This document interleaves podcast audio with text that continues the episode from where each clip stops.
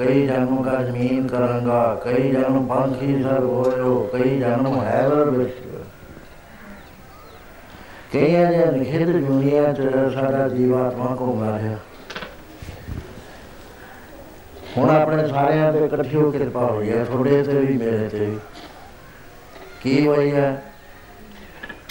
ਮੇਰੇ ਗ੍ਰੀਸ਼ ਮਿਲਣ ਕੀ ਵਧੀਆ ਚਰੰਗਾਲੇ ਦੇਸ਼ ਹੈ ਇਹ ਪੰਜਾਂ ਤਤਾਂ ਦੀ ਬਣੀ ਹੋਈ ਦੇ ਜਿਹਨੂੰ ਮਾਨਸ ਦੇ ਆਖਦੇ ਨੇ, ਉਹ ਸਾਨੂੰ ਹੁਣ ਪ੍ਰਾਪਤ ਹੋਈ ਹੈ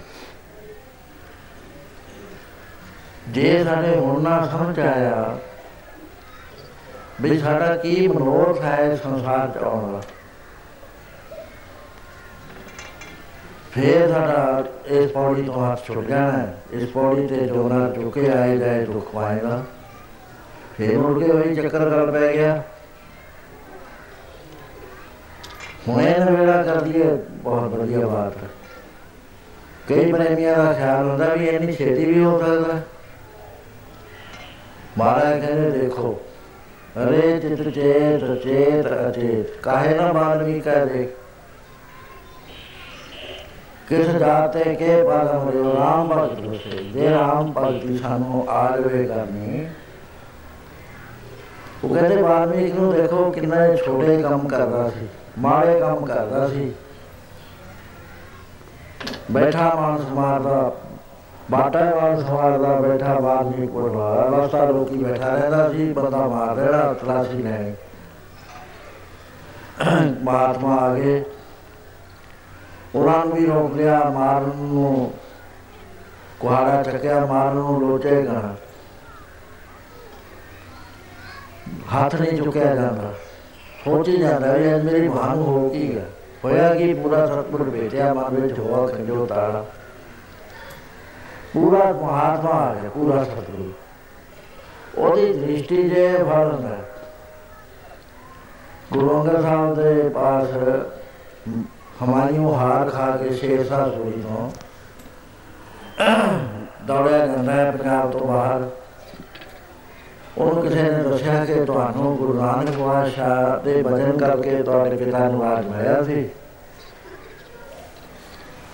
ਉਹਨਾਂ ਦੇ ਕੋਲ ਜਾ ਕੇ ਤੁਸੀਂ ਭਜਨ ਕਰੋ ਵੀ ਮੈਂ ਤਾਂ ਹਾਰ ਚੱਲਿਆ। ਜੈ ਹੋ ਨਿਮਰਤਾ। ਗੁਰੂ ਅੰਗਦ ਸਾਹਿਬ ਦੇ ਪਾਸ ਆ ਗਿਆ ਖਡੂਰ ਸਾਹਿਬ। ਉਹ ਬੜੀ ਆਕੜ ਹੈ ਕਿ ਮੈਂ ਬਾਦਸ਼ਾਹ ਮੈਂ ਹਿੰਦੁਸਤਾਨ ਦਾ ਬਾਦਸ਼ਾਹ ਸੀ। ਕੀ ਹੋ ਗਿਆ ਜੇ ਇੱਕ ਲੜਾਈ ਵਿੱਚ ਹਾਰ ਗਿਆ? ਕੋਲ ਆ ਗਿਆ। ਗੁਰੂ ਮਹਾਰਾਜ ਨੇ ਧਿਆਨ ਨਾ ਦਿੱਤਾ। ਇਹ ਕੋਈ ਜ਼ਰੂਰੀ ਨਹੀਂ ਹੁੰਦਾ ਵੀ ਸੰਤ ਹਰੇਕ ਦਾ ਧਿਆਨ ਦੇਣ। ਦੁਨੀਆ ਨੂੰ ਹੁੰਦਾ, ਸੰਤ ਨੂੰ ਨਹੀਂ ਹੁੰਦਾ, ਸੰਤ ਆਪਣੇ ਰੰਗ ਚ ਹੁੰਦਾ। ਪਤਾ ਨਹੀਂ ਕਿਹੜੇ ਰੰਗ ਚ ਹੋਵੇ ਧਿਆਨ ਦੇਵੇ, ਨਾ ਦੇਵੇ। ਇਹ ਵੀ ਹੈ ਉਹਦੇ ਵਿੱਚ ਮਾਨ ਹੁੰਦਾ ਹੈ ਉਹਦੇ ਵਿੱਚ ਕੋਈ ਐਸੀ ਸ਼ਕਤੀ ਹੁੰਦੀ ਹੈ ਜਾਂ ਕਾ ਕਹਿਆ ਦਰਗਾ ਚੜਾ ਸੋ ਕਿਸ ਕੋ ਨਜ਼ਰ ਲੈ ਆਵੇ ਤਲ ਜਿਹਦਾ ਕਿਹਾ ਹੋਇਆ ਦਰਗਾਹ ਮੰਨ ਜਾਂਦੀ ਹੈ ਤਾਂ ਰਾਜਾ ਵੀ ਮੰਨ ਜਾਂਦਾ ਹੈ ਲੇਖ ਲਿਖਣ ਵਾਲੇ ਵੀ ਮੰਨ ਮੰਨ ਜਾਂਦੇ ਨੇ ਕਾਲ ਦਾ ਦੇਵਤਾ ਵੀ ਮੰਨ ਜਾਂਦਾ ਹੈ ਉਹ ਕਿਉਂ ਨਹੀਂ ਥੱਲੇ ਲਿਆਉਂਦਾ? ਉਹਦਾ ਆਪਣੀ ਮੌਜ ਵਿੱਚ ਕੋਈ ਜ਼ਰੂਰੀ ਨਹੀਂ ਵੀ ਉਹ ਕਿਸੇ ਜ਼ਰੂਰ ਉਹਨਾਂ ਦੀ ਆਦਰ ਸਤਿਕਾਰ ਕਰੇ ਬਾਦਸ਼ਾਹ ਹੈ। ਇਹ ਵੀ ਉਹਦਾ ਨਤੀਜਾ ਇਹ ਹੁੰਦਾ ਕਿ ਬੜਾ ਭਵਾਨੀ ਹੈ। ਉਹਨੇ ਆਪਣੇ ਸਵੈਮਾਨ ਚੰਦਾ ਕਿਉਂਕਿ ਉਹਨੂੰ ਲੋੜ ਨਹੀਂ ਕਿਸੇ ਚੀਜ਼ ਦੀ, ਕਿਸੇ ਤੋਂ ਵੀ ਲੋੜ ਨਹੀਂ। ਨਾ ਉਪਮਾ ਦੀ ਲੋੜ ਹੈ, ਨਾ ਉਹਨੇ ਵੋਟਾਂ ਲੈਣੀਆਂ ਵੀ ਬੰਦਿਆਂ ਦੀ ਲੋੜ ਹੈ, ਨਾ ਡੇਰੇ ਚਲਾਉਣ ਦੀ ਲੋੜ ਹੈ। ਉਹ ਹੋਰੇ ਤਰ੍ਹਾਂ ਹੁੰਦਾ, ਸੰਤਾਂ ਦਾ ਸੁਭਾਅ, ਬੇਪਰਵਾਹ ਸੁਭਾਅ ਹੁੰਦਾ ਜਿਹਦੇ ਬਾਰੇ ਐਸਾ ਮਹਾਰਾਜ ਫਰਮਾਨ ਕਰਦੇ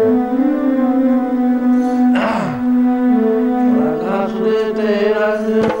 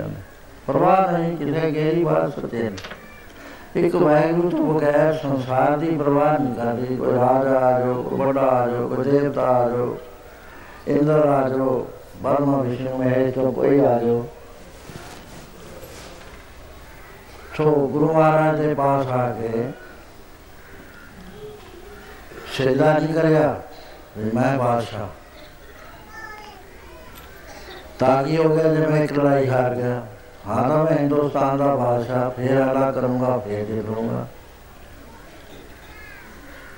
ਉਹ ਜਿਵੇਂ ਆਕੜਿਆ ਖੜਿਆ ਰਿਹਾ ਨੀਵੇਂ ਥਾਂ ਨੂੰ ਤਾਂ ਪਾਣੀ ਚਲੇ ਜਾਂਦਾ, ਉੱਚੇ ਥਾਂ ਨੂੰ ਨਹੀਂ ਚਲੇ ਚੜਦਾ ਫਰੀਦਾ ਕਰ ਜਨਾ ਬੜਿਆਈਆਂ ਤਾਂ ਜੋ ਨ ਆਗਾ, ਖਾਲੀ ਚਲੇ ਤਨੀ ਸੋ ਟਿਪੇ ਨਹੀਂ ਹੋਇਆ। ਉੱਚਿਆਂ ਟੀਲਿਆਂ ਦੇ ਉੱਤੇ ਪਾਣੀ ਨਹੀਂ ਠਹਿਰਦਾ, ਨੀਵੇਂ ਹਿਰਦਿਆਂ ਦੇ ਅੰਦਰ ਪਾਣੀ ਸ਼ਾਦਾ ਦਾ ਠਹਿਰ ਜਾਂਦਾ ਉਸ ਵੇਲੇ 15 ਮਿੰਟ ਤੋਂ ਬਾਅਦ ਉਹਨੇ ਕਿਹਾ ਕਮਾਲ ਹੈ ਇਹ ਦਰਵੇਸ਼ ਕਹਿ ਗਿਆ ਗਿਆ। ਇਹ ਮੈਨੂੰ ਪੁੱਛਦਾ ਨਹੀਂ ਸ਼ਾਹੀ ਪੋਸ਼ਾਕ ਮੇਰੇ ਪਹਿਨੀ ਹੋਈ ਹੈ, ਮੇਰੇ ਨਾਲ ਕਿੰਨੇ ਸੂਰਬੀਰ ਬਾਹਰ ਖੜੇ ਨੇ? ਸਭ ਕੁਝ ਜਾਣਦਾ ਹੈ, ਪਤਾ ਹੈ ਇਹਨੂੰ ਮੈਂ ਕੌਣ ਹਾਂ ਮੈਨੂੰ ਦੇਖਿਆ ਤੱਕ ਨਹੀਂ ਆਉਂਦੇ ਨਿਗਾਹ ਪਰ। ਐਨਾ ਕ੍ਰੋਧਿਤ ਹੋਇਆ ਕਿ ਮੈਂ ਹੁਣੇ ਹੀ ਸੀਸ ਉਤਾਰ ਦੇਣਾ ਉਸ ਵੇਲੇ ਤਲਵਾਰ ਦੇ ਮੁੱਠੇ ਦੇ ਹੱਥ ਚਲੇ ਗਏ ਨਾ ਮਾ ਇਧਰ ਨੂੰ ਹਿਲਦੀ ਹੈ, ਨਾ ਇਧਰ ਨੂੰ ਹਿਲਦੀ ਹੈ, ਨਾ ਤਲਵਾਰ ਕੱਢ ਹੁੰਦੀ ਹੈ। ਦੋ ਤਿੰਨ ਮਿੰਟ ਪਤਾ ਲੱਗ ਗਿਆ ਵੀ ਹੈ, ਮੈਂ ਤਾਂ ਇਹਦੇ ਮੂਰੇ ਕੁਛ ਵੀ ਨਹੀਂ ਹੈ ਤੇ ਮੈਨੂੰ ਜੜ ਬਣਾ ਦਿੱਤਾ। ਮੇਰੀ ਤਾਂ ਤਾਕਤ ਕੋਈ ਨਹੀਂ ਹੈ ਇਹਦੇ ਮੂਰੇ ਕਿਦਾ ਮੈਂ ਭਗਵਾਨ ਕਰਿਆ ਆਪਣੇ ਮਨ ਦੇ ਅੰਦਰ, ਮੈਂ ਮਿਲਿਆ ਨਹੀਂ ਸੀ ਕਦੇ ਪੀਰਾਂ ਫਕੀਰਾਂ ਨੂੰ, ਮੈਨੂੰ ਖੁਸ਼ਾਮਦੀ ਲੋਕ ਮਿਲਦੇ ਰਹੇ, ਮੇਰੇ ਅੱਗੇ ਝੁਕੇ ਰਹੇ ਨੇ। ਇਹਨਾਂ ਦੀ ਗਤੀ ਦਾ ਮੈਨੂੰ ਨਹੀਂ ਸੀ ਪਤਾ। ਉਸ ਵੇਲੇ ਜਦ ਕੋਈ ਵੀ ਬਸਣਾ ਚੱਲਿਆ, ਕਹਿਣ ਲੱਗਾ ਦਰਵੇਸ਼ ਸਾਈ ਮੈਂ ਆਪਣੇ ਚਰਨਾ ਚਾਹਿਆ ਸੀ। ਮਹਾਰਾਜ ਕਹਿੰਦੇ, ਦਰਬਾਰ ਚਲਾਉਣ ਵਾਸਤੇ ਸ਼ੇਰ ਸਾਹਿਬ ਸੂਰੀ ਦੇ ਖਿਲਾਫ ਨਹੀਂ ਦਰਬਾਰ ਚਲੀ। ਤੇ ਆ ਕੇ ਤੂੰ ਦਰਵੇਸ਼ਾਂ ਦੇ ਉੱਤੇ ਦਰਬਾਰ ਚਲਾਉਣਾ ਕੀ ਜਾਣਾ ਮਹਾਰਾਜ, ਮੈਂ ਜੁੱਧ ਹਾਰਿਆ ਹੈ ਗੁਰੂ ਨਾਨਕ ਸਾਹਿਬ ਦਾ ਬਚਨ ਸੀ ਕਿ ਪੁਸ਼ਤਦਾਰ ਪੁਸ਼ਤ ਤੁਹਾਡੀ ਬਾਦਸ਼ਾਹੀ ਚਲੇਗੀ, ਜਿੰਨੀ ਦੇਰ ਤੱਕ ਤੁਸੀਂ ਨੇਕ ਕਰਮ ਕਰੋਗੇ। ਕਹਿੰਦੇ ਉਹਨਾਂ ਤਾਂ ਹੁਣੇ ਹੀ ਦਿਖਾਤਾ ਨੇਕ ਕਰਮ।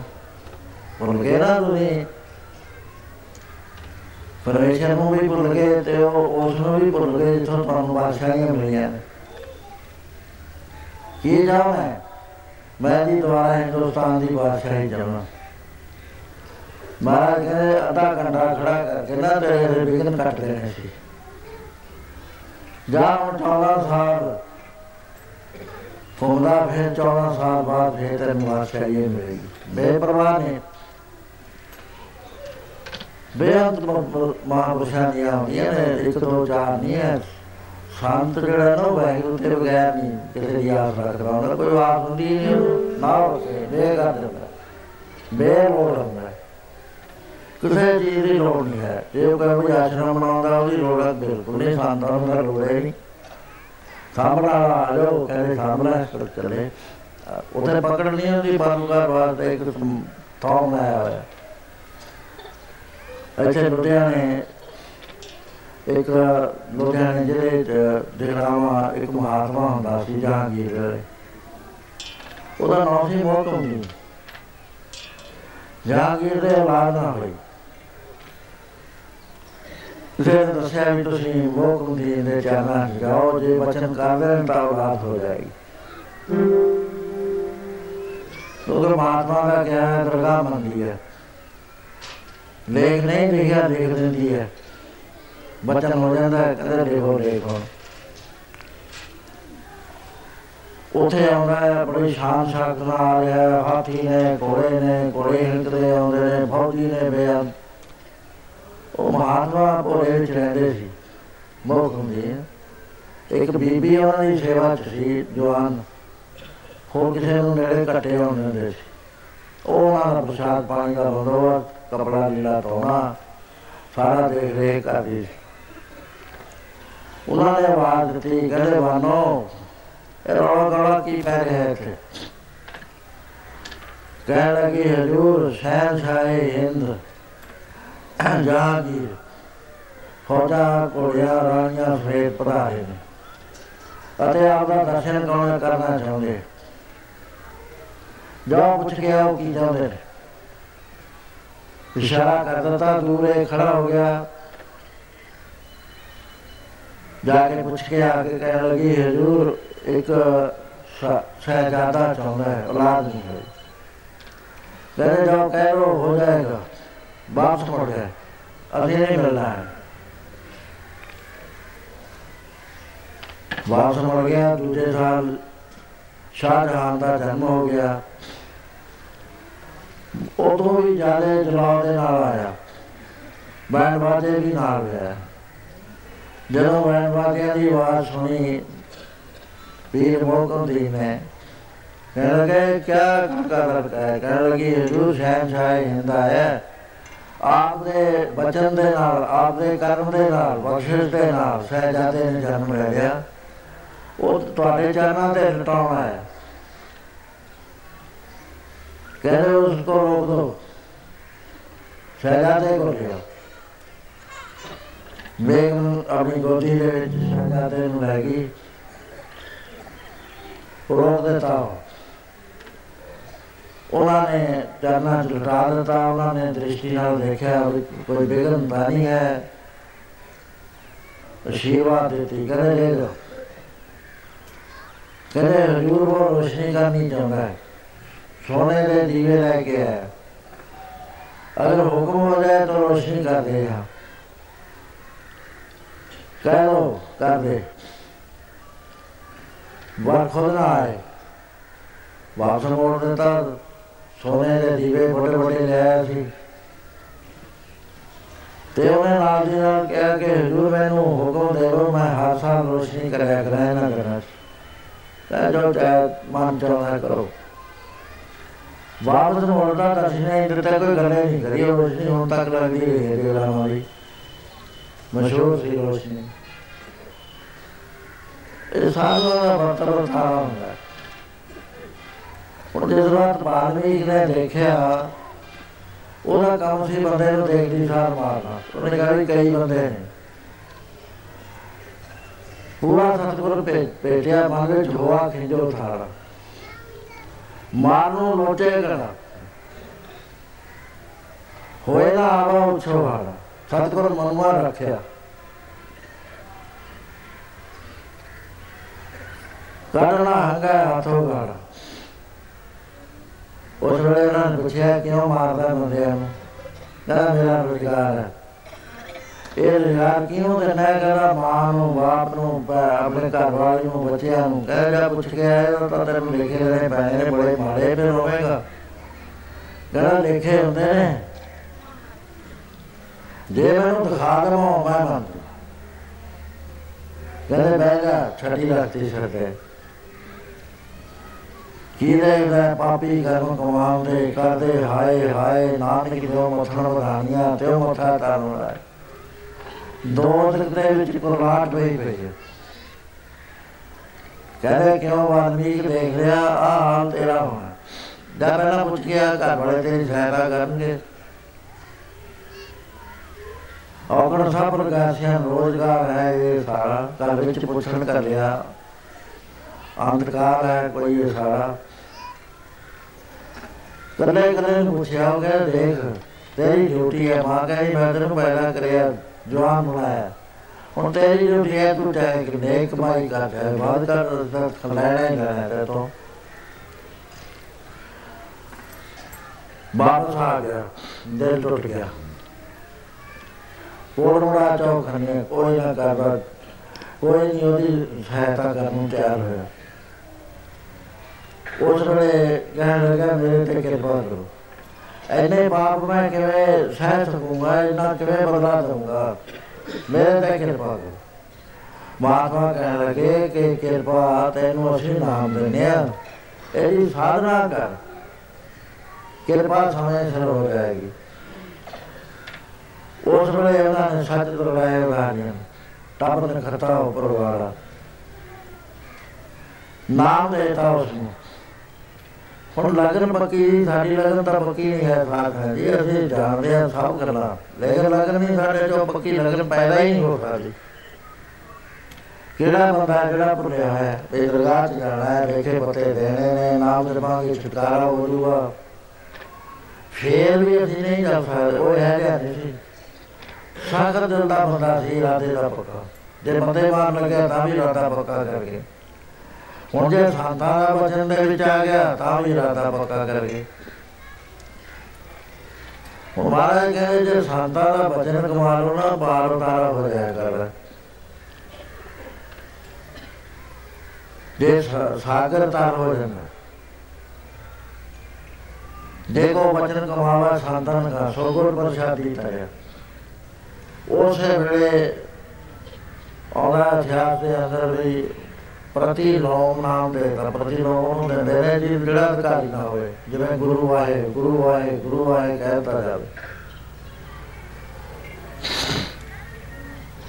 ਉਸਨੇ ਇਸ ਨਾਮ ਨੂੰ ਜਪਿਆ। 14 ਸਾਲ ਬਾਅਦ ਆਏ। ਦੇਖਿਆ ਤਾਂ ਸਮਾਧੀ ਲੱਗੀ ਹੋਈ ਹੈ। ਆਲੇ ਦਾਲੇ ਪੱਤੇ ਜਮਾ ਹੋ ਗਏ, ਪੱਤਿਆਂ ਤੇ ਮਿੱਟੀ ਆ ਗਈ। ਤੇ ਉਹਦੇ ਬਾਅਦ ਸਿਉਂਕ ਚੜਨੀ ਸ਼ੁਰੂ ਹੋ ਗਈ। ਵਿੱਚੋਂ ਕੱਢਿਆ ਸੁਜੀਤ ਕੀਤਾ ਤਾਂ ਉਸ ਵੇਲੇ ਉਸ ਨੂੰ ਤੱਤਵ ਦਾ ਗਿਆਨ ਦਿੱਤਾ। ਉਹ ਗਿਆਨ ਜਿਹੜਾ ਸਾਨੂੰ ਪ੍ਰਾਪਤ ਨਹੀਂ ਹੁੰਦਾ ਪ੍ਰਾਪਤ ਤਾਂ ਹੁੰਦਾ ਜਿਸ ਨੂੰ ਦਿਆਲ ਹੋਵੇ ਮੇਰਾ ਸਵਾਮੀ ਤੇ ਇਸ ਗੁਰ ਸਿੱਖ ਗੁਰੂ ਉਪਦੇਸ਼ ਸੁਣਾਵੇ। ਅਸੀਂ ਮੰਤਰ ਤਾਂ ਲੈ ਲੈਣੇ ਆ ਬੱਜ ਪਿਆਰਿਆਂ ਤੋਂ। ਪਰ ਜੋ ਪਰਮ ਗਿਆਨ ਅੰਮ੍ਰਿਤ ਵਾਲੀ ਸਾਨੂੰ ਪ੍ਰਾਪਤ ਨਹੀਂ ਹੁੰਦੀ ਕਿਉਂ ਲੋਕ ਕਰਨੀ ਕਮਾਈ ਤੋਂ ਬਾਅਦ ਪ੍ਰਾਪਤ ਹੋਇਆ ਕਰਦਾ। ਸੋ ਇਸ ਤਰ੍ਹਾਂ ਦੇ ਨਾਲ ਸਾਥ ਹੈ ਜੀ ਮੈਂ ਬੇਨਤੀ ਕਰੀ ਸੀ ਵੀ ਜੇ ਸਾਡਾ ਇਰਾਦਾ ਪੱਕਾ ਹੋਵੇ, ਅਸੀਂ ਹੁਣ ਵੀ ਕਰ ਸਕਦੇ ਹਾਂ। ਜਿਹੜੀ ਲਾਗੀ ਜੋ ਵੀ ਚੀਜ਼ ਹੋ ਗਈ ਥੀ ਆਗੇ ਸਮਝ ਚਲੋ ਨਾ ਰਾਲਾ ਜੋ ਵੀ ਚੀਜ਼ ਹੋ ਗਈ ਜਿਹੜਾ ਬੀਤਣਾ ਸੀ ਬੀਤ ਗਿਆ। ਹੁਣ ਇਹਦੇ ਵਿੱਚ ਇਹ ਸਵਾਲ ਆਉਂਦਾ ਹੈ ਵੀ ਇੱਕ ਤਾਂ ਬਚਪਨ ਤੋਂ ਹੀ ਖੇਤੀ ਕਰ ਰਿਹਾ ਹੈ। ਕਾਰੋਬਾਰ ਕਰ ਰਿਹਾ ਹੈ ਬਿਜ਼ਨਸ ਕਰ ਰਿਹਾ ਹੈ ਟਰੱਕ ਚੱਲਦੇ ਨੇ ਹੋ ਰਹਾ ਉਹ ਬੇਅੰਤ ਤਾਂ ਨਹੀਂ ਹੋ ਗਿਆ। ਇੱਕ ਅੱਜ ਲਾ ਕੇ ਤਾਂ ਨਹੀਂ ਹੋਣਾ ਚਾਹੁੰਦਾ ਵੀ ਪਤਾ ਨਹੀਂ ਬਣਦਾ ਨਾਮ ਦੇ ਰਸਤੇ 'ਚ ਇਹ ਗੱਲ ਨਹੀਂ ਆਉਂਦੀ। ਨਾਮ ਦੇ ਵਿੱਚ ਤਾਂ ਆਉਂਦੀ ਹੈ ਵੀ ਤੁਹਾਡੇ ਅੰਦਰਲੇ ਪਾਸੇ ਲਗਨ ਕਿੰਨੀ ਹੈ, ਕਿੰਨੀ ਤੁਹਾਡੇ ਅੰਦਰ ਸ਼ਰਧਾ ਹੈ। ਕਿੰਨੇ ਪਿਆਰ ਦੇ ਨਾਲ ਤੁਸੀਂ ਇਸ ਪਾਸੇ ਲੱਗ ਸਕਦੇ ਹੋ, ਕਿੰਨਾ ਬੈਰਾਗ ਹੈ, ਉਹਨੇ ਤੁਹਾਨੂੰ ਚੜਾ ਦੇਣਾ ਟਾਈਮ ਟਾਈਮ ਫੈਕਟਰ ਨਹੀਂ ਹੈ ਭਜਨ ਦੇ ਵਿੱਚ। ਨਾ ਹੋਵੇ ਸੈਂਕੜੇ ਸਾਲ ਵੀ ਕਰੀ ਜਾਂਦਾ ਸੈਂਕੜੇ ਜਨਮ ਵੀ ਕਰੀ ਜਾਂਦਾ। ਲੰਘਣਾ ਹੁੰਦਾ ਇੱਕ ਜਨਮ ਚ ਮਾਰਾ ਕੇ ਦੇਖ ਲੈ ਬਾਲ ਦੇਖ ਲਓ। ਕੇ ਜਾਤੇ ਕੇ ਬਾਲਾ ਹੋਇਆ ਕਿੰਨਾ ਹੋਇਆ। ਬਾਣਵਾ ਨੇ ਯਾਦ ਕਰਿਆ ਲਾਸ ਕੋਈ ਸਰਮਾ ਪਾਦੇ ਜੋ ਤੋਂ ਬਾਅਦ ਜਦ ਜਗ ਕਰ ਰਹੇ ਸੀ ਬਾਸ ਤੇ ਸੰਗ ਬੰਤਾ ਜਦ ਉਹਨਾਂ ਦੇ ਇਸ ਤਰ੍ਹਾਂ ਹੀ ਹੁੰਦਾ, ਹੁਣ ਸਾਡੇ ਕਾਜੋ ਦੇ ਵਿੱਚ ਆ ਗਏ ਨਾ ਕਿਸੇ ਦੀ ਇਹਦਾ ਦਾ ਵਿਸ਼ਵਾਸ ਹੁੰਦਾ ਵੀ ਖੰਡ ਪਾਠ ਕਰਿਆ ਪਹਿਲਾਂ ਖੰਡ ਪਾਠ ਕਰਨ ਵੇਲੇ ਨਾਰੀਅਲ ਦੇ ਵਿੱਚੋਂ ਸਵਾਲ ਹੀ ਨਿਕਲਦੀ ਹੁੰਦੀ। ਹੁਣ ਇਹ ਗੱਲਾਂ ਦਾ ਹੈ ਨਹੀਂ ਕਿਉਂਕਿ ਐਸਾ ਹੀ ਹੈ ਸੰਸਾਰ ਦੇ ਵਿੱਚ। ਸ਼ਰਧਾ ਘਟੀ ਹੋਈ ਹੈ ਬਰਾਸਨ ਬਣ ਗਈ। ਉਹ ਜਿਸ ਵਾਰ ਸਾਥ ਨੂੰ ਦੇ ਜਗ ਸੰਪੂਰਨ ਹੋ ਗਿਆ। ਕ੍ਰਿਸ਼ਨ ਮਹਾਰਾਜ ਨੇ ਕਿਹਾ ਵੀ ਮੈਂ ਦੋ ਡਿਊਟੀਆਂ ਦਊਂਗਾ, ਇੱਕ ਤਾਂ ਮੈਂ ਸੰਤਾਂ ਦੀ ਸੇਵਾ ਕਰਨੀ ਹੈ ਚਰਨ ਧੋ ਕੇ ਇੱਕ ਮੈਂ ਝੂਠੀਆਂ ਪਤਾ ਚੱਕਣੀਆਂ ਉਸ ਨੇ ਉਹਨਾਂ ਨੇ ਡਿਊਟੀ ਦਿੱਤੀ, ਫੇਰ ਨਾ ਵੱਜਿਆ ਸਨ। ਕਹਿਣ ਲੱਗੇ, ਮਹਾਰਾਜ, ਤੁਸੀਂ 16 ਕਰਾ ਸੰਪੂਰਨ ਦੁਆਪਰ ਯੁਗ ਦੇ ਅਵਤਾਰ ਤੇ ਨਾ ਜਗ ਸੰਪੂਰਨ ਨਾ ਹੋਇਆ ਕ੍ਰਿਸ਼ਨ ਮਹਾਰਾਜ ਕਹਿਣ ਲੱਗੇ ਇੱਕ ਮਹਾਤਮਾ ਨੂੰ ਤੁਸੀਂ ਨਿਮੰਤਰਣ ਨਹੀਂ ਦਿੱਤਾ ਤੁਸੀਂ ਜਾਤ ਪਾਤ ਦੇ ਝਗੜੇ 'ਚ ਪੈ ਗਏ ਮਹਾਤਮਾ ਦੀ ਆਤਮਾ ਦੀ ਕੋਈ ਜਾਤ ਨਹੀਂ ਹੋਇਆ ਕਰਦੀ ਆਤਮਾ ਵੈਗੁਰੂ ਦੀ ਅੰਸ਼ ਹੁੰਦੀ ਹੈ ਜੀਵ ਆਤਮਾ ਮਹਾਰਾਜ ਸਾਨੂੰ ਦੱਸੋ ਕਿੱਥੇ ਨੇ ਕਹਿਣ ਲੱਗੇ ਜਮਨਾ ਦੇ ਕਿਨਾਰੇ ਬੈਠੇ ਨੇ ਫਲਾਣੇ ਥਾਂ ਤੇ, ਕਿਰਤ ਕਰਦੇ ਨੇ, ਛੱਜ ਬਣਾ ਰਹੇ ਨੇ। ਉਹਨਾਂ ਦਾ ਪਤਾ ਉਹਨਾਂ ਦੇ ਸਮਾਜ ਨੂੰ ਵੀ ਹੈ ਨਹੀਂ। ਲੇਕਿਨ ਦਰਗਾਹ ਦੇ ਵਿੱਚ ਉਹ ਸੂਰਜ ਚੰਦਰਮਾ ਵਾਂਗੂ ਚਮਕ ਰਿਹਾ ਜਾਓ ਉਹਨੂੰ ਲੈ ਕੇ ਆਓ। ਉੱਥੇ ਬਾਰੀ ਬਾਰੀ ਬੱਚੇ ਭਰਾ ਜਾਂਦੇ ਨੇ।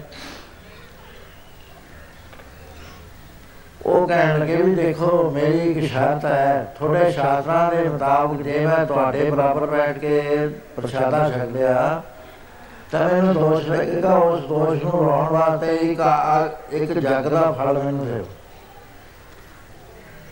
ਉਹ ਕਹਿੰਦਾ, ਇਸ ਤਾਂ ਪਹਿਲਾਂ ਹੀ ਕਰਿਆ। ਉਹ ਜਵਾਬ ਦਿੰਦੇ ਚਲੇ ਗਏ ਪੰਜਾ ਪਾਣੋਂ ਨੇ ਜਵਾਬ ਦੇ ਦਿੱਤਾ। ਉਹਦੇ ਵਿੱਚ ਇੱਕ ਹਾਸ ਸੀ ਸਾਥ ਹੈ ਜਵਾਬ ਦੇਣ ਦੀ ਉਹ ਇਹ ਸੀ ਵੀ ਜੇ ਸਾਧੂ ਨੂੰ ਮਿਲਣ ਜਾਣਾ ਨਾ ਵਿੱਚ ਅਵਾਨ ਲੈ ਕੇ ਨਾ ਜਾਓ ਖਾਲੀ ਹੋ ਕੇ ਜਾਓ ਜਲਾਉ ਨਾਲ ਨਾ ਜਾਓ ਕੁਝ ਨਹੀਂ ਮਿਲਦਾ ਮਾਤਾ ਜੀ ਨੂੰ ਗੁਰੂ ਮਹਾਰਾਜ ਨੇ ਕਿਹਾ ਵੀ ਤੁਸੀਂ ਬਾਬਾ ਬੁੱਢਾ ਜੀ ਕੋਲ ਜਾਓ ਪਹਿਲੇ ਦਿਨ ਬੜੇ ਜਵਾਬ ਨਾਲ ਗਏ, ਉਹਨਾਂ ਨੇ ਜਵਾਬ ਦੇ ਦਿੱਤਾ ਵੀ ਮੈਂ ਤਾਂ ਸਿੱਖਾਂ ਮੈਂ ਕੀ ਦੇ ਸਕਦਾ ਇਹ ਸਭ ਦਾਤਾ ਦਾ ਗੁਰੂ ਕੋਲ ਨੇ। ਗੁਰੂ ਮਹਾਰਾਜ ਨੇ ਸਮਝਾਇਆ ਵੀ ਐ ਨਹੀਂ ਸਾਧੂਆਂ ਕੋ ਜਾਈਦਾ ਨਿਮਰਤਾ ਤਾਰ ਕੇ। ਭਾਵਨਾ ਸਹਿਬ ਜਾਈਦਾ ਦੂਸਰੇ ਦਿਨ ਜਦ ਉਸ ਤਰ੍ਹਾਂ ਜਾਂਦੇ ਨੇ, ਤਾਂ ਪੁੱਤਰ ਜੀ ਗੁਰੂ ਹਰਗੋਬਿੰਦ ਸਾਹਿਬ ਮਹਾਰਾਜ ਦਾ ਪ੍ਰਕਾਸ਼ ਹੋਇਆ, ਉਹਨਾਂ ਦੇ ਬਚਨਾਂ ਕਰਕੇ। ਸੋ ਇਹ ਜਿਹੜੇ ਪੰਜੇ ਭਰਾ ਸੀ, ਕਿਉਂਕਿ ਇਹ ਚੱਕਰਵਰਤੀ ਬਾਸ ਰਾਜੇ ਸੀ। ਇਹ ਬਾਦਸ਼ਾਹ ਬਣ ਕੇ ਉਹਨਾਂ ਕੋਲ ਗਏ, ਸੰਤਾਂ ਕੋਲ ਉਹਨਾਂ ਨੇ ਜਵਾਬ ਦਿੱਤਾ। ਇਹ ਗੱਲ ਕਹਿਤੀ ਜਿਹੜੀ ਮੈਂ ਦੱਸੀ ਹੈ। ਉਹਦੇ ਬਾਅਦ ਦ੍ਰੋਪਦੀ ਨੇ ਕਿਹਾ ਵੀ ਮੈਨੂੰ ਦੱਸੋ, ਮੈਂ ਜਾਣੀ ਆ ਮੈਨੂੰ ਢੰਗ ਦੱਸੋ, ਪਹਿਲਾਂ ਸੰਤਾਂ ਉਹ ਚਲੀ ਜਾਂਦੀ ਹੈ ਉਸ ਢੰਗ ਨਾਲ ਉਹਨੇ ਜਿੱਥੇ ਆ ਮੈਂ ਬਰੂ ਗਿਆਨੀ ਮਹਾਪੁਰਸ਼ ਦੇ ਦਰਸ਼ਨ ਕਰਨ ਜਾ ਰਹੀ ਹਾਂ ਪੇਟਾ ਲਈ ਸ਼ਾਦਾ ਹੈ ਨੰਗੇ ਪੈਰੀ ਤੁਰੀ, ਉੱਥੇ ਚਲੀ ਜਾਂਦੀ ਹੈ ਉੱਥੇ ਜਾ ਕੇ ਨਮਸਕਾਰ ਕਰੀ, ਮਹਾਤਮਾ ਨੇ ਅਸ਼ੀਰਵਾਦ ਦਿੱਤੀ, ਬੈਠੀ ਚੁੱਪ ਕਰਕੇ। ਕਹਿਣ ਲੱਗੀ, ਮਹਾਰਾਜ, ਇੱਕ ਮੇਰੇ ਮਨ ਦੇ ਵਿੱਚ ਪ੍ਰਸ਼ਨ ਉੱਠਿਆ ਕਿਰਪਾ ਕਰਕੇ ਆਪ ਸਮਾਧਾਨ ਕਰੋ। ਕਹਿੰਦੇ ਦੱਸ ਬੇਟੀ, ਕਹਿੰਦੇ ਮੈਂ ਸੁਣਿਆ ਹੈ, ਸ਼ਾਸਤਰਾਂ ਵਿੱਚ ਵੀ ਜੇ ਕੋਈ ਬਰਮ ਗਿਆਨੀ ਮਹਾਪੁਰਸ਼ ਵਾਲ, ਆਪਣੇ ਗੁਰੂ ਵਾਲ ਇਸ਼ਟ ਵਾਲ ਸ਼ਰਧਾ ਤਾਰ ਕੇ ਕਰਮ ਚੱਲਦਾ ਹੈ, ਤਾਂ ਹਰ ਕਰਮ ਦਾ ਫਲ ਇੱਕ ਜਗ ਦੇ ਬਰਾਬਰ ਹੁੰਦਾ ਹੈ। ਕਹਿੰਦੇ ਹਾਂ। ਠੀਕ ਹੁੰਦਾ ਹੈ। ਕਹਿਣ ਲੱਗੇ ਮਹਾਰਾਜ, ਮੇਰੀ ਇੱਕ ਬੇਨਤੀ ਹੋ ਹੈ। ਉਹ ਇਹ ਹੈ ਕਿ ਅਸੀਂ ਜਗ ਕਰਿਆ। ਇੱਕੋ ਹੀ ਜਗ ਕਰਿਆ। ਉਹ ਪੰਜੇ ਆ ਗਏ ਨੇ ਰਿਸ਼ਤਰ ਜੀ ਸਾਰੇ ਤੁਹਾਡੇ ਕੋਲ ਆ ਚੁੱਕੇ ਨੇ। ਤੇ ਤੁਸੀਂ ਗਏ ਨਹੀਂ ਮੈਂ ਨਿਮੰਤਰਣ ਦੇਣ ਆਈਆਂ ਆਪ ਨੂੰ। ਕਹਿੰਦੇ ਬੀਬੀ ਮੈਂ ਤਾਂ ਪਹਿਲਾਂ ਹੀ ਕਿਹਾ ਹੋਇਆ ਵੀ ਕਿ ਜਾਗਦਾ ਫਲ ਦਿਓ। ਉਹ ਕਹਿਣ ਲੱਗੀ ਐ ਕਰੋ ਵਾਪਸ ਜਾਂਦੇ ਕਦਮਾਂ ਪਾ ਦਿਓ ਇੱਕ ਜੱਗ ਕੱਟ ਕੇ ਬਾਕੀ ਮੇਰੀ ਝੋਲੀ ਪਾ ਦੇ ਉਸੇ ਵੇਲੇ ਤੁਰ ਪੈਂਦੇ। ਉੱਥੇ ਜਾ ਕੇ ਜਗ ਸੰਪੂਰਨ ਹੋਇਆ, ਦੋ ਵਾਰੀ ਹੋ ਹੋਣ ਤੇ ਉਹਦੇ ਬਾਅਦ ਇੱਕ ਸਵਾਲ ਕਰਿਆ, ਉੱਥੇ ਚੱਲੀ ਗੱਲ, ਵੀ ਪਹਿਲਾਂ ਰਜਿਸਟਰ ਵੀ ਗਿਆ, ਦੂਏ ਵੀ ਗਏ ਨੇ। ਵੀ ਮਹਾਰਾਜ, ਤੁਸੀਂ ਇਹਨਾਂ ਨੂੰ ਜਵਾਬ ਨਹੀਂ, ਜਵਾਬ ਇਹ ਦਿੱਤਾ ਦੇਖੇ ਨਹੀਂ, ਇਹਨਾਂ ਦੀ ਗੱਲ ਦਾ ਨਹੀਂ ਕੋਈ ਗੋਲਿਆ ਉਹ ਕਹਿੰਦੇ, ਭਾਈ, ਇਹ ਬਾਦਸ਼ਾਹ ਬਣ ਕੇ ਆਇਆ ਜਿਹੜਾ ਕੁਝ ਬਣ ਕੇ ਆਉਂਦਾ, ਉਹ ਪਰਵਾਹ ਨਹੀਂ ਹੁੰਦਾ। ਪਹਿਲਾਂ ਮਰਨ ਕਬੂਲ। ਜੀਵਨ की ਛੜ ਆਸ ਖੋ ਸਮਝ ਕੀ ਰਹਿਣ ਦਾ ਤਾਂ ਹਮਾਰੇ ਪਾਸ। ਗੁਰੂ ਕੋਲ ਆਉਣਾ ਜਿਹੜਾ ਬਣ ਕੇ ਆਏਗਾ ਮਹਾਨ ਆ ਕੇ ਆਏਗਾ, ਉਹ ਖਾਲੀ ਜਾਏਗਾ ਇਥੋਂ। ਜਿਹੜਾ ਨਿਮਰਤਾ ਦੇ ਨਾਲ, ਸ਼ਰਧਾ ਭਾਵ ਨਾਲ ਆਏਗਾ ਉਹਦੀਆਂ ਝੋਲੀਆਂ ਭਰ ਜਾਣਗੀਆਂ ਕਿਉਂਕਿ ਸ਼ਰਧਾ ਦੀ ਝੋਲੀ ਲੈ ਕੇ ਆਏ। ਉਹਨੇ ਕਹਿੰਦਾ ਵੀ ਫਰੀਦਾ ਗਰਭ ਜਨਾ ਬੜਾਈਆਂ ਤਾਂ ਜੋ ਨਾ ਆਗਾ, ਖਾਲੀ ਚਲੇ ਤਣੀ ਸਿਓ ਟਿਬੇ ਜੀ ਨਾ ਸੋ ਇਸ ਤਰ੍ਹਾਂ ਸਾਧ ਸੰਗਤ ਮੈਂ ਬੇਨਤੀ ਕਰੀ ਸੀ ਵੀ ਇਹ ਬੜੀ ਮੁਸ਼ਕਲ ਦੇ ਨਾਲ ਮਾਨਸ ਜਨ ਪ੍ਰਾਪਤ ਹੋਇਆ। ਗੁਰੂ ਸਾਹਿਬ ਕਿਤੇ ਵੀ ਇਹ ਨਹੀਂ ਕਹਿੰਦੇ ਹੈਗੇ ਵੀ ਆ ਕੰਮ ਕਰੋ ਆ ਨਾ ਕਰੋ। ਗ੍ਰਸਥ ਜੋ ਠਾਉਂਦੇ ਨਹੀਂ ਗ੍ਰਸਥ ਦੀਆਂ ਜਿੰਨੀਆਂ ਆਬਲੀਗੇਸ਼ਨਸ ਨੇ, ਉਹ ਕਹਿੰਦੇ ਪੂਰੀ ਤਤਾਂਦਾਈ ਨਾਲ, ਪੂਰੀ ਐਫੀਸ਼ੀਐਂਸੀ ਨਾਲ ਪੂਰੀਆਂ ਕਰੋ। ਪਿੱਠਣਾ ਦੋ ਬਾਲ ਬੱਚੇ ਥੋੜੇ ਨੇ ਧੀਆਂ ਨੂੰ ਸਭ ਵਰਕੇ ਕੀਏ ਉਹ ਹਰੀ ਨੇ ਤੁਹਾਨੂੰ ਪੁੱਤਰ ਧੀਆਂ ਦੇ ਤੇ ਤੁਸੀਂ ਇਹਨਾਂ ਦੀ ਪੂਰੀ ਤਰ੍ਹਾਂ ਪਾਲਣਾ ਕਰੋ। ਜੇ ਕੋਈ ਜੋਬ ਦਿੱਤਾ ਹੈ, ਇਹ ਜਗ ਸੱਚੇ ਕੀ ਹੈ? ਕੋੜੀ ਸੱਚੇ ਦਾ ਵਿਸ਼ਵਾਸ ਆ ਜਿਹੜਾ ਬੜੇ ਸਾਰੇ ਗੁਰਦੁਆਰੇ 'ਚ ਰਹਿੰਦੇ ਆ। ਇੱਕ ਵਾਰੀ ਮੈਂ ਜਦ ਜੋਬ ਕਰਦਾ ਸੀ, ਤਾਂ ਮੇਰੇ ਕੋਲ ਕੰਮ ਇਹਨਾਂ ਸੀ 4 ਵਜੇ ਮੈਂ ਸ਼ੁਰੂ ਕਰਨਾ 11 ਵਜੇ ਰਾਤ ਤੇ ਖਤਮ ਹੋਣਾ। ਮੈਂ ਕਦੇ ਸ਼ਿਕਾਇਤ ਨਾ ਕਰੀ ਕੋਈ ਮੇਰਾ ਅਫੀਸਰ ਸੀ, ਬੜਾ ਚੰਗਾ। ਉਹ ਮੈਨੂੰ ਘਰ ਛੱਡ ਕੇ ਜਾਇਆ ਕਰੇ ਰਾਤ ਨੂੰ 11 ਸਾਢੇ 11 ਇਹਦਾ ਮੈਨੂੰ ਕਹਿਣ ਲੱਗਿਆ ਕਹਿਣ ਲੱਗਿਆ ਵੀ ਤੇਰੇ ਕੋਲ ਇੰਨਾ ਕੰਮ ਹੈ ਨਾ, ਮੈਂ ਸਾਰੇ ਜਿਹੜੇ ਬਾਕੀ ਬ੍ਰਾਂਚਾਂ ਨੇ ਤੇਰੇ ਕੱਲੇ ਕੋਲ ਇੰਨਾ ਕੰਮ ਹੈ, ਤੂੰ ਸ਼ਿਕਾਇਤ ਕਿਉਂ ਨਹੀਂ ਕਰਦਾ? ਪਰੋੜ ਸੀ ਮੈਂ, ਪਰੋੜ ਸਾਹਿਬ ਤੈਨੂੰ ਮੈਂ ਗੱਲ ਦੱਸਾਂ। ਥੋੜਾ ਚਾਚਾ ਹੈ ਨਾ, ਕਹਿੰਦਾ, ਹਾਂ, ਕਿੰਨਾ ਲੰਮਾ ਚੌੜਾ ਹੁੰਦਾ ਹੈ। ਕਹਿੰਦਾ ਆਹੀ 40 40 60 ਦਾ ਲਾ ਲੈ ਐਡਾ ਹੁੰਦਾ ਮਾ ਸਾਡਾ ਗੁਰਦੁਆਰਾ। ਕਹਿੰਦਾ ਹਾਂ ਬਥੇਰੀ ਲੰਬਾਈ ਚੜਾਈ ਦਾ ਪਤਾ ਨਹੀਂ ਕਿੰਨੀ ਹੈ। ਕਹਿੰਦਾ ਉਹਨਾਂ ਹੀ ਹੁੰਦਾ ਮੈਂ ਨਹੀਂ ਸਾਡੇ ਗੁਰੂ ਸਾਹਿਬ ਨਹੀਂ ਇਸ ਗੱਲ ਨੂੰ ਮੰਨਦੇ। ਸਾਡੇ ਗੁਰੂ ਸਾਹਿਬ ਕਹਿੰਦੇ ਨੇ ਵੀ ਚਲੋ ਮੈਂ ਤੈਨੂੰ ਮੋਟੀ ਦੀ ਮਿਸਾਲ ਨਾਲ ਦੱਸਦਾ ਵੀ ਤਿੱਬਤ ਤੋਂ ਲੈ ਕੇ ਹਰਿਆਣੇ ਦੀ ਆਖਰੀ ਹੱਦ ਤੱਕ ਇਧਰ ਜਮਨਾ ਦਰਿਆ ਤੇ ਇਧਰ ਪਾਕਿਸਤਾਨ। ਇਹ ਮੇਰਾ ਗੁਰਦੁਆਰਾ ਹੈ। ਇਹਦੇ ਵਿੱਚ ਕੋਈ ਕੋਈ ਬੰਦਾ ਝਾੜੂ ਦਿੰਦਾ ਹੈ, ਕੋਈ ਕੁਛ ਕਰਦਾ ਮੈਨੂੰ ਮੇਰੀ ਡਿਊਟੀ ਇਹ ਲੱਗੀ ਹੋਈ ਹੈ। ਵੀ ਜਿਹੜੇ ਲੋਕ ਦੁਖੀ ਹੋਏ ਨੇ ਉਹਨਾਂ ਨੂੰ ਕੰਪਨਸੇਸ਼ਨ ਦੇ ਨੈਚੁਰਲ ਕਲੈਮਿਟੀ ਸੀ ਮੇਰੇ ਕੋਲ।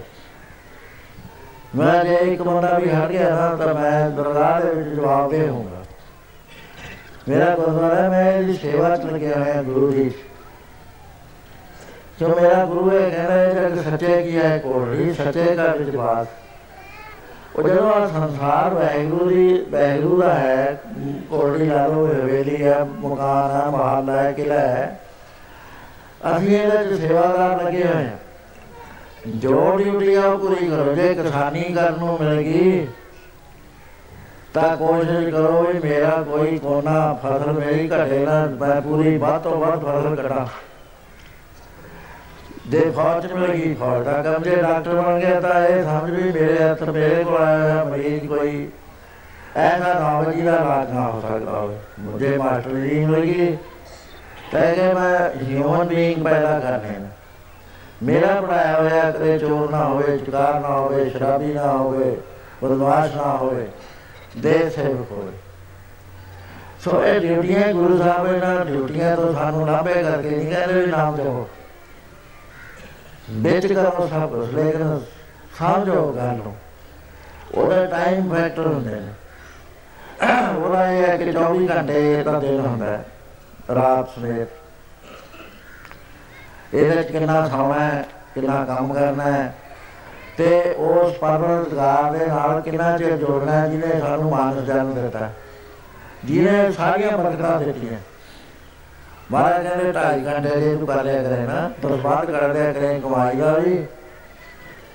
ਤੇ ਟਾਈਮ ਦਾ ਵੀ। ਵਿੱਚੇ ਹੀ ਤੇਰਾ ਉਧਾਰ ਹੋ ਜਾਏਗਾ, ਸਾਰੇ ਕੰਮ ਕਰਦੇ। ਤੈਨੂੰ ਛੱਡਣ ਦੀ ਲੋੜ ਨਹੀਂ ਹੈ ਰੱਖਣ ਦੀ ਲੋੜ ਨਹੀਂ ਹੈ। ਨੱਠਦੇ ਪਕੌੜੇ ਹੁੰਦੇ ਨੇ। ਸੋ ਵਿੱਚੇ ਕਰ ਸਕਦੇ ਆ ਮੈਂ ਬੇਨਤੀ ਕਰੀਏ ਕਿ ਭਈ ਪ੍ਰਾਪਤ ਮਾਨੁਖ ਦੇਵ ਜਾਂ, ਗੋਬਿੰਦ ਮਿਲਣ ਕੀ, ਇਹ ਤੇਰੀ ਵਰਗਿਆ ਬਾਰੀ ਆਪਣੀ ਆਈ ਹੋਈ ਹੈ ਪਿਆਰਿਓ।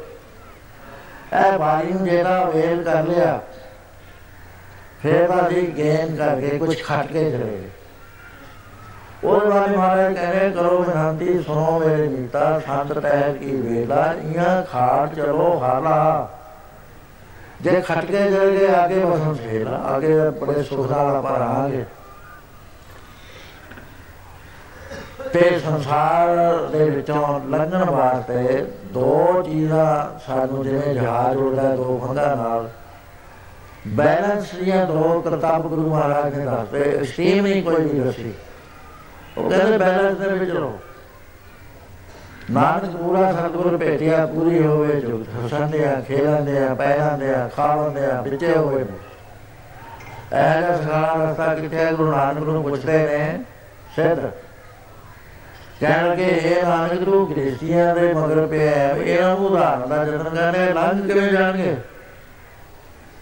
ਕਿਹੜਾ ਤੇਰੇ ਕੋਲ ਚੀਜ਼ ਹੈ ਜਿਹਦੇ ਨਾਲ ਤੂੰ ਲੰਘਾ ਦੇਗਾ। ਇਹ ਦੁਖੀ ਲੋਕ ਨੇ ਦੁੱਖਾਂ 'ਚ ਪਏ ਹੋਏ ਦਿਨ ਰਾਤ ਆਪਣਾ ਸੰਤੁਲਨ ਗਵਾਈ ਬੈਠੇ ਨੇ। ਇਹ ਭਜਨ ਕਿਹੜੇ ਵੇਲੇ ਕਰਨਗੇ? ਮਹਾਰਾਜ ਕਹਿਣ ਲੱਗੇ ਕਿ ਅਸੀਂ ਤੁਹਾਡੇ ਵਾਲੇ ਸਾਧਨਾ ਦੀ ਬਾਤ ਨਹੀਂ ਕਰਦੇ ਹਾਥੋਂ ਜ਼ਿਆਦਾ ਔਖੇ ਨੇ ਗ੍ਰਸਤੀ ਬੰਦਾ ਕਰ ਨਹੀਂ ਸਕਦਾ। ਬੜੀ ਲੰਮੀ ਜੋੜੀ ਬਾਤ ਹੋ। ਜਾਏ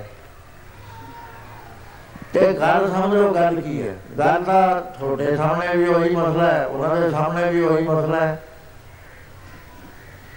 ਤੇ ਇਲਾਜ ਜਿਹੜਾ ਹੈ, ਸਾਡਾ ਬਹੁਤਾ ਸਖਾਣਾ ਕਰੂ ਆਏ ਉਹਨੇ ਇੱਕ ਨਾਮ ਉਹ ਉਹ ਆਨ ਉਤਰ ਨਹੀਂ ਨਹੀਂ ਮਤ ਪਰ ਬੁਲੋ ਬੁਲੋ ਸੋ ਅਸੀਂ ਜੀਵ ਦੇ ਆਧਾਰ ਵਾਸਤੇ ਨਾਮ ਤੇ ਸੇਵਾ ਦੋ ਸਾਧਨ ਪ੍ਰਭੂ ਕੀਤੇ ਨੇ।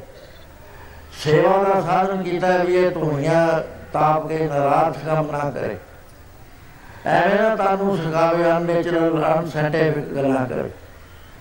ਇਹ ਪਾਣੀਆਂ ਵਿੱਚ ਖੜਾ ਨਾ ਹੋਵੇ। ਸ਼ਰੀਰ ਵਾਹਿਗੁਰੂ ਨੇ ਦਿੱਤਾ ਸੁੰਦਰ ਸ਼ਰੀਰ, ਇਹਦੀ ਮੇਨਟੇਨੈਂਸ ਕਰਨੀ ਹੈ, ਇਹਨੂੰ ਰੱਖਣਾ ਰਾਜੀ। ਜਿਸ ਦੇ ਹੀ ਪ੍ਰਭ ਸ਼ਰੀਰ ਤੇ ਦੇ ਹੀ ਕੋ ਬਾਲ ਇਹ ਖਰਾਬ ਨਹੀਂ ਕਰਨਾ, ਇਹ ਬ੍ਰੇਨ ਦਾ ਸੰਤੁਲਨ ਨਹੀਂ ਵਿਗਾੜਨਾ। ਇੱਕ ਵਾਰੀ ਖਰਾਬ ਹੋਇਆ ਪ੍ਰਾਣਾਯਾਮ ਨਾਲ ਕਦੇ ਵੀ ਰਾਜੀ ਨਹੀਂ ਹੁੰਦਾ ਆਦਮੀ। ਸੋ ਨਾਸੀ ਅਸੀਂ ਸੰਸਾਰ ਮਾਸੇ ਵਾਸਤੇ ਆਏ ਹੋ, ਤੁਸੀਂ ਆਏ ਹੋ, ਜਿਹੜਾ ਰਾਜਾ ਚੰਗਾ ਉਹ ਖਿੱਚ ਕੇ ਲਿਆ ਕੋਪੀ ਜਾਨ ਨੂੰ ਲੈ ਆਂਦਾ ਭਾਰਤ ਨੂੰ ਲੈ ਆਂਦਾ ਸੰਸਾਰ ਕੀ ਕਰੇ, ਚੰਗਿਆਈ ਐਕਸਪੈਕਟ ਕਰ ਲਈ, ਤੁਸੀਂ ਸਾਰੀ ਕੱਢ ਲਈ।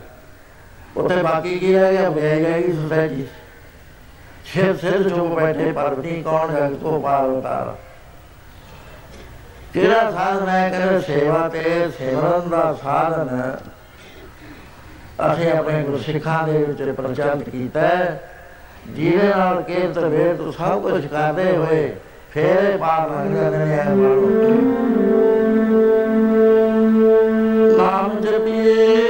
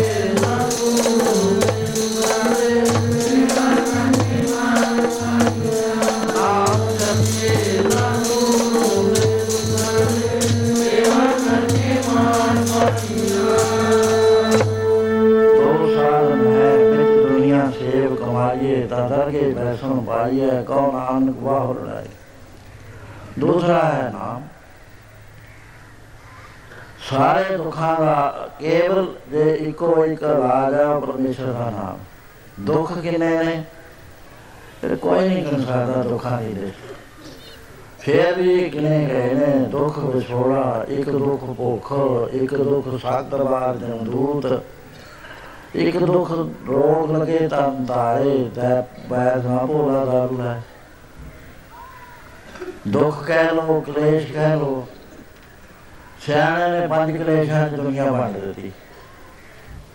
ਹਰ ਮਨ ਦੇ ਵਿੱਚ ਪੰਜ ਕਲੇਸ਼ ਨੇ। ਉਹ ਪੰਜਾਂ ਕਲੇਸ਼ਾਂ ਨੇ ਪੀੜਤ ਕਰਿਆ ਪਿਆ। ਰਾਜ ਕੀ ਹੈ? ਸਿਮਰੋ, ਸਿਮਰ ਸਿਮਰ ਸੁਖ ਪਾਵੋ ਕਲ ਕਲੇਸ਼ ਤਨ ਮਾਇ ਮਟਾਓ ਬੜਾ ਸਾਰਾ ਰਾਜ ਹੈ। ਹੁਣ ਹਰੇਕ ਦਾ ਜਿਸ ਜਿਸ ਕਲੇਸ਼ ਕਲੇਸ਼ਾਂ ਨੂੰ ਪੰਜ ਹਿੱਸਿਆਂ ਚ ਵੰਡਿਆ। ਪਹਿਲਾ ਕਲੇਸ਼ ਸਭ ਤੋਂ ਵੱਡਾ ਜਿਹੜਾ ਹੈ ਨਾ ਲਾ ਰਾਜ। ਜਿਹਦਾ ਇੱਕੋ ਇੱਕ ਇਲਾਜ ਹੈ, ਹੋਰ ਕੋਈ ਇਲਾਜ ਨਹੀਂ। ਉਹ ਹੈ ਅਵਿਦਿਆ, ਅਗਿਆਨ ਅਲਿਊਜ਼ਨ ਇਗਨੋਰੈਂਸ, ਕੋਈ ਨਾ ਦੇ ਲੋ ਪੁੱਲ, ਹਉਮੈ ਅਵਿਦਿਆ ਕੀ ਹੁੰਦੀ ਹੈ? ਅਸਲੀ ਚੀਜ਼ ਨੂੰ ਨਕਲੀ ਕਹਿਣਾ, ਨਕਲੀ ਨੂੰ ਅਸਲੀ ਕਹਿਣਾ। ਮਿਸਾਲ ਦੇਣਾ ਹੈ ਨੇਰਾ ਹੈ ਉਥੇ ਇੱਕ ਰਸੀ ਪਈ ਹੈ।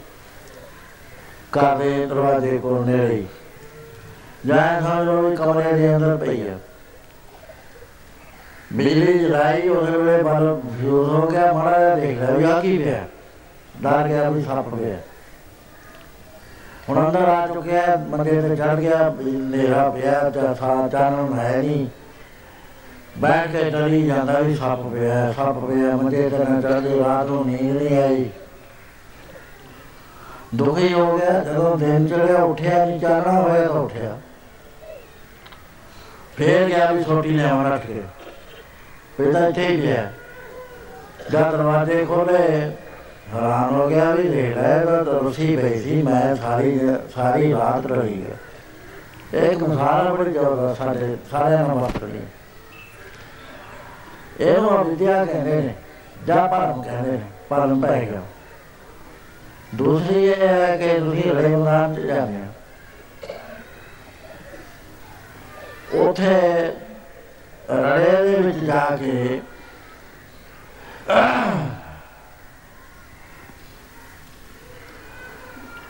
ਕੀ ਰਹੇ ਹੋ ਕਿ ਇਧਰ ਪਰਾ ਕਿ ਪਾਣੀ ਦਾ ਦਰਿਆ ਚੱਲ ਰਿਹਾ। ਪਿਆਸ ਲੱਗੀ ਹੋਈ ਹੈ। ਪਸ਼ੂ ਦਾ ਸੀ ਕਹਿੰਦੇ ਨੇ ਹਾਰਨ ਦਾ ਵਿਚਾਰਾ ਸਾਡੇ ਨਾਲੋਂ ਘੱਟ ਅਗਲਾ ਹੈ। ਉਹਨਾਂ ਦਾ ਨੱਠ ਨੱਠ ਕੇ ਹਵਣਾ ਜੀ, ਬੰਦਾ ਵੀ ਦੌੜਦਾ ਇੱਕ ਵਾਰੀ ਅਸੀਂ ਬੜੇ ਸਾਲਾਂ ਦੀ ਗੱਲ ਹੈ, ਇੱਥੇ ਪ੍ਰੇਮੀ ਬੈਠੇ ਨੇ ਉਹਨਾਂ ਕਿਹਾ ਵੀ ਜ਼ਮੀਨ ਲਈ ਹੈ ਰਾਜਸਥਾਨ। ਮੈਂ ਵੀ ਨਾਲ ਹੋ ਗਿਆ। ਅਸੀਂ ਉਹ ਜਦ ਅੱਗੇ ਗਏ ਹਨੂਮਾਨਗੜ੍ਹ ਤੋਂ ਬੜੇ ਹੋ ਕੇ ਗਏ, ਉੱਥੇ ਬੜੇ ਬੜੇ ਬੜੇ ਮਕਾਨ ਸੀ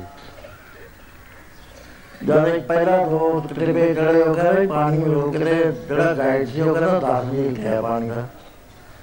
ਆਪਾਂ ਲੈ ਕੇ ਵੀ ਨਹੀਂ ਆਏ ਪਾਣੀ। ਉਹ ਥੋੜੀ ਦੇਰ ਤਾਂ ਟਿਕਿਆ, ਉਹ ਕਹਿੰਦਾ ਵੀ ਮੈਂ ਤਾਂ ਪਾਣੀ ਬਿਨਾਂ ਨਹੀਂ ਬਚ ਸਕਦਾ।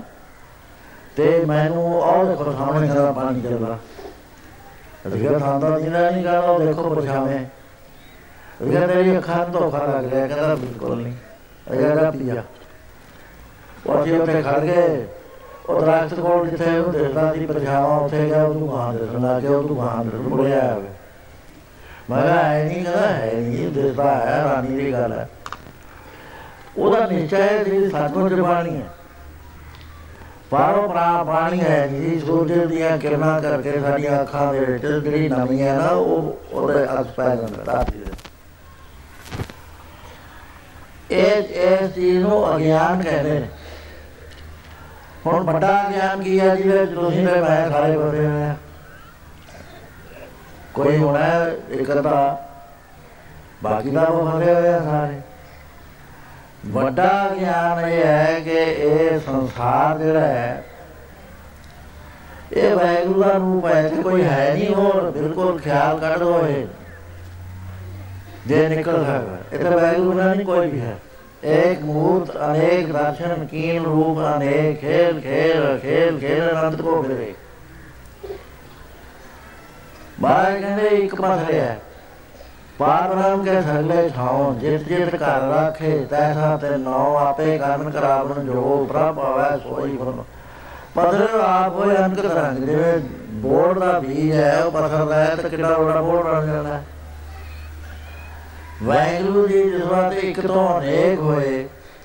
ਨਿਰੰਕਾਰ ਆਕਾਰ ਕਰ। ਏਕ ਅੰਕਾਰ ਬਾਰ ਸੁਰਾਇਆ ਨੌ ਏਕ ਅੰਕਾਰ ਹੋਇਆ।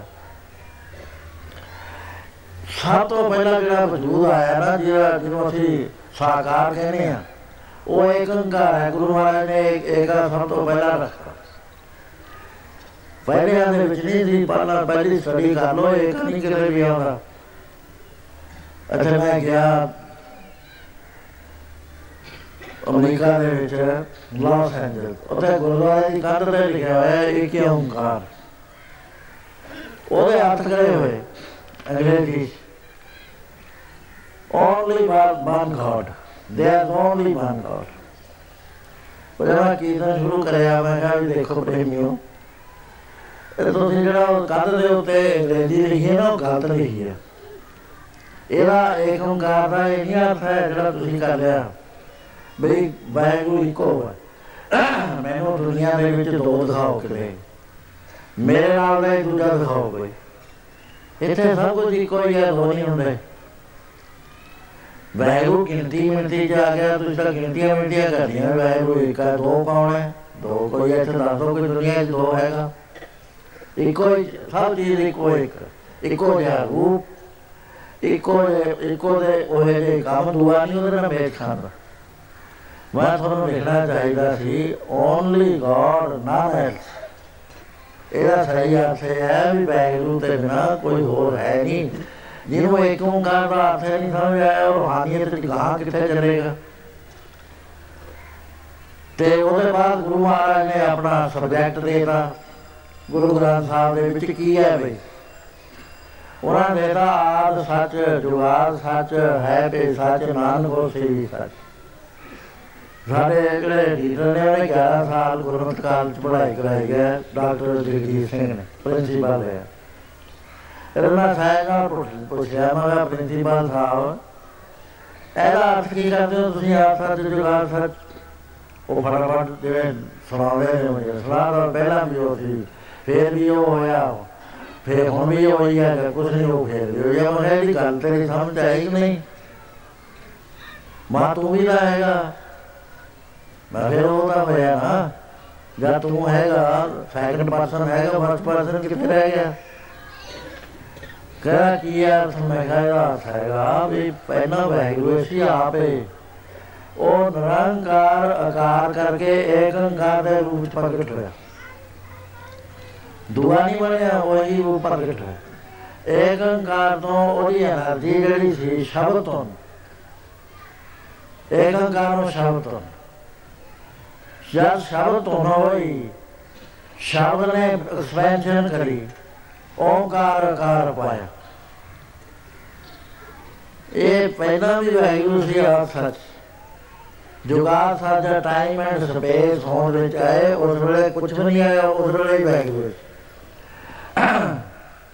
ਹੈਪੀ ਸੱਚ। ਹੁਣ ਜਦ ਅਸੀਂ ਫਿਰਦੇ ਆ ਇਹ ਸੰਸਾਰ ਕੀ ਹੈ? ਮਹਾਰਾਜ ਕਹਿੰਦੇ, ਸੰਸਾਰ ਬਾਰੇ ਤੁਸੀਂ ਜਾਣਨਾ ਚਾਹੁੰਦੇ ਹੋ ਵੀ ਕੀ ਹੈ? ਇਹ ਮੇਰੇ ਸੰਸਾਰ ਤੁਮ ਦੇਖ ਰਹੇ ਹਕਾ ਰੂਪ ਹੈ, ਹਰ ਰੂਪ ਨਦੀ ਹੈ। एक मूर्तन एक दर्शन कीन रूपन एक खेल खेल खेल खेल हाथ को ਫਿਰੇ। ਉਹ ਖੇਲ ਕਰਕੇ ਇਹਦੇ ਵਿੱਚ ਅਗਿਆਨ ਪਾਉਣ ਨਾਲ ਜਿਹਨਾਂ ਦਾ ਰਚਿਆ ਪੁਰਖ ਬਣਾਤੇ ਨਾਲੇ ਹਉਮੈ ਪਾਈ ਹਉਮੈ ਨਾਲ ਭਾਦੀ ਹਉਮੈ ਕੀ ਹੁੰਦੀ ਹੈ ਬੋਦੇ ਨੂੰ ਹੋਵੇ ਸਾਡੇ ਉਹ ਅੰਗਰੇਜ਼ੀ ਚ ਕਰਵਾਟ ਕਰਨ ਲੱਗੇ ਕਿਤਾਬਾਂ ਮੇਰੀਆਂ ਉਹ ਬੜਾ ਵੱਡਾ ਸੀ ਸ਼ਾਸਤਰੀ ਬੰਬੇ ਕਹਿੰਦਾ ਮੈਂ ਸਹੀ ਕਰਦਾ, ਉਹ ਲਿਖਦਾ ਉਹਨੇ ਈਗੋ ਮੈਂ ਸ਼ਾਸਤਰੀ ਜੀ ਦਾ ਤੂੰ ਅਨਰਥ ਕਰਦਾ। ਹਾਂ ਮੈਂ ਈਗੋ ਨਹੀਂ ਹੁੰਦੀ ਹਾਂ ਮੈਂ ਇੱਕ ਭਾਵਨਾ ਹੈ ਕਿ ਮੈਂ ਹਾਂ ਮੈਂ। ਆਈ ਐਮ ਮਾਈ, ਮੇਰਾ ਤੇ ਮੈਂ ਦੋ ਚੀਜ਼ਾਂ ਹੁੰਦੀਆਂ। ਇਹਦੇ ਵਿੱਚ ਅਸੀਂ ਗ੍ਰਸਥਾ ਸਾਰੇ ਜਿੰਨੇ ਵੀ ਹੈਗੇ। ਜਦ ਤੱਕ ਹਾਂ ਮੈਂ ਅਸੀਂ ਜੰਮਦੇ ਮਰਦੇ ਰਹਿੰਦੇ।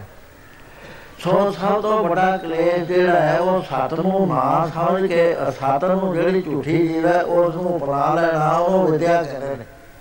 ਸੋ ਵਿਦਿਆ ਦਾ ਕਲੇਸ਼ ਸਭ ਤੋਂ ਵੱਡਾ ਦੂਸਰਾ ਹੈ ਅਸਮਤਾ ਉਹ ਹੈ ਕਾਲ ਦਾ ਡਰ।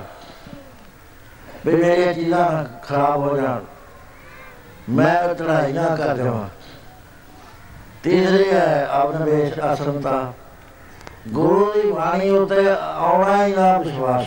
ਗੁਰੂ ਕਹਿੰਦਾ ਵੀ ਭਾਈ ਇੱਥੇ ਵਾਹਿਗੁਰੂ ਹੈ, ਹੋਰ ਕੋਈ ਨਹੀਂ। ਬਾਜੀ ਕਰ ਜੈਸੇ ਬਾਜੀ ਪਾਈ, ਨਾਨਾ ਰੂਪ ਇੱਕ ਦਿਖਲਾਈ ਸਾਗ ਤਾ ਸਮਿਓ ਬੁਖਾਰਾ, ਤਾਂ ਦੇਖੋ ਇੱਕ ਅੰਕਾਰ ਉਹ ਆਪੇ ਆਪਣੇ ਆਪੇ ਆਪਣੇ ਆਪ ਤੋਂ ਸਪੈਂਡ ਕਰਕੇ ਬਹੁਤ ਰੂਪ ਧਾਰਨ ਕਰੇ ਹੋਏ ਨੇ। ਇਹ ਗੱਲ ਨੂੰ ਨਾ ਮੰਨਣਾ ਇਹ ਕਲੇਸ਼ ਹੈ ਬੜਾ ਜ਼ਬਰਦਸਤ। ਫੇਰ ਕਲੇਸ਼ ਹੈਗਾ ਹੈਗਾ ਰਾਗ। ਜਿਹੜੇ ਆਪਣੇ ਹਿੱਤ ਦੇ ਬੰਦੇ ਨੇ, ਉਹਨਾਂ ਦੇ ਨਾਲ ਪਿਆਰ ਪਾ ਲੈਣਾ। ਉਹਨਾਂ ਨੂੰ ਆਪਣੇ ਕਹਿਣਾ, ਆਪਣੀ ਕੌਮ ਹੈ, ਆਪਣਾ ਭਾਈਚਾਰਾ ਹੈ, ਰਾਗ ਹੋ ਗਿਆ। ਇਹ ਸਾਡੇ ਵਿੱਚੋਂ ਨਹੀਂ ਹੈਗੇ, ਇਹ ਬਾਹਰਲੇ ਨੇ। ਇਹ ਮੁਸਲਮਾਨ ਹੈ, ਇਹ ਹਿੰਦੂ ਹੈ। ਦੁਆਸ਼ ਪੈਦਾ ਹੋ ਗਈ। ਪੰਜ ਕਲੇਸ਼ ਜਿਹੜੇ ਨੇ, ਸਭ ਤੋਂ ਵੱਡੇ ਨੇ। ਜਿਹਦਾ ਇਲਾਜ ਗੁਰੂ ਮਹਾਰਾਜ ਜੀ ਨੇ ਬਹੁਤ ਹੀ ਸੁਖਾਇਨ ਤਰੀਕੇ ਨਾਲ ਦੱਸਿਆ ਬੜੋ ਪਿਆਰ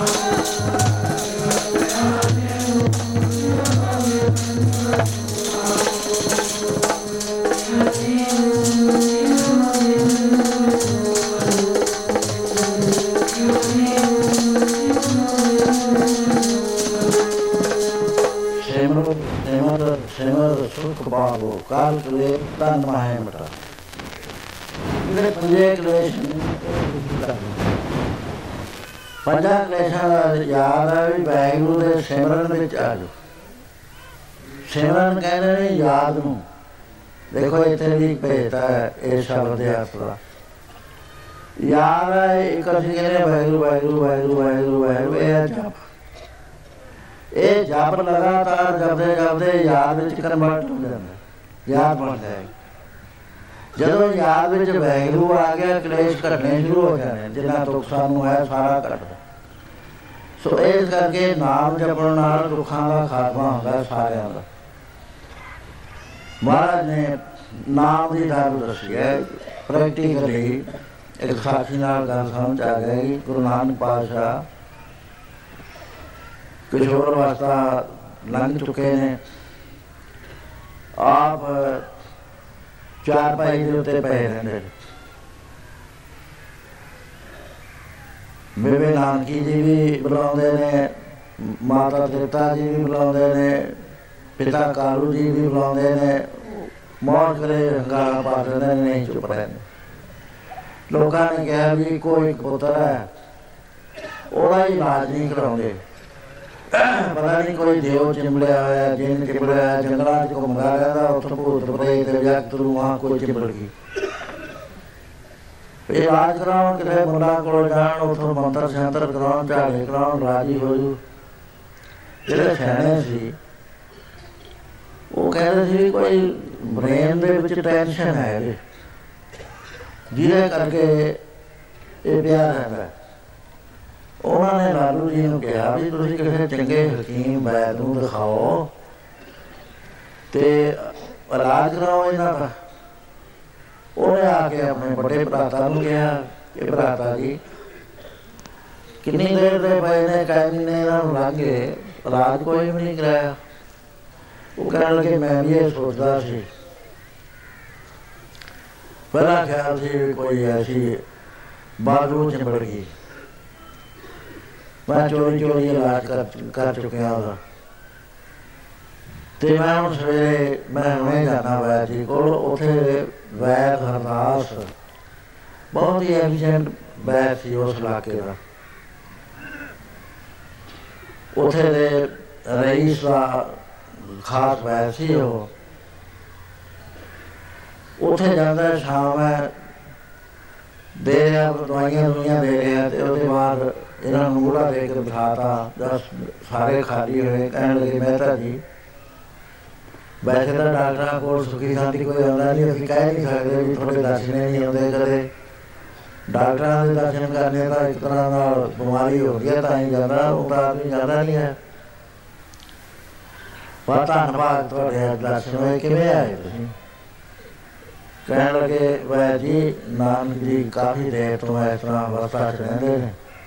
ਖਾਂਦੇ ਨਹੀਂ, ਪੀਂਦੇ ਨਹੀਂ ਕਈ ਕਈ ਦਿਨ ਲੰਘ ਜਾਂਦੇ ਨੇ। ਬੋਲਦੇ ਨਹੀਂ ਹੈ। ਤੇ ਲੋਕ ਇਹ ਗੱਲਾਂ ਕਹਿੰਦੇ ਨੇ, ਤੇ ਮੈਂ ਸੋਚਦਾ ਵੀ ਇਹ ਮੈਡੀਕਲ ਇਲਾਜ ਹੈ ਭੂਤ ਪ੍ਰੇਤ ਨਹੀਂ ਹੈ ਕੋਈ। ਉਹ ਕਹਿਣ ਲੱਗਾ, ਤੁਸੀਂ ਫਿਕਰ ਨਾ ਕਰੋ, ਸਾਡੇ ਵੈਦਿਕ ਦਾ ਇਹ ਸੂਲ ਹੈ ਵੀ ਅਸੀਂ ਨਿਹਾਰ ਨੂੰ ਰੋਗ ਦੇਖਦੇ ਆ ਜਾਂ ਪਿਸ਼ਾਬ ਤੋਂ ਦੇਖਦੇ ਆ ਜਾਂ ਰੂੜੇ ਤੋਂ ਦੇਖਦੇ ਆ ਇਹ ਤੁਸੀਂ ਸਵੇਰੇ ਨਾਨਕ ਜੀ ਨੂੰ ਕੁਛ ਦਿਓ ਨਾ। ਮੈਂ ਨਾਲ ਦੇਖ ਲੂੰਗਾ ਤਿੰਨ ਤੱਤ ਹੁੰਦੇ ਨੇ ਕਾਬ ਹੁੰਦੀ ਹੈ, ਵਾਏ ਹੁੰਦੀ ਹੈ, ਪਿੱਤ ਹੁੰਦੀ ਹੈ। ਉਹ ਤਿੰਨਾਂ ਦਾ ਜੇ ਸੰਤੁਲਨ ਵਿਗੜ ਜਾਂਦਾ, ਆਦਮੀ ਬਿਮਾਰ ਹੋ ਜਾਏ, ਬਹੁਤੀ ਵਾਏ ਹੋ ਜਾਏ, ਗੋਡੇ ਹੋਣ ਆ ਜਾਂਦੇ ਨੇ। ਗਰਮੀ ਹੋ ਜਾਏ ਬ੍ਰੇਨ ਘੁੰਮਣਾ ਸ਼ੁਰੂ ਹੋ ਜਾਂਦਾ। ਸੋ ਇਸ ਤਰ੍ਹਾਂ ਮੈਂ ਦੇਖ ਲੂੰਗਾ ਦੂਸਰੇ ਦਿਨ ਵਾਇਆ ਜੀ ਜਾਂਦਾ ਬਾਹਰ ਖੜੇ ਨੇ। ਦੂਰੋਂ ਦੇਖ ਲਿਆ, ਚਾਰ ਕਦਮ ਅੱਗੇ ਵਧੇ ਜਾ ਕੇ ਪਰਸਪਰ ਨਮੋ ਨਮਸਕਾਰ ਕਰੀ ਉਹਦੇ ਬਾਅਦ ਅੰਦਰ ਲੈ ਆਏ। ਮੂੜਾ ਚੁੱਕਿਆ ਲਿਆ ਕੇ ਗੁਰੂ ਨਾਨਕ ਪਾਤਸ਼ਾਹ ਜੀ ਪਲੰਗ ਦੇ ਉੱਤੇ ਪਏ ਸੀ, ਉਥੇ ਕੋਲ ਡਾਤਾ ਆਵਾਜ਼ ਦਿੱਤੀ, ਨਾਨਕ ਜੀ, ਨਾਨਕ, ਪੁੱਤਰ ਨਾਨਕ ਵੈਦ ਆਇਆ, ਸਾਵਧਾਨ ਹੋ। ਉਹਨਾਂ ਨੇ ਕੋਈ ਜਵਾਬ ਨਹੀਂ ਦਿੱਤਾ, ਕਹਿਣ ਲੱਗੇ ਵੀ ਕੋਈ ਗੱਲ ਨਹੀਂ, ਜੇ ਜਵਾਬ ਨਹੀਂ ਦਿੱਤਾ, ਮੈਂ ਤਾਂ ਨੌਲੇਜ ਦੇਖਣੀ ਹੈ ਉਸ ਵੇਲੇ ਕੱਪੜੇ 'ਚ ਜਿਹੜਾ ਉੱਤੇ ਲਿਆ ਹੋਇਆ ਸੀ, ਉਹਦੇ ਵਿੱਚ ਹੀ ਜਿਸ ਵਕਤ ਗੁਰੂ ਨਾਨਕ ਪਾਤਸ਼ਾਹ ਦੀ ਨਵਲ ਤੇ ਹੱਥ ਰੱਖਿਆ, ਮੌਲ ਐਵਨਾ ਜੀ ਉੱਠ ਕੇ ਬੈਠੇ ਉੱਠਦੇ ਆ ਨੇ ਹੀ ਵੈਦ ਦੇ ਉੱਤੇ ਸਵਾਲ ਕਰਦਾ ਬੈਠਾ ਮੇਰੀਓ ਆਨੰਦ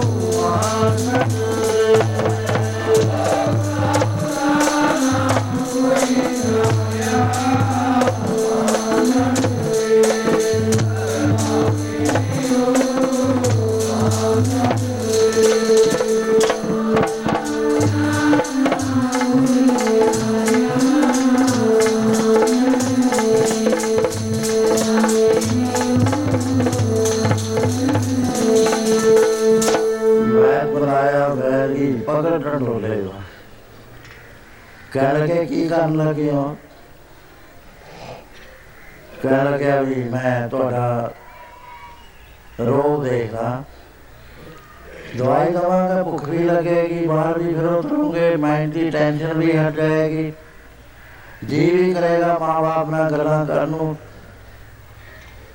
ਮਹਾਰਾਜ ਕਹਿੰਦੇ, ਕਿੰਨਾ ਪੜਿਆ ਹੈ? ਗੁਰੂ ਮਹਾਰਾਜ ਨੇ ਦੇ ਪਾਤੇ ਕੋ ਗਏ ਨੇ, ਪਾਤੇ ਦੇ ਪਹਿਲਾ ਸਵਾਲ ਇਹ ਕਰਿਆ ਵੀ ਓਮ ਨਮੋ ਸਿੱਧੇ। ਇਹਦਾ ਪਾਤਾ ਜੀ, ਜਿਸ ਓਮਕਾਰ ਦਾ ਤੁਸੀਂ ਜ਼ਿਕਰ ਕਰਦੇ ਹੋ, ਉਹਨੂੰ ਜਾਣਦੇ ਹੋ ਕੌਣ ਹੈ? ਪਾਤਾ ਨਰਤਰ ਹੋ ਗਿਆ। ਆਜ ਵੈ ਜੀ ਨਾਲ ਗੱਲ ਚੱਲ ਗਈ। ਕਹਿੰਦੇ ਕਿੰਨੇ ਪੜੇ ਹੋਏ ਹੋ? ਕਹਿਣ ਲੱਗੇ, ਹੈ ਨਾਨਕ ਜੀ, ਮੈਂ ਅਠਾਰਵਣ ਵੇਦ ਦੇ ਵਿੱਚ ਜਿੰਨਾ ਔਸ਼ਧੀਆਂ ਦਾ ਬਾਕੀ ਆਉਂਦੀ ਹੈ, ਉਹਦੇ ਬਾਰੇ ਮੈਂ ਸਾਰਾ ਪੜਿਆ ਹੋਇਆ ਜਗ ਸ਼ਾਸਤਰ ਪੜਿਆ ਹੋਇਆ, ਹੋਰ ਮੈਂ ਸਾਰਾ ਪੜਿਆ ਹੋਇਆ ਵੈਦ ਦੇ ਬਾਰੇ। ਮੇਰਾ ਵੀ ਤਜਰਬਾ ਹੈ, ਮੈਂ ਕਾਵਲ ਵੇਦਾਂ ਦੇ ਕੋਲ ਰਹਿ ਕੇ ਵੈਦ ਸਿੱਖੀ ਹੋਈ ਹੈ। ਕਿੰਨੇ ਰੋਗ ਦਾ ਇਲਾਜ ਜਾਣ। ਕਹਿਣ ਲੱਗਾ ਮੈਂ 99 ਰੋਗਾਂ ਦਾ ਇਲਾਜ ਜਾਣ। ਉਹਨਾਂ ਦੇ ਜਿਹੜੇ ਆਫਸ਼ੂਟ ਰੋਗ ਨੇ ਨਾ, ਵਿੱਚ ਰੋਗ ਜੋ ਰੋਗ ਨਿਕਲਦਾ, ਰੋਗ ਜੋ ਰੋਗ ਨਿਕਲਦਾ, ਫੇਰ ਗਾਹ ਨਿਕਲਦਾ, ਜਿਹਨੂੰ ਅਸੀਂ ਕਹਿ ਦਿੰਦੇ ਆ ਬਈ ਦਵਾਈਆਂ ਖਾ ਕੇ ਉਹ ਅਸਰ ਹੋ ਜਾਂਦਾ ਹੈ, ਉਲਟਾ ਅਸਰ ਹੋ ਜਾਂਦਾ ਹੈ। ਇਲਾਜ ਕਰਦੇ ਕਰਦੇ ਹੀ ਕੋਈ ਹੋਰ ਬਾਤ ਹੋ ਜਾਂਦੀ ਹੈ। ਉਹ ਵੀ ਮੈਂ ਸਾਰੇ ਇਲਾਜ ਜਾਣ। ਮਹਾਰਾਜ ਕਹਿੰਦੇ, ਫੇਰ ਮੈਨੂੰ ਜਿਹੜਾ ਕੁਝ ਹੋਇਆ ਹੋਇਆ ਹੈ, ਉਹਦੀ ਤੈਨੂੰ ਖਬਰ ਨਹੀਂ ਹੈ। ਮੇਰੇ ਸਰੀਰ 'ਚ ਕੋਈ ਨੁਕਸ ਨਹੀਂ ਹੈ। ਰਾਮ ਜਪਣ ਵਾਲੇ ਦੇ ਸਰੀਰ ਦੇ ਵਿੱਚ ਨੁਕਸ ਘਟੇ ਪੈਂਦਾ, ਬਹੁਤ ਘੱਟ ਪੈਂਦਾ। ਆਪਣਾ ਤਾਂ ਪੈਂਦਾ ਹੀ ਨਹੀਂ। ਨਾਮ ਜਪਣ ਵਾਲਾ ਜੇ ਚਾਹੇ ਨਾ ਸਾਧ ਹੈ ਜੀ ਮੈਂ ਸਹੀ ਗੱਲ ਦੱਸਦਾ, ਬਿਮਾਰ ਨਹੀਂ ਹੁੰਦਾ ਕਦੇ ਵੀ। ਉਹ ਮਾਰ ਹੁੰਦਾ ਕਿ ਉਹ ਕਿਉਂਕਿ ਆਪਣੀ ਬਿਮਾਰੀ ਬਾਰੇ ਫੁਰਨਾ ਨਹੀਂ ਕਰਦਾ। ਉਹਦਾ ਕੋਈ ਬਾਲੀ ਬਾਤ ਨਹੀਂ ਹੁੰਦਾ, ਸਾਧੂ ਸੰਤਾਂ ਦਾ ਵੀ ਰਾਜੀ ਕਰੋ ਇਹਨੂੰ। ਬਾਕੀ ਦਾ ਨਹੀਂ ਨੱਠਦੇ ਆ ਵੀ ਦਵਾਈ ਲਓ ਜੀ, ਫਲਾਣਾ ਲਿਆਓ ਜੀ ਮਹਾਰਾਜ ਜੀ ਲੋਕ ਬਾਰੇ ਪੁੱਛਿਆ ਮਹਾਰਾਜ, ਤੁਹਾਡਾ ਸਵਾਸਥ ਵੀ ਵਿਗੜ ਜਾਂਦਾ ਹੈ ਕਹੇ ਇਹਦਾ ਮਾਲਕ ਨਹੀਂ ਕੋਈ। ਇਹਦਾ ਮਾਲਕ ਈਸ਼ਵਰ ਸਿੰਘ ਸੀਗਾ, ਉਹਨੂੰ ਗਏ ਨੂੰ ਬਹੁਤ ਮੁਰਤਾ ਹੋ ਗਿਆ ਇਹ ਗੱਲ ਨੂੰ ਸਮਝਣਾ ਸਭ ਤੋਂ ਔਖਾ ਹੈ। ਉਹ ਬਰਮ ਬਿਰਤੀ ਦੇ ਵਿੱਚ ਰਹਿੰਦੇ ਸੀ। ਸਾਰੇ ਸਰੀਰ ਬਰਮ ਬਿਰਤੀ ਦੇ ਆਪਣੇ ਹੁੰਦੇ ਨੇ ਜਿੰਨੇ ਵੀ ਤੁਸੀਂ ਬੈਠੇ ਹੋ। ਉਹ ਕਹਿੰਦੇ ਇਹਦਾ ਵਾਸ ਨਹੀਂ ਹੈ ਕੋਈ। ਉਹਦਾ ਵਾਸ ਨਹੀਂ ਹੈ ਫੁਰਨਾ ਕੀ ਕਰਨਾ ਸਾਡਾ ਨੇ ਵੀ ਰਾਜੀ ਹੋ ਗਏ। ਫੁਰਨਾ ਸਾਡਾ ਹੈ ਵੀ ਦਵਾਈ ਵਾਲੋ ਫਲਾਣਾ ਕਰਾ ਦੋ ਇਹਨਾਂ ਨੂੰ ਉਹ ਕਰ ਦੋ ਜੋ ਵਿਸ਼ ਕਰਨਾ। ਬੜੀ ਵੱਡੀ ਬਾਤ ਹੈ। ਔਰ ਮੇਰਾ ਡਾਕਟਰ ਸਵਾਮੀ ਰਾਮ ਜੀ ਹੁਣੇ ਹੁਣੇ ਚੜਾਏ ਕਰੇ ਨੇ ਉਹ 2 ਸਾਲ ਹੋਏ। ਉਹ ਮੇਰੇ ਕੋਲ ਆਉਂਦੇ ਹੁੰਦੇ। ਉਹਨਾਂ ਨੇ 2500 ਬੈੱਡ ਦਾ ਹਸਪਤਾਲ ਜੋਲੀ ਗ੍ਰਾਂਟ ਬਣਾਇਆ। ਜਦੋਂ ਉਥੇ ਮੈਡੀਕਲ ਕਾਲਜ ਦੀ ਬੁਨਿਆਦ ਰੱਖੀ, ਤੇ ਪਹਿਲਾਂ ਕਾਲਜ ਦਾ ਉਦਘਾਟਨ ਮੈਨੂੰ ਕਹਿਆ ਵੀ ਥੋਤੇ ਕਰਾਉਣਾ। ਮੈਂ ਕਿਹਾ, ਤੂੰ ਇਹ ਪ੍ਰਾਈਮ ਮਿਨਿਸਟਰ ਤੇ ਕਰਾ ਦੇ ਮੇਰੇ ਤੇ ਨਾ ਕਰਾ। ਮੈਂ ਕਿਹਾ, ਨਾ, ਜਾਣ ਕੇ ਨਾ ਗਿਆ। ਫੇਰ ਉਹ ਆ ਗਏ ਕਹਿੰਦੇ ਮੈਡੀਕਲ ਕਾਲਜ ਦੀ ਬੁਨਿਆਦ ਉੱਤੇ ਦਿਖਾਉਣੀ ਮੈਂ ਇਹਨੇ ਸਵਾਮੀ ਹੈ ਇਹਨੇ ਬੜੇ ਬੜੇ ਆਫੀਸਰ ਨੇ ਤੁਸੀਂ ਉਹਨਾਂ ਦੇ ਸਾਥ ਕਰ ਤੁਹਾਨੂੰ ਗ੍ਰਾਂਟ ਮਿਲਣੀਆਂ ਪੈਸੇ ਮਿਲਣੇ ਨੇ 20 ਚੀਜ਼ਾਂ ਹੋਣੀਆਂ ਨੇ ਤਾਂ ਨਹੀਂ ਮੈਂ ਤੇ ਤੇਰੇ ਉਥੇ ਉਹਨਾਂ ਨਾਲ ਕਾਫੀ ਮੇਲ ਜੋਲ ਬਣ ਗਿਆ ਮੈਂ ਪੁੱਛਿਆ ਮਾ ਸਵਾਮੀ ਜੀ ਥੋੜੀ ਜਿਹੜੀ ਟੈਕਨੀਕ ਹੈ ਨਾ ਬਿਮਾਰ ਨੂੰ ਰਾਜੀ ਕਰਨ ਦੀ ਉਹ ਗਲਤ ਹੈ ਉਹ ਕਹਿੰਦੇ ਕਿਉਂ ਮੈਂ ਕਿਹਾ ਇਸ ਵਾਸਤੇ ਵੀ ਯੋਗ ਦੇ ਵਿੱਚ ਬਿਮਾਰ ਆਦਮੀ ਦੀ ਬਿਮਾਰੀ ਆਪਣੇ ਸਰੀਰ ਤੇ ਖਿੱਚਦੇ ਆ ਯੋਗ ਕਿਰਿਆ ਨਾਲ ਉਹਦਾ ਰਾਜੀ ਹੋ ਜਾਂਦਾ ਫਿਰ ਤੁਸੀਂ ਬਿਮਾਰ ਹੋ ਗਏ ਤੁਸੀਂ ਜਾ ਕੇ ਕਿਸੇ ਦਰਖਤ ਤੇ ਚੜਦੇ ਹੋ ਕਦੇ ਕਿਤੇ ਚੜਦੇ ਹੋ ਕਹਿੰਦੇ ਤਾਂ ਠੀਕ ਆ ਫਿਰ ਇਸ ਤਰ੍ਹਾਂ ਰਾਜੀ ਦਾ ਵਾ ਨਹੀਂ ਸਾਡੇ ਨਹੀਂ ਹੈ ਸਾਡੇ ਗੁਰੂ ਸਾਹਿਬ ਗੁਰੂ ਘਰ ਦੇ ਅੰਦਰ ਉਹ ਬਿਮਾਰੀ ਦਾ ਰੂਟ ਕਾਜ਼ ਹੈ ਪਰਮੇਸ਼ਰ ਤੋਂ ਬੋਲਣਾ ਸੀ, ਪਰਮੇਸ਼ਰ ਦੇ ਨਾਲ ਜੋੜਦੇ ਨੇ ਅੱਜ ਕੱਲ੍ਹ ਸ਼ਬਦ ਦੀ ਰਾਹ ਨਾ ਜਪਜੀ ਸਾਹਿਬ ਦੇ ਨੇ ਪਾਠ ਕਰੋ, ਰਾਜੀ ਹੋ ਜਾਂਦਾ ਤੁਹਾਡੇ ਵਿੱਚ ਬੜਾ ਭਾਰੀ ਖਤਰਾ ਹੈ, ਅਸੀਂ ਆਪਣੇ ਉੱਤੇ ਕੁਝ ਨਹੀਂ ਲੈਂਦੇ, ਅਸੀਂ ਗੁਰੂ ਦੇ ਨਾਲ ਲਾਦੇ ਹਾਂ ਗੁਰੂ ਦੀ ਬਾਣੀ ਦਾ ਸਾਨੂੰ ਨੇਚਾ ਵੀ ਹੈ ਨਹੀਂ ਜ਼ਬਰਦਸਤ ਹੈ, ਸਾਰੇ ਇਹ ਰੋਗ ਦੂਰ ਕਰ ਸਕਦੇ ਬੇਗਨ ਦੂਰ ਕਰ ਸਕਦੇ। ਤੇ ਤੁਸੀਂ ਆਪਣੇ ਆਪ ਤੇ ਲੈਣੇ ਹੋ, ਕਿਸੇ ਦਿਨ ਫਸ ਜਾਓਗੇ। ਅਖੀਰ ਹੋਇਆ ਕਿ ਇੱਕ ਸੇਠ ਆ ਗਿਆ ਉਹ ਬੜਾ ਇਹਨਾਂ ਦਾ ਪ੍ਰੇਮੀ ਉਹ- ਉਹਨੂੰ ਕੈਂਸਰ ਹੋਇਆ ਹੋਇਆ ਸੀ ਸਵਾਮੀ ਜੀ ਨੇ ਉਹ ਕੈਂਸਰ ਖਿੱਚ ਲਿਆ ਹੁਣ ਆ ਕੇ ਉਹ ਕਿਰਿਆ ਨਹੀਂ ਸੀ ਹੋ ਸਕਦੀ ਸਰੀਰ ਤੋਂ ਨਾ ਬਾਲਾ ਹੋਇਆ 70 ਸਾਲ ਦੇ ਹੋ ਗਏ ਮੈਨੂੰ ਕਹਿੰਦੇ ਕੈਂਸਰ ਮੈਂ ਕਿਹਾ ਫਸ ਗਏ ਨਾ ਤੁਸੀਂ ਮੈਂ ਤੁਹਾਨੂੰ ਕਿਹਾ ਇੱਕ ਸਾਲ ਪਹਿਲਾਂ ਵਾਰਨਿੰਗ ਦਿੱਤੀ ਸੀ ਤੁਸੀਂ ਫਸ ਜਾਓਗੇ ਕਿਤੇ ਨਾ ਕਿਤੇ ਕਹਿੰਦੇ ਹੁਣ ਤਾਂ ਮੇਰੇ ਸਰੀਰ ਛੱਡਣਾ ਹੀ ਪੈਣਾ ਮੈਂ ਚਲੇ ਜਾਣਾ ਹੈ। ਉਹ ਠੀਕ ਆ ਮੈਂ ਜਿਹੜੀ ਤਰੀਕ ਮੈਨੂੰ ਦੱਸੀ ਉਸ ਤੇ ਚਲੇ ਗਏ। ਉਹ ਬਿਮਾਰੀ ਸੀ ਉਹਦਾ ਜੇ ਬਿਮਾਰੀ ਨਾ ਖਿੱਚਦਾ ਇਸੇ ਤਰ੍ਹਾਂ ਜਿਹੜੇ ਬੰਦਗੀ ਵਾਲਾ ਬੰਦਾ ਨਾਮ ਜਪਣ ਵਾਲਾ ਹੈ ਜੇ ਉਹ ਚਾਹੇ ਨਾ ਨਹੀਂ ਬਿਮਾਰ ਹੁੰਦਾ ਜਦੋਂ ਦੂਜਿਆਂ ਨੂੰ ਰਾਜੀ ਕਰਨ ਦਾ ਆਪ ਚਾਹੁੰਦਾ ਨਹੀਂ ਹੈ ਸਾਹਮਣੇ ਬਿਮਾਰੀ ਕੱਟੀ ਜਾਂਦਾ। ਸਾਰੇ ਮਹਾਂਪੁਰਸ਼ ਐਵੇਂ ਹੀ ਕਰਦੇ ਨੇ। ਸੋ ਮਹਾਰਾਜ ਕਹਿਣ ਲੱਗੇ ਮੈਂ ਜੀ ਪਹਿਲਾ ਬਿਮਾਰੀ ਦਾ ਰੂਟ ਕਾਜ ਦਾ ਬਹੁਤ ਸੀ ਜਿਹੜਾ ਮੇਰੇ ਬਾਰੇ ਹੈ ਮੈਂ ਮੈਨੂੰ ਬਿਮਾਰੀ ਕੋਈ ਨਹੀਂ ਭੋਲਾ ਮੈਂ ਨਾ ਜਾਣਦਾ ਕਰਕੇ ਲੈ ਕੇ ਮਾਇਆ ਵਾਰ ਪਰਮੇਸ਼ਰ ਦੇ ਪਿਆਰ ਵਿੱਚ ਮਸਤਾ ਤੁਹਾਨੂੰ ਪਤਾ ਬਿਮਾਰੀ ਲੱਗਦੀ ਕਿੱਥੋਂ ਹੈ ਤੁਸੀਂ ਤਾਂ ਕਹਿੰਦੇ ਹੋ ਖਾਣ ਪੀਣ ਦੇ ਉਹਦੇ ਖਾਣ ਪੀਣ ਤੇ ਨਹੀਂ ਹੁੰਦੀ ਬ- ਬਿਮਾਰੀ ਲੱਗਦੀ ਹੈ ਜਦ ਵੈਗਰੂ ਨੂੰ ਭੁੱਲ ਜਾਂਦਾ ਹੈ। ਵੈਗਰੂ ਨਾਲੋਂ ਕਨੈਕਸ਼ਨ ਟੁੱਟ ਜਾਂਦਾ ਹੈ। ਇਸ ਤਰ੍ਹਾਂ ਨਾਲ ਮਹਾਰਾਜ ਜੀ ਫਰਮਾਨ ਕਰਦੇ ਹੈ ਬੜੋ ਪਿਆਰ ਨਾਲ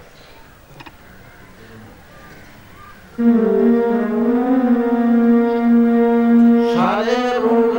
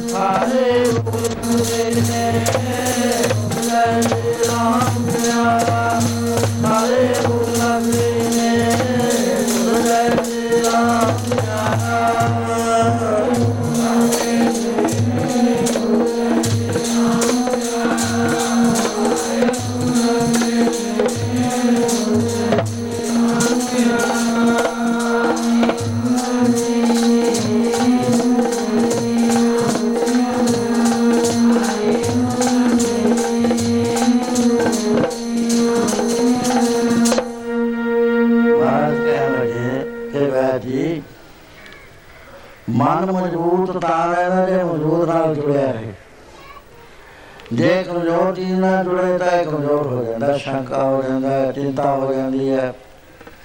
ਮਜ਼ਬੂਤ ਹੈ ਇੱਥੇ ਵੈਗਰੂ ਵੈਗਰੂ ਤੋਂ ਵੱਡਾ ਕੋਈ ਹੈ ਨਹੀਂ ਜੇ ਤਾਂ ਵੈਗਰੂ ਨਾਲ ਜੁੜਿਆ ਰਹਿੰਦਾ। ਫੇਰ ਤਾਂ ਰੋਗ ਦੇ ਨੇੜੇ ਹੀ ਆਉਣਾ ਸੁਪਨੇ 'ਚ ਵੀ ਨਹੀਂ ਆਉਂਦਾ। ਵੈਗਰੂ ਨਾਲ ਜੁੜਨ ਦਾ ਸਾਧਨ ਹੈ ਪਰ ਉਹਦਾ ਨਾਮ ਜਪਣਾ। ਉਸ ਨੇ ਮਨੁੱਖ ਨੂੰ ਬਿਮਾਰ ਨਹੀਂ ਸੀ ਕਰਨਾ ਵੈਗਰੂ ਨੇ ਐਸਾ ਸਰੀਰ ਬਣਾਇਆ ਕਿ ਵੀ ਇਹ ਕਦੇ ਵੀ ਬਿਮਾਰ ਨਾ ਹੋਵੇ। ਉਹ ਕਿਉਂ ਉਹਨੇ ਦਵਾਈ ਰੱਖਤੀ ਹੈ ਸਰੀਰ ਦੇ ਵਿੱਚ? ਉਦੋਂ ਦਵਾਈ ਦਾ ਸਾਨੂੰ ਪਤਾ ਨਹੀਂ ਬਾਤੋਂ ਅਸੀਂ ਕਰ ਨਹੀਂ ਸਕਦੇ। ਡਾਕਟਰਾਂ ਦੇ ਖੁਦ ਦੇ ਜਾਂਦੇ ਨੇ ਪੀਜੀਆਈ ਦੇ ਵਿੱਚ ਥਾਂ ਹੀ ਨਹੀਂ ਰਿਹਾ, ਹੋਰ ਖੋਲਣ ਨੂੰ ਫਿਰਦੇ ਨੇ ਖੋਲੀ ਜਾਣ।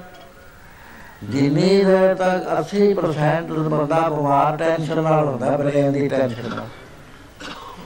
ਉਹ ਤਾਂ ਸਾਰੇ ਨਰਵਸ ਸਿਸਟਮ ਢਿੱਲਾ ਪੈਂਦਾ, ਢਿੱਲਾ ਪੈ ਕੇ ਆਪਣਾ ਆਪਣਾ ਕੰਮ ਛੱਡ ਦਿੰਦਾ, ਬਿਮਾਰ ਹੋ ਜਾਂਦਾ।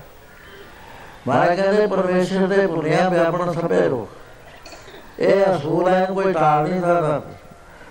ਉੱਥੇ ਜਦ ਬੁਨਿਆਦ ਰੱਖੀ ਉਹਦੀ ਹਸਪੀਟਲ ਦੀ ਮੇਤੋਂ ਖਾਈ, ਨਾ ਕਾਲਜ ਦੀ ਮੈਡੀਕਲ ਕਾਲਜ ਦੀ।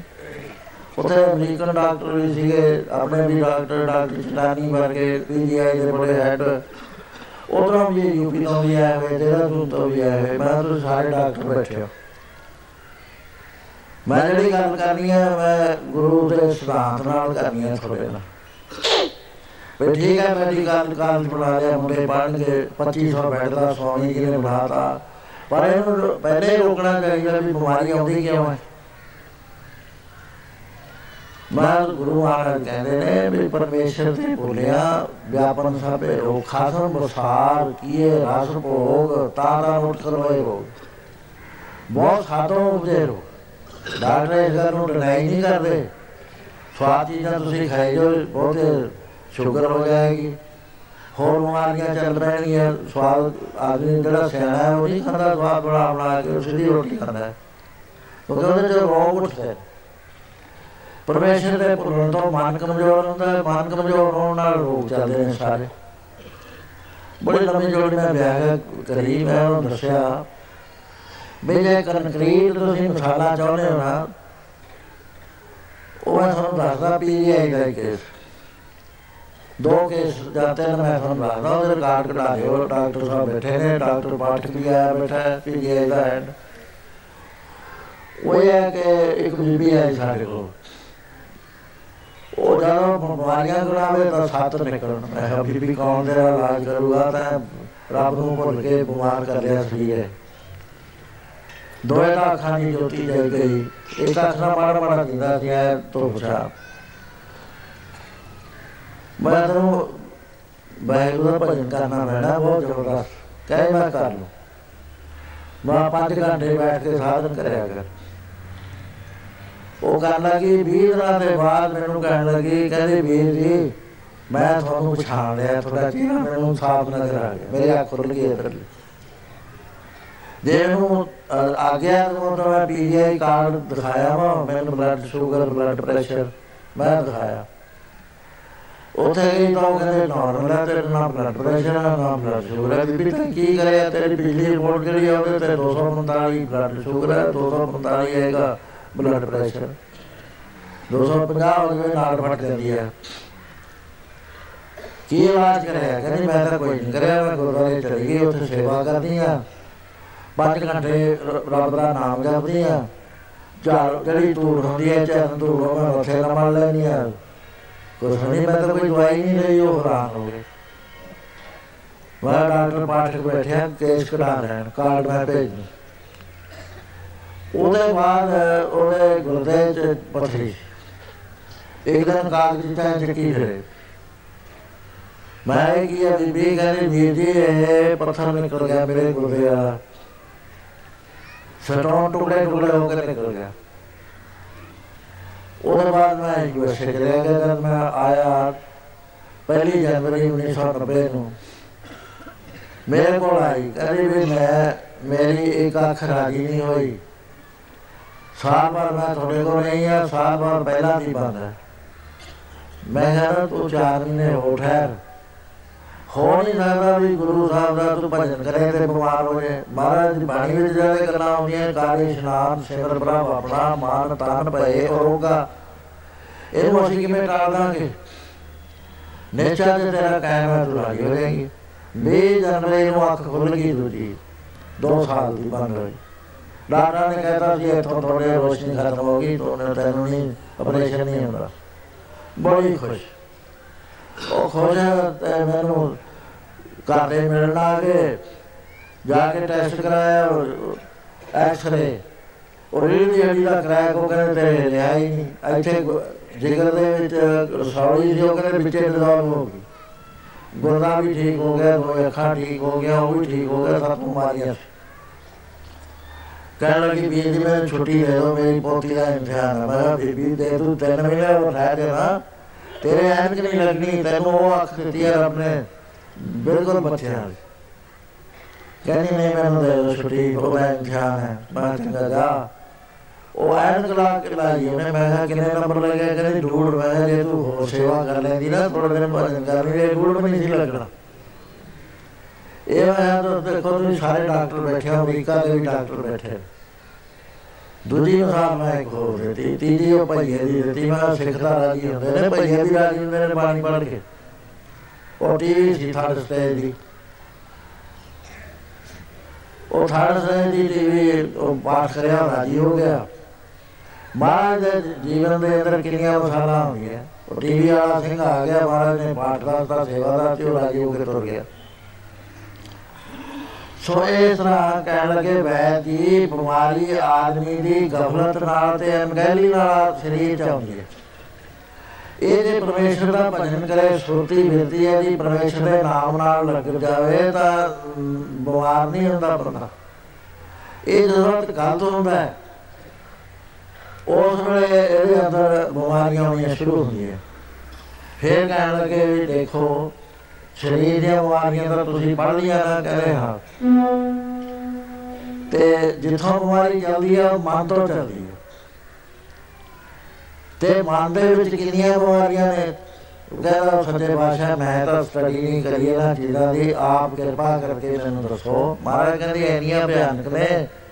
ਜਿਹੜੀ ਸਰੀਰ ਦੀ ਬਿਮਾਰੀ ਹੈ, ਜੇ ਮਰ ਕੇ ਅਗਲਾ ਜਨਮ ਮਿਲੇਗਾ ਕੁਛ ਨਹੀਂ ਸਾਡਾ ਬਿਗੜਦਾ ਪਰ ਜਿਹੜੀਆਂ ਮਨ ਦੀਆਂ ਬਿਮਾਰੀਆਂ ਨੇ, ਇਹ ਸਾਨੂੰ ਚੱਕਰ ਜਵਾਈ ਫਿਰਦੀਆਂ। ਮਹਾਰਾਜ ਕਹਿੰਦੇ, ਸਭ ਤੋਂ ਵੱਡੀ ਬਿਮਾਰੀ ਹਉਮੈ ਦੀ ਹੈ ਮਨੁੱਖ ਨੂੰ।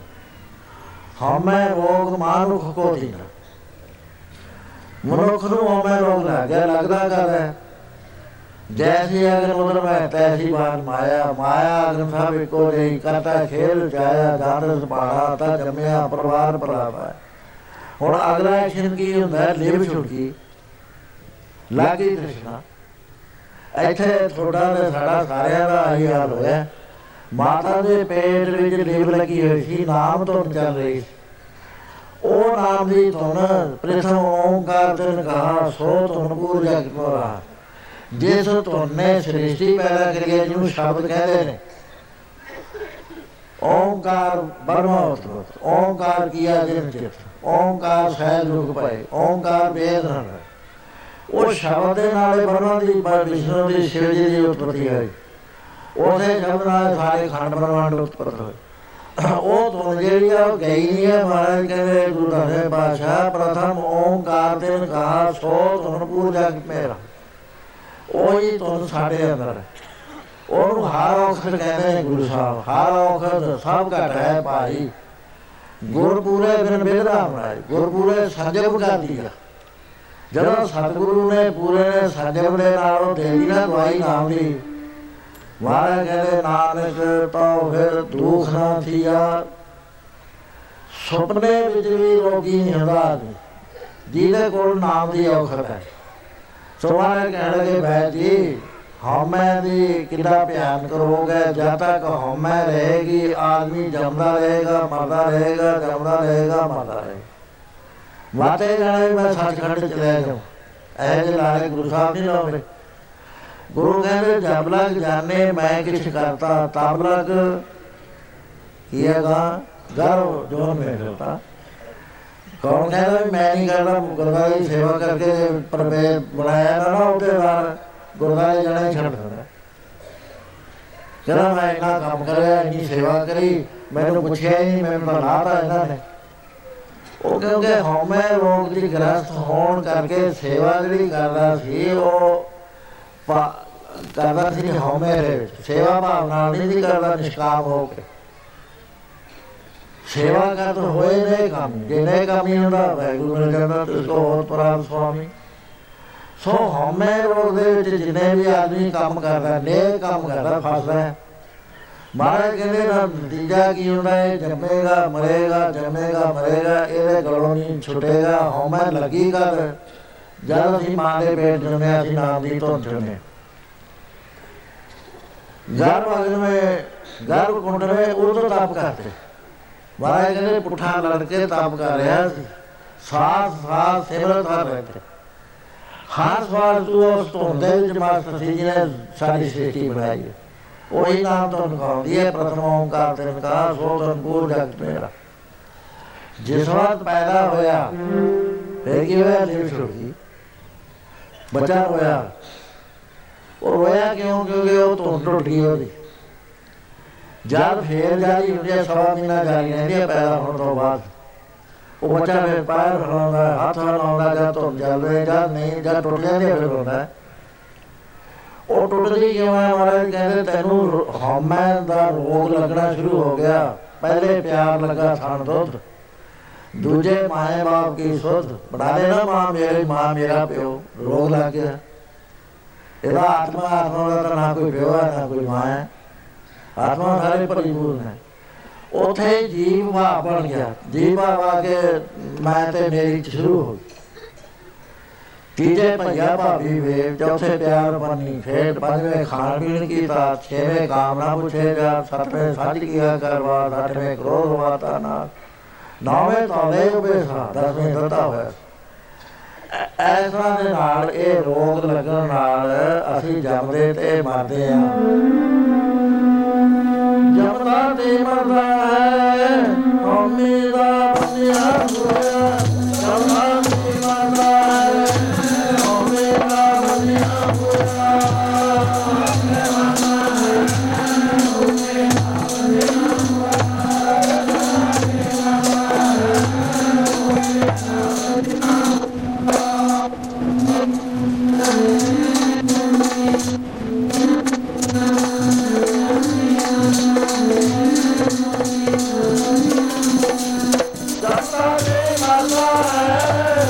ਹਉਮੈ ਦਾ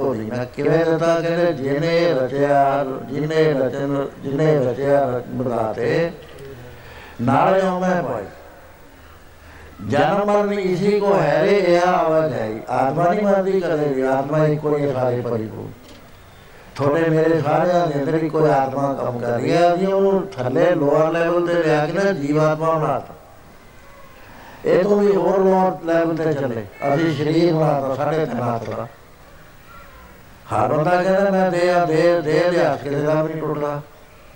ਹਰ ਬੰਦਾ ਆਪਣੇ ਆਪ ਨੂੰ ਦੇ ਸਮਝਦਾ ਨੌ ਸਮਝਦਾ ਮੇਰਾ ਨੌ ਫਲਾਣਾ ਹੈ।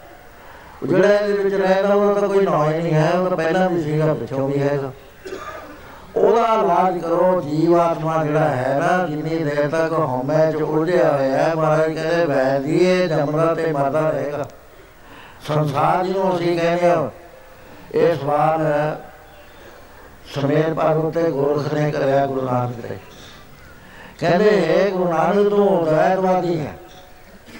ਤੇਰੀ ਦ੍ਰਿਸ਼ਟੀ ਦੇ ਅੰਦਰ ਇਹ ਹੈ ਵੀ ਇੱਥੇ ਆਪੇ ਪੱਟੀ ਕਲਮ ਆਪ ਉੱਪਰ ਲੇਖ ਵੀ ਤੂੰ ਇੱਕੋ ਕਹੀਆ ਨਾਨਕਾ ਦੂਜਾ ਕਹੇ। ਤੂੰ ਇਹ ਕਹਿੰਦਾ ਵੀ ਇੱਥੇ ਹੋਰ ਹੈ ਨਹੀਂ ਕੋਈ, ਪਰਮੇਸ਼ਰ ਤੋਂ ਬਿਨਾ। ਪਰ ਇੱਕ ਗੱਲ ਦੱਸਾਂ ਸੰਸਾਰ ਕਿੱਥੋਂ ਬਣ ਗਿਆ? ਜੀਵ ਕਿੱਥੋਂ ਬਣ ਗਿਆ? ਦੁੱਖ ਕਿੱਥੋਂ ਆ ਗਿਆ? ਜੇ ਤੂੰ ਪਰਮੇਸ਼ਰ ਕਹਿੰਦਾ ਸਾਰੇ ਪਰਮੇਸ਼ਰ ਹੈ, ਪਰਮੇਸ਼ਰ ਦਾ ਸੱਚ ਜੇ ਦਾ ਆਨੰਦ ਹੈ, ਦੁੱਖ ਦਾ ਨਾਮ ਨਿਸ਼ਾਨ ਬਣੀ ਉਹਦੇ ਵਿੱਚ। ਉਹ ਜਿਹਦੇ ਵਿੱਚ ਹੈ ਹੀ ਨਹੀਂ ਦੁੱਖ ਆ ਕਿੱਥੋਂ ਗਿਆ? ਇਹਦੇ ਵਿੱਚ ਸਾਰੇ ਸ਼ਾਸਤਰ ਉਹਦੇ ਹੋਏ। ਪਤੰਜਲ ਯੋਗ ਸ਼ਾਸਤਰ ਜਿਹੜਾ ਹੈ, ਉਹ ਕਹਿੰਦਾ ਦੁੱਖ ਕਿੱਥੋਂ ਆ ਗਿਆ? ਨਿਆਂ ਸ਼ਾਸਤਰ ਸਾਧ ਸ਼ਾਸਤਰ। ਸਾਧ ਵਾਲੇ ਨੇ ਕਿਹਾ ਵੀ ਇੱਥੇ ਦੋ ਤੱਤ ਨੇ। ਇੱਕ ਵਾਹਿਗੁਰੂ ਹੈ, ਇੱਕ ਪ੍ਰਕਿਰਤੀ ਹੈ। ਪ੍ਰਕਿਰਤੀ ਹੈ, ਦੁੱਖ ਤੇ ਕਾੜੂ ਮਾਇਆ ਜਿਹਨੂੰ ਕਹਿੰਦੇ ਆ। ਦੂਸਰਾ ਵਾਹਿਗੁਰੂ, ਦੋਏ ਅਨਾਦੀ ਤੱਤ ਨੇ। ਇਹਦੇ ਉੱਤੇ ਸਾਡਾ ਫਲਸਫਾ ਪੇਸ਼ ਕਰਦਾ ਸੀ ਆਰੀਅਨ ਦਾ। ਹਿੰਦੁਸਤਾਨ ਦਾ ਉਹੀ ਫਲਸਫੇ ਦੀ ਗੱਲ ਉਹ ਗੋਖਨਾਥ ਕਰ ਰਿਹਾ ਕਹਿੰਦਾ ਇਹ ਨਾਨਕ ਅਸੀਂ ਤਾਂ ਦੋ ਮੰਨਦੇ ਆ ਵੀ ਕਿੱਥੇ ਪ੍ਰਕਿਰਤੀ ਹੈ ਪ੍ਰਕਿਰਤੀ ਦੁੱਖ ਹੈ ਆਦਮੀ ਦੁਖੀ ਤਾਂ ਹੈ ਪ੍ਰਕਿਰਤੀ ਦਾ ਅਸਰ ਬੋਡੀ ਦਾ ਅਸਰ ਹੈ ਮਨ ਤੇ ਪੈਂਦਾ ਹੈ ਬੋਡੀ ਹੈ ਪ੍ਰਕਿਰਤੀ ਮਨ ਵੀ ਪ੍ਰਕਿਰਤੀ ਹੈ ਤੇ ਉਹ ਜਿਹੜਾ ਉਹਦਾ ਪੈਂਦਾ ਅਸਰ ਪੈਂਦਾ ਆਤਮਾ ਦਾ ਇਹ ਪ੍ਰਕਿਰਤੀ ਦੇ ਵਿੱਚ ਹਰਕਤ ਆਉਂਦੀ ਹੈ ਹਰਕਤ ਆ ਕੇ ਇਹਦੇ ਚ ਸੋਝੀ ਆਉਂਦੀ ਹੈ ਚੇਤਨਤਾ ਆਉਂਦੀ ਹੈ, ਉਹ ਅਸੀਂ ਮੈਂ ਬਣਦੇ ਆ ਪ੍ਰਕਿਰਤਕ ਬਣਦੇ ਆ ਅਸੀਂ ਰੂਹਾਨੀ ਬੰਦੇ ਜੀ ਇਹ ਫਿਰ ਸਾਨੂੰ ਦੁੱਖ ਸ਼ੁਰੂ ਹੁੰਦਾ ਰੱਬ ਜਿਹਦਾ ਦੁੱਖ ਹੈ ਹੀ ਨਹੀਂ, ਫਿਰ ਦੱਸ ਦੁੱਖ ਕਿੱਥੋਂ ਆ ਗਿਆ? ਉਹਨੇ ਸਵਾਲ ਕਰਿਆ, ਕਿਤ ਕਿਤ ਬੇਦ ਜਾਗ ਉਪਜੇ ਪੁਰਖਾ, ਕਿਤ ਕਿਤ ਬੇਦ ਦੁੱਖ ਵਿੱਚ ਸੁਝਾਏ। ਇਹ ਸੰਸਾਰ ਕਿਵੇਂ ਬਣ ਗਿਆ ਤੇ ਦੁੱਖ ਕਿਵੇਂ ਖਤਮ ਹੋਏਗਾ ਮਾਰੇ ਕਹਿੰਦੇ, ਹਉਮੈ ਵਿੱਚ ਜਾਗ ਉਪਜੇ ਪੁਰਖਾ। ਜਦ ਮੈਂ ਤੇ ਮੇਰਾ ਧਾਰ ਰਿਹਾ ਉਸ ਵੇਲੇ ਜਗਤ ਬਣ ਗਿਆ ਇਹ ਸੰਸਾਰ, ਇਹ ਟੁੱਟ ਗਿਆ ਦੂਜਿਆਂ ਨਾਲੋਂ। ਟੈਗਟੀ ਦੇ ਵਿੱਚੋਂ ਯੂਨਿਟ ਬਣ ਗਿਆ। ਜੇ ਦੀ ਦ੍ਰਿਸ਼ਟੀ ਵਿਸ਼ਾਲ ਹੋਵੇ, ਇਹ ਹਰ ਥਾਂ ਦੇ ਉੱਤੇ ਪਰਮੇਸ਼ਰ ਦੇਖੇ, ਆਪਣੇ ਆਪ ਨੂੰ ਸਮਝੇ ਹੀ ਨਾ ਮੈਂ, ਸਮਝਣਾ ਛੱਡ ਦੇਵੇ। ਗੱਲਾਂ ਨਾਲ ਤਾਂ ਹੱਡੀ ਨਹੀਂ, ਜੋਰ ਨਾਲ ਜਿੰਨਾ ਲੱਗਦਾ ਕਿਸੇ ਤੇ। ਇਹ ਤਤਵੇਤਾ ਮਹਾਪੁਰਸ਼, ਜਿੰਨੀ ਦੇਰ ਤੱਕ ਇਹਦੇ ਅੰਦਰ ਦ੍ਰਿਸ਼ਟੀ ਪੈਦਾ ਨਹੀਂ ਨਾ ਕਰ ਦਿੰਦਾ ਉਨੀ ਦੇਰ ਤੱਕ ਹਉਮੈ ਚੋਂ ਨਿਕਲ ਨਹੀਂ ਸਕਦਾ, ਉਹ ਵਸਤਾ ਹੈ ਨਾਮ ਦੀ। ਹਉਮੈ ਨਾਵਾ ਨਾਲ ਵਿਰੋਧ ਹੈ ਤੋਏ ਨਾ ਬਸੇ ਹੈ। ਜਦ ਨਾਮ ਦੀ ਅਵਸਥਾ ਆਉਣੀ ਹੈ, ਇੱਥੇ ਵੈਗੂ ਤੇ ਬਗੈਰ ਕੋਈ ਦਿਖਣਾ ਨਹੀਂ। ਸਾਰੇ ਪਰਮੇਸ਼ਰ ਨਜ਼ਰ ਆਏਗਾ ਕਿੰਨੀਆਂ ਮਸਾਲਾ ਨੇ ਗੁਰੂ ਇਤਿਹਾਸ ਮੈਂ ਪਰਸੋਂ ਚੌਥੇ ਦੱਸੀ ਸੀ ਸੰਤ ਬਾਬਾ ਅਤਰ ਸਿੰਘ ਜੀ ਬਸਤੂ ਵਾਲਿਆਂ ਦੀ ਉਹ ਵਧੀਆ ਚੱਲ ਪਰਬਤ ਤੇ ਉਹਨਾਂ ਨੂੰ ਸ਼ੇਰ ਮਿਲ ਜਾਂਦਾ। ਨਾਲ ਦਾ ਸਿੰਘ ਨੱਠ ਕੇ ਦਰਖਤ ਤੇ ਚੜਦਾ ਉਹ ਉਸੇ ਤਰ੍ਹਾਂ ਜਾਂਦੇ ਨੇ ਜਿਸ ਵਾਰ ਉਹਨੇ ਕਿਹਾ, ਬਾਬਾ ਜੀ, ਸ਼ੇਰ ਸੀਗਾ। ਕਹਿੰਦੇ, ਕਿੱਥੇ? ਕਹਿੰਦੇ, ਤੁਹਾਨੂੰ ਸੌਂ ਕੇ ਗਿਆ ਮੁਸਕਰਾ ਕੇ ਕਹਿੰਦੇ, ਪਿਆਰਿਆ, ਦ੍ਰਿਸ਼ਟੀ ਆਪਣੀ ਆਪਣੀ। ਮੈਨੂੰ ਤਾਂ ਹੁਣ ਇਸ ਵੇਲੇ ਗੁਰੂ ਨਾਨਕ ਸਾਹਿਬ ਤੋਂ ਬਿਨਾਂ ਕੋਈ ਕਿਤੇ ਗਿਆ ਮੈਂ ਤਾਂ ਇੱਕੋ ਹੀ ਨਾ ਕਰਾਂ ਪਾਣੀ ਕਨਈਏ ਨੂੰ ਪੁੱਛਿਆ ਗੁਰੂ ਦਸਵੇਸ਼ ਪਿਤਾ ਨੇ ਵੀ ਤੂੰ ਮੁਗਲਾਂ ਨੂੰ ਪਾਣੀ ਬੁਲਾਇਆ ਪਾਣੀਆਂ ਨੂੰ ਬੁਲਾਇਆ ਕਿਹਨੂੰ ਬੁਲਾਇਆ ਖਾਲਸੇ ਨੂੰ ਬੁਲਾਇਆ ਕਹਿੰਦਾ ਨਹੀਂ, ਮੈਂ ਕਿਸੇ ਨੂੰ ਨਹੀਂ ਬੁਲਾਇਆ ਫੇਰ ਤੂੰ ਸਵੇਰ ਤੋਂ ਸ਼ਾਮ ਤੱਕ ਮਾਸੀ ਚੱਕੀ ਪਾਣੀ ਬੁਲਾਉਂਦਾ ਰਿਹਾ, ਕਿਹਨੂੰ ਬੁਲਾਉਂਦਾ ਕਹਿੰਦਾ ਬਾਦਸ਼ਾਹ ਜਦੋਂ ਮੈਂ ਅੰਨਾ ਸੀ, ਮੈਨੂੰ ਦੀਦਾ ਸੀ ਮੋਗਲ ਅਨੇ ਦੀ ਦ੍ਰਿਸ਼ਟੀ ਚ ਆਉਂਦੇ ਸੀ ਮੈਨੂੰ ਨਜ਼ਰ ਮੋਤੀਆ ਵੀ ਹੋਇਆ ਸੀ। ਜਦੋਂ ਤੱਕ ਮੇਰੀ ਅੱਖਾਂ ਖੋਲਦੀਆਂ ਨਾ ਸ਼ਬਦ ਸਰਮਾ ਪਾ ਕੇ ਗਿਆਨ ਜਨ ਗੁਰਦਿਆ ਗਿਆਨ ਦੇਰ ਬਰਾਸ ਹਰ ਕੇ ਪਾਦੇ ਸਾਦਰ ਵੇਟਿਆ ਨਾਨਕ ਮਨ ਪ੍ਰਕਾ ਗੁਰੇ ਖਾਇਓ ਮੋਨਾ ਈਤਾ ਉਤਾ ਤੂੰ ਹੀ ਤੂੰ ਹੀ ਮੋਇਨਾ ਜਦ ਤੱਕ ਮੈਨੂੰ ਅੱਖ ਦੇਤੀ ਮੈਨੂੰ ਦਿਸਦੇ ਹਟੇ ਸਾਰੇ ਹੁਣ ਕੌਣ ਦਿਸਦਾ ਕਹਿੰਦਾ ਮੈਂ ਤਾਂ ਤੂੰ ਹੀ ਦਿਸਦਾ ਮੈਂ ਤੈਨੂੰ ਹੀ ਪਾਣੀ ਬੁਲਾਉਣਾ ਤੇਰੀ ਸੇਵਾ ਕਰਦਾ ਤੇਰੇ ਚਰਨਾਂ 'ਚ ਮੇਰਾ ਨਿਵਾਸ ਹੈ ਮੈਂ ਨਹੀਂ ਕਿਸੇ ਨੂੰ ਬੁਲਾਉਂਦਾ, ਗੁਰੂ ਮਹਾਰਾਜ ਨੇ ਬੁੱਕਲ ਖਿਲਾ ਗਿਆ ਕਹਿੰਦਾ ਕਰਿਆ ਤਾਂ ਸਿੱਖੀ ਦੀ ਰਮ ਸਮਝਦੀ ਹੁਣ ਐ ਕਰੀ ਵੀ ਮੈਨੂੰ ਕੱਲਾ ਪਾਣੀ ਨਾ ਬਣਾਈ ਆ ਫੜ ਪੱਟੀਆਂ ਤੇ ਆ ਫੜ ਮਤਲਬ ਮੇਰੇ ਜ਼ਖਮਾਂ ਨੂੰ ਧੋ ਕੇ, ਸਾਫ਼ ਕਰਕੇ ਮੱਲੋ ਬਣਾਈ, ਫਿਰ ਇਹ ਪੱਟੀਆਂ ਦੇ ਨਾਲ ਬੰਨੀ। ਦ੍ਰਿਸ਼ਟੀ ਖੁੱਲ ਗਈ। ਮਹਾਰਾਜ ਕਹਿੰਦੇ, ਗੋਰਖਨਾਥ, ਜਿੰਨੀ ਦੇਰ ਤੱਕ ਮੈਂ ਭਾਵ ਬੰਦੇ ਦੇ ਅੰਦਰ ਕਾਇਮ ਹੈ ਉਨੀ ਦੇਰ ਤੱਕ ਦੁੱਖੇ ਦਾ ਖੜਾ ਛੱਡੇ ਨਹੀਂ ਸਕਦਾ ਜਮਨਾ ਮਨ ਜਾਂਦਾ ਵਾਦਾ ਰਹੇਗਾ। ਤੇ ਸੰਸਾਰ ਬਣਿਆ ਰਹੇਗਾ। ਜਦ ਦੇ ਅੰਦਰ ਨਾਮ ਦਾ ਪ੍ਰਕਾਸ਼ ਹੋ ਗਿਆ, ਗੁਰੇ ਦਿਖਾਇਓ ਲੋਇਨਾ ਇਤਾ ਉਤਾ ਘਟ ਘਟ ਘਟ ਘਟ, ਤੂੰ ਹੀ ਤੂੰ ਹੀ ਉਸ ਵੇਲੇ ਸਾਰੇ ਦੁੱਖਾਂ ਦਾ ਖਾਤਮਾ ਇਹਦਾ ਹੋ ਜਾਂਦਾ ਹੈ, ਤੇ ਇਹਨੂੰ ਦੂਜਾ ਦਿਸਦਾ ਹੀ ਨਹੀਂ, ਇੱਕੋ ਹੀ ਦਿਸਦਾ ਮਾਨ ਸਾਚਾ, ਮੁਖ ਸਾਚਾ ਸੋਏ। ਆਵਰ ਨਾ ਦੇਖੈ ਕਿ ਦਿਨ ਕੋਈ ਨਾਨਕੇ ਲਛਣ ਵਰਮ ਗਿਆਨੀ ਸੋ ਮਹਾਰਾਜ ਕਹਿਣ ਲੱਗੇ ਗੋਰਖਨਾਥ ਉਹਨੇ ਸਵਾਲ ਕਰਿਆ ਕਿ ਕੇ ਦਰਬਿਰ ਜਾਗ ਉਪਜੇ ਪੁਰਖਾ ਕਿਰਤ ਕੇ ਦਰਬਿਰ ਜਾਗ ਦੁੱਖ ਵਿੱਚ ਜਾਏ। ਮਹਾਰਾਜ ਕਹਿੰਦੇ, ਹਉਮੈ ਵਿੱਚ ਜਾਗ ਉਪਜੇ ਪੁਰਖਾ, ਨਾਮ ਵਿਸਰਿਆ ਦੁੱਖ ਪਾਏ। ਨਾਮ ਨੂੰ ਭੁੱਲ ਕੇ ਦੁੱਖ ਦੀ ਪ੍ਰਾਪਤੀ ਹੁੰਦੀ ਹੈ। ਸੋ ਇਸ ਤਰ੍ਹਾਂ ਮਹਾਰਾਜ ਕਹਿੰਦੇ ਬੈ ਜੀ, ਕਿੰਨਾ ਬੜਾ ਦੁੱਖ ਹੈ। ਸਰੀਰ ਨੂੰ ਤਾਂ ਰਾਜੀ ਕਰ ਦੋ ਕਿ ਥੋੜੀ ਦਵਾਈ ਕਰ ਦੂ ਪਰ ਮਨ ਦੇ ਵਿੱਚ ਜਿਹੜਾ ਇਹ ਬਣ ਪਿਆ ਹੈ ਮੈਂ ਦਾ ਪੱਕਾ ਅਧਿਆਸ ਹੋ ਗਿਆ। I M I am. ਮਹਾਰਾਜ ਬਾਣੀ ਵਿੱਚ ਬਾਰ-ਬਾਰ ਲਿਖਦੇ ਨੇ, ਜਾਵੇ ਜਾਣੇ ਮੈਂ ਕਿਛ ਕਰਦਾ, ਤਬ ਲਗ ਗਰਭ ਜੋਨ ਮੈਂ ਫਿਰਦਾ। ਉਹਨੀ ਦੇਰ ਤੱਕ ਇਹ ਨਹੀਂ ਫਿਰਨਾ ਹੀ ਹੈ ਗਰਭ ਜੋਨ ਜਿੰਨਾ ਚਿਰ ਕਿਉਂਕਿ ਜਿਹੜੇ ਨੇਕ ਕੰਮ ਕਰਦਾ ਨਾ, ਉਹ ਸੋਨੇ ਦੇ ਸੰਗਲ ਨੇ। ਜਿਹੜੇ ਬੁਰੇ ਕੰਮ ਕਰਦਾ, ਉਹ ਲੋਹੇ ਦੀਆਂ ਹੱਥਕੜੀਆਂ ਨੇ। ਇੱਕ ਨੇ ਸਾਨੂੰ ਸਵਰਗਾਂ ਚ ਲੈ ਜਾਣਾ ਹੈ। ਇੱਕ ਨੇ ਸਾਨੂੰ ਨਰਕਾਂ ਚ ਲੈ ਜਾਣਾ। ਹੈ ਘੁੰਮਣਾ ਦਾ ਹਟਿਆ ਨਾ ਨਾ ਘੁੰਮਣ ਕੇ ਜਿਹੜਾ ਨਿਰਵਾਣ ਪਾਦਾ ਹੈ, ਜਿੱਥੇ ਪਰਮ ਸੱਚ ਚੇਤ ਆਨੰਦ ਦਾ ਵਾਸ ਹੈ, ਜਿੱਥੇ ਆਪਣੀ ਹੌਣ ਆਸ਼ ਹੋ ਕੇ ਪ੍ਰਭੂ ਦਾ ਰੂਪ ਬਣ ਜਾਂਦਾ, ਉਹ ਵਾਸਤਾ ਤੁਹਾਨੂੰ ਪ੍ਰਾਪਤ ਨਾ ਹੋਈ। ਉਹ ਪ੍ਰਾਪਤ ਹੋਣੀ ਸੀ ਹੁਣ ਤੋਂ ਪਹਿਲੇ ਕਈ ਜਨਮ ਪਏ ਕੀ ਬਤਾਂਗਾ ਕਈ ਜਨਮ ਕਾ ਜ਼ਮੀਨ ਕਰਾਂਗਾ, ਕਈ ਜਨਮ ਪੰਛੀ ਸਰਬ ਹੋਇਓ ਕਈ ਜਨਮ ਹੈ ਬਦ ਵਿੱਚ ਹੋਏ। ਤੇ ਹੁਣ ਸਾਡੀ ਵਾਰੀ ਹੈ ਇਸ ਗੱਲ ਨੂੰ ਸਮਝਣ ਦੀ ਇਹਦਾ ਸਮਝਣ ਦਾ ਜਿਹੜਾ ਚਾਰ ਸਾਲ ਹੈ ਸਕੂਲ ਹੈ, ਉਹ ਹੈ ਸਤਸੰਗ ਸਤ ਸੰਗਤ ਉਸ ਨੂੰ ਕਹਿੰਦੇ ਨੇ ਜਿੱਥੇ ਸਤ ਦੀ ਵਿਚਾਰ ਹੋਵੇ। ਸਤ ਸੰਗਤ ਕੈਸੀ ਜਾਣੀ ਹੈ ਜਿੱਥੇ ਇੱਕੋ ਨਾਮ ਬਖਾਣੀ ਜਿੱਥੇ ਨਾਮ ਦੀ ਬਾਤ ਨਹੀਂ ਹੋ ਰਹੀ, ਉਹ ਸਤ ਸੰਗ ਨਹੀਂ ਮਨੁੱਖਾਂ ਦਾ ਇਕੱਠ ਹੈ। ਸਤ ਸੰਗ ਦੇ ਵਿੱਚ ਜਾ ਕੇ ਇਸ ਗੱਲ ਦੀ ਸੋਚੀ ਪੈਣੀ ਹੈ ਵੀ ਮੈਂ ਕੌਣ ਹਾਂ? ਸਾਨੂੰ ਤਾਂ ਇਹ ਨਹੀਂ ਪਤਾ ਮੈਂ ਕੌਣ ਹਾਂ ਜਦ ਮੈਂ ਮਹਾਰਾਜ ਜੀ ਨੂੰ ਮਿਲਿਆ ਪਹਿਲੀ ਵਾਰੀ। ਛੋਟਾ ਜਿਹਾ ਸੀ ਪੜ ਕੇ ਹਟਿਆ ਸੀ ਨਾ ਕਰਿਆ ਗੁਰਦੁਆਰਾ ਸਾਹਿਬ ਦੀ ਮਿਹਰਬਾਨੀ ਹੈ, ਇੱਥੇ ਬੜੇ ਲਾਇਕ ਬੰਦੇ ਸੀਗੇ, ਸੇਵਕ ਗਿਆਨੀ ਰਾਮ ਸਿੰਘ ਜੀ ਵਰਗੇ। ਉਹਨਾਂ ਦੇ ਬੱਚੇ ਹੁੰਦੇ ਉਹ ਮਹਾਪੁਰਸ਼ ਇੱਥੇ ਆਉਂਦੇ ਰਹਿੰਦੇ ਸੀ। ਮੈਨੂੰ ਕੋਈ ਪਤਾ ਨਾ। ਮਹਾਰਾਜ ਜੀ ਦੇ ਕੋਲ ਗਿਆ, ਮੈਨੂੰ ਕਹਿੰਦਾ, ਤੂੰ ਕੌਣ ਹੈ? ਸਦਾ ਸਾਲ ਦਾ ਉਸ ਵੇਲੇ ਸ਼ਰੀਰ। ਸਵਾਲ ਸਿੱਧਾ ਹੀ ਸੀ, ਮੈਂ ਚੁੱਪ ਕਰ ਗਿਆ। ਉਹ ਕਹਿੰਦਾ, ਇੱਕ ਮਿੰਟ ਦੇ ਬਾਅਦ ਕਹਿੰਦਾ, ਦੱਸਿਆ ਉਹ ਜਿਹੜੀ ਸੰਗਤ ਬੈਠੀ ਸੀ, ਉਹ ਹੱਸ ਪਈ ਸਾਰੀ। ਉਹ ਕਹਿਣ ਲੱਗੇ, ਤੂੰ ਦੱਸ ਦੇ, ਤੂੰ ਕੌਣ ਹੈ? ਨਿਆਣੇ ਮੈਂ ਕਹਿੰਦੇ ਨੇ। ਮਹਾਰਾਜ ਕਹਿੰਦੇ, ਖਾਮੋਸ਼। ਮੈਂ ਦੱਸਦਾ ਮਹਾਰਾਜ 2 ਮਿੰਟ ਲਾਂਗੇ ਮੈਂ ਖੜਾ ਰਿਹਾ ਹੱਥ ਬੰਨੀ ਜਾਂ 3 ਮਿੰਟ ਲਾਂਗੇ ਮਹਾਰਾਜ ਕਹਿੰਦੇ, ਦੱਸ ਵਜੇ ਦੱਸਿਆ ਹੀ ਨਹੀਂ ਤਾਂ ਕਿੰਨਾ ਟਾਈਮ ਹੋ ਗਿਆ, ਉਹ ਸਾਰੀ ਸੰਗਤ ਫੇਰ ਬੋਲਦੀ ਕਹਿੰਦੇ, ਕਾਕਾ ਤੈਨੂੰ ਐ ਪੁੱਛੇ ਤੂੰ ਕੌਣ ਹੈ ਦੱਸ ਨਹੀਂ ਸਕਦਾ। ਮੈਂ ਕਹਿੰਦਾ ਦੱਸਣਾ ਨਹੀਂ ਆਉਂਦਾ। ਮਹਾਰਾਜ ਕਹਿੰਦੇ, ਖਾਮੋਸ਼। ਕਹਿੰਦੇ, ਦੱਸ ਕਿਵੇਂ ਨਹੀਂ ਦੱਸਣਾ ਆਉਂਦਾ। ਮੈਂ ਕਿਹਾ, ਮਹਾਰਾਜ, ਪਹਿਲਾਂ ਮੈਂ ਕਿਹਾ ਵੀ ਮੈਂ ਬਰਿਆਮ ਸਿੰਘ ਹਾਂ ਇਹ ਮੇਰਾ ਨਾਮ ਹੈ ਮੇਰੇ ਸਰੀਰ ਦਾ ਨਾਮ ਰੱਖਿਆ ਮਾਂ ਬਾਪ ਨੇ ਰੱਖਿਆ, ਮੈਂ ਬਰਿਆਮ ਸਿੰਘ ਕੋ ਹੋਰ ਰੱਖ ਲੈਂਦੇ ਫਿਰ ਉਹ ਹੋ ਜਾਂਦਾ। ਦੂਸਰਾ ਮੈਨੂੰ ਖਿਆਲ ਆਇਆ ਵੀ ਨੇਰਾ ਨਹੀਂ ਹੈਗਾ, ਮੈਨੂੰ ਦੇ ਜਾਣ, ਦੇਖ ਲਿਆ ਵੀ ਇਹ ਮੁੰਡਾ ਹੈ। ਤੀਸਰਾ ਮੈਂ ਪੰਗਤ 'ਚ ਬੈਠਾ, ਕੋਈ ਜਾਤ ਪਾਤ ਉਹਨਾਂ ਦੇ ਨਾਲ ਹੁੰਦੀ, ਉੱਥੇ ਰੋਟੀ ਖਾਣੇ ਨੂੰ ਪੁੱਛੇ, ਤੂੰ ਕੌਣ ਆ? ਉਹ ਕਹਿੰਦਾ, ਫਲਾਣਾ। ਮਗਰ ਤੇਨੇ ਜਾਰੇ ਗੱਲਾਂ ਨਹੀਂ ਮੈਂ ਉਹਦੇ ਸਾਹਮਣੇ ਤੁਸੀਂ ਪੁੱਛ ਲਿਆ, ਮੈਨੂੰ ਤੂੰ ਕੌਣ ਹੈ?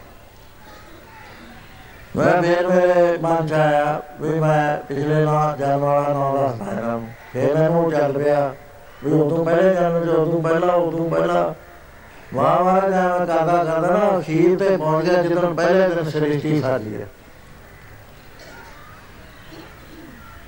ਕਹਿੰਦੇ ਫਿਰ ਮੈਂ ਕਿਹਾ ਮੈਂ ਹਾਂ ਨਹੀਂ ਸੀਗਾ ਮੈਨੂੰ ਬੁਲਾਇਆ ਗਿਆ ਮੈਂ ਉਹ ਹਾਜ਼ਰਾ ਕੁਝ ਬੁਲਾਇਆ ਸੀ ਮਹਾਰਾਜ ਕਹਿੰਦੇ ਖਾ ਬੈਠ ਜਾ 45 ਮਿੰਟ ਨਾਲ ਮਹਾਰਾਜ ਨੇ ਨੇਤਰ ਖੋਲੇ ਉਹ ਸੰਗਤ ਨੂੰ ਕਹਿਣ ਲੱਗੇ, ਤੁਸੀਂ ਮੁੰਡੇ ਦੇ ਹੱਸਦੇ ਸੀ। ਗੱਲ ਤੁਹਾਡੇ ਸਮਝ ਪਈ ਕਿ ਨਾ ਜੀ ਸਾਨੂੰ ਨਹੀਂ ਕੁਝ ਪਤਾ ਲੱਗਿਆ। ਮਹਾਰਾਜ ਮੈਨੂੰ ਕਹਿਣ ਲੱਗੇ ਵੀ ਇਹਦਾ ਨਾਮ ਤਾਂ ਕੋਈ ਨਹੀਂ ਹੈਗਾ। ਪਰ ਜਿੱਥੇ ਹੋਂਦ ਕਾਇਮ ਹੋ ਗਈ ਨਾ, ਇਹਨੂੰ ਜੀਵਾਤਮਾ ਕਹਿਣ ਲੱਗ ਜਾਂਦੇ ਨੇ ਆਤਮਾ ਦੇ ਵਿੱਚੋਂ ਜੀਵਾਤਮਾ, ਇੱਕ ਹੋਂਦ ਚੇਤਨ ਤੱਤ ਜਿਹੜਾ ਸਾਡੇ ਅੰਦਰ ਚੇਤਨ ਦਾ ਹੁੰਦੀ ਹੈ ਨਾ, ਸਰੀਰ ਦੇ ਅੰਦਰ। ਚਾਹੇ ਸਥੂਲ ਸਰੀਰ ਹੈ ਚਾਹੇ ਸੂਖਮ ਹੈ, ਚਾਹੇ ਕਾਰਨ ਹੈ। ਤਿੰਨਾਂ ਦੇ ਵਿੱਚ ਹੋਂਦ ਹੁੰਦੀ ਹੈ। ਇਹ ਜਿਹੜਾ ਮੈਂ ਬਾਪ ਕਰਦਾ ਵੀ ਮੈਂ ਆ, ਇੱਥੇ ਵੀ ਵੈਗਰੂ ਨਾਲ ਵੱਡ ਹੋ ਗਏ। ਹੁਣ ਰਾਜ ਕੀ ਆ ਵੀ ਇਹ ਮੈਂ ਬਾਪ ਕਿਸੇ ਤਰੀਕੇ ਨਾਲ ਟੁੱਟ ਜਾਵੇ। ਜਿੰਨੇ ਦੇਰ ਤੱਕ ਇਹ ਟੁੱਟਦਾ ਨਹੀਂ ਹੈ, ਸਾਡਾ ਛੁਟਕਾਰਾ ਨਹੀਂ ਹੋ ਸਕਦਾ। ਸੋ ਇਹ ਹਉਮੈ ਰੋਗ ਕਹਿੰਦੇ ਨੇ, ਜਿਹੜੇ ਸਾਰੀ ਦੁਨੀਆ ਹਉਮੈ ਰੋਗ ਚ ਫਸੀ ਹੋਈ ਹੈ ਇਹਦਾ ਇੱਕੋ ਹੀ ਇਲਾਜ ਹੈ। ਉਹ ਹੈ ਪਰਮੇਸ਼ਰ ਦਾ ਨਾਮ। ਸੋ ਇਸ ਤਰ੍ਹਾਂ ਮਹਾਰਾਜ ਜੀ ਨੇ ਬੜੇ ਵਿਸਥਾਰ ਦੀ ਬਾਤ ਹੈ। ਮਹਾਰਾਜ ਜੀ ਨੇ ਫਿਰ ਪੁੱਛਿਆ, ਕਹਿੰਦੇ ਮੈਂ ਜੀ, ਇਹਦੇ ਅੰਦਰ ਕਿੰਨੀਆਂ ਮਾੜੀਆਂ ਚੀਜ਼ਾਂ ਪਈਆਂ। ਕਿੰਨੇ ਜਜ਼ਬੇ ਮਾੜੇ ਪਏ ਨੇ ਸਰੀਰ ਦੇ ਅੰਦਰ। ਜਿਹੜੇ ਸਰੀਰ ਨੂੰ ਨਟਾਲ ਕਰਦੇ ਨੇ। ਕਾਮ ਹੈ, ਕ੍ਰੋਧ ਹੈ, ਲੋਭ ਹੈ, ਮੋਹ ਹੈ, ਹੰਕਾਰ ਹੈ, ਈਰਖ ਹੈ, ਨਿੰਦਿਆ ਹੈ, ਚੁਗਲੀ ਹੈ, ਬੇਅੰਤ ਚੀਜ਼ਾਂ। ਤੇਰਾ ਦਾ ਅਸਰ ਕੀ ਹੁੰਦਾ ਹੈ? ਕਾਇਆ ਨੂੰ ਗਾਲ ਦੇ ਕਾਮ ਦੇ ਕੋਲ।